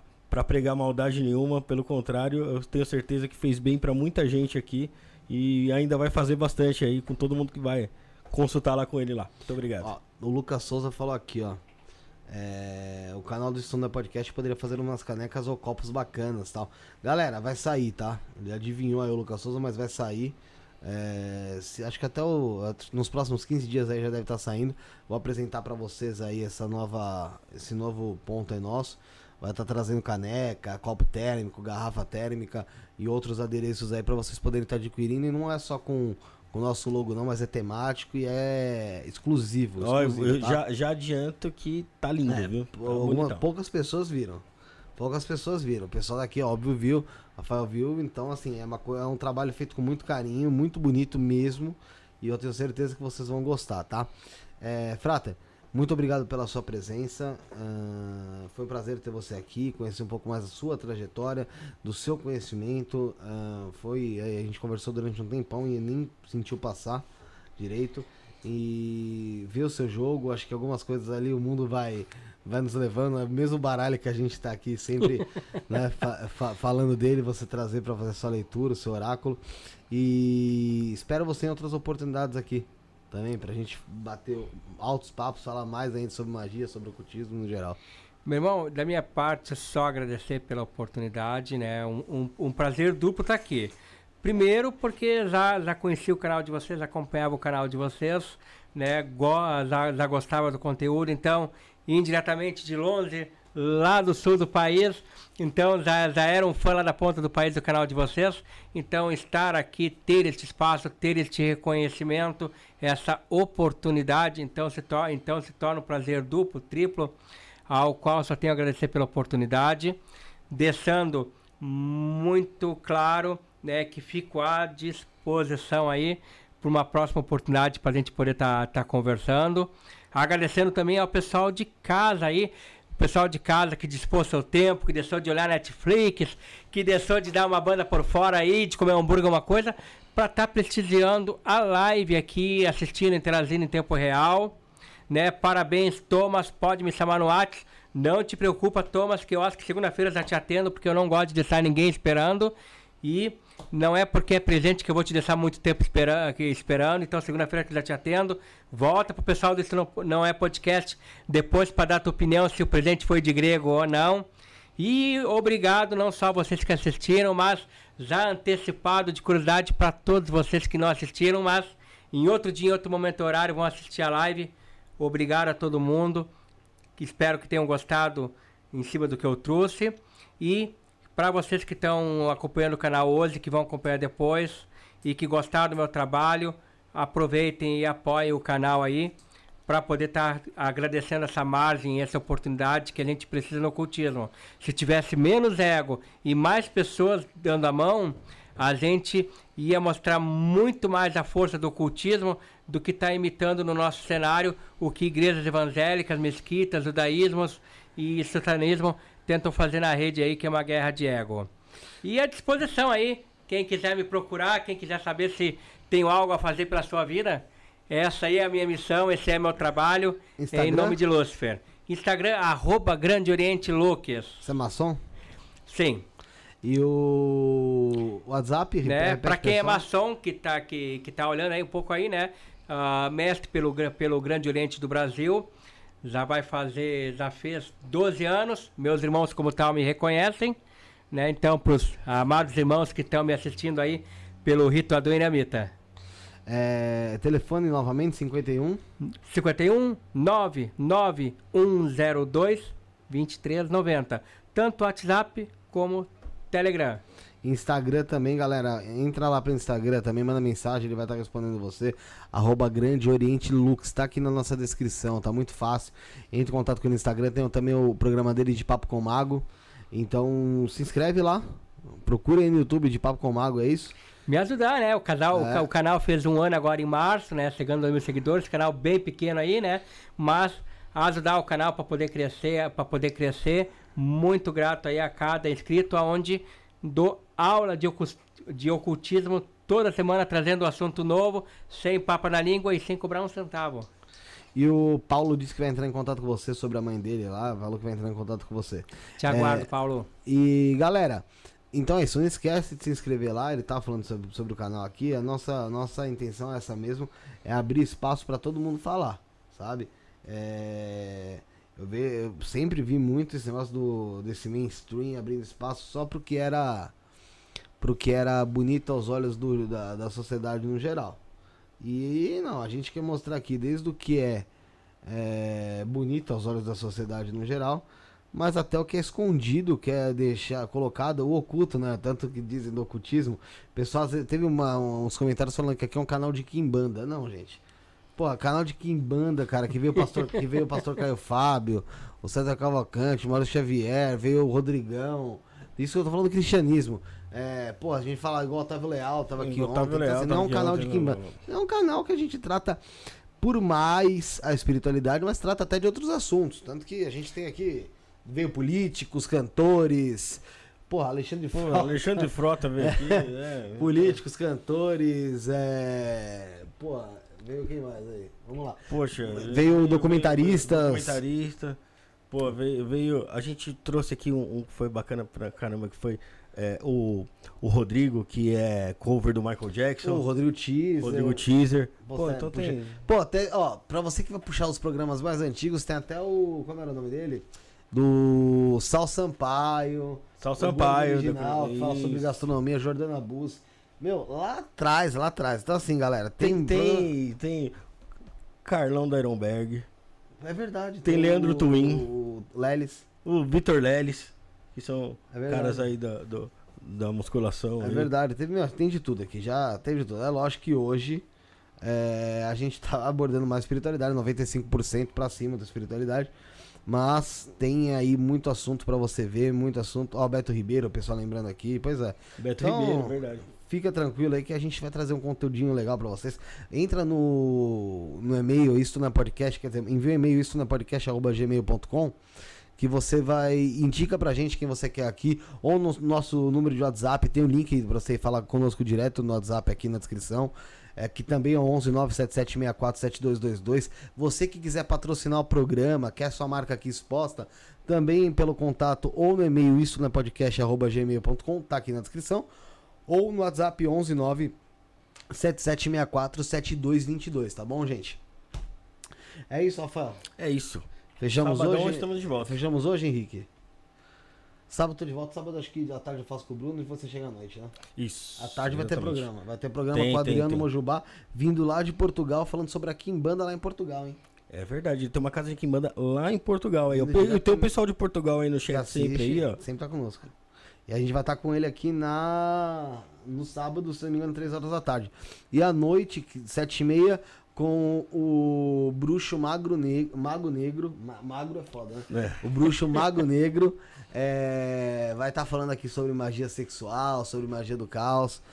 Vai ser interessante. Vai, vai ser interessante. Vai ser interessante. Tem papo aí. aí que o pessoal vai curtir bastante, eu tenho certeza. Então é isso, Rafael, Rick, obrigado, Therion. Meu irmão, só agradecer. Então, muito obrigado, pessoal da S A B. Né, quiser negar, dá uma de pastor evangélico agora, quiser negar a Jesus e, ace, e aceitar o abismo na sua vida, então estamos aí à disposição. É isso aí, galera. Então é isso, somos o início, o fim e o meio. Fomos.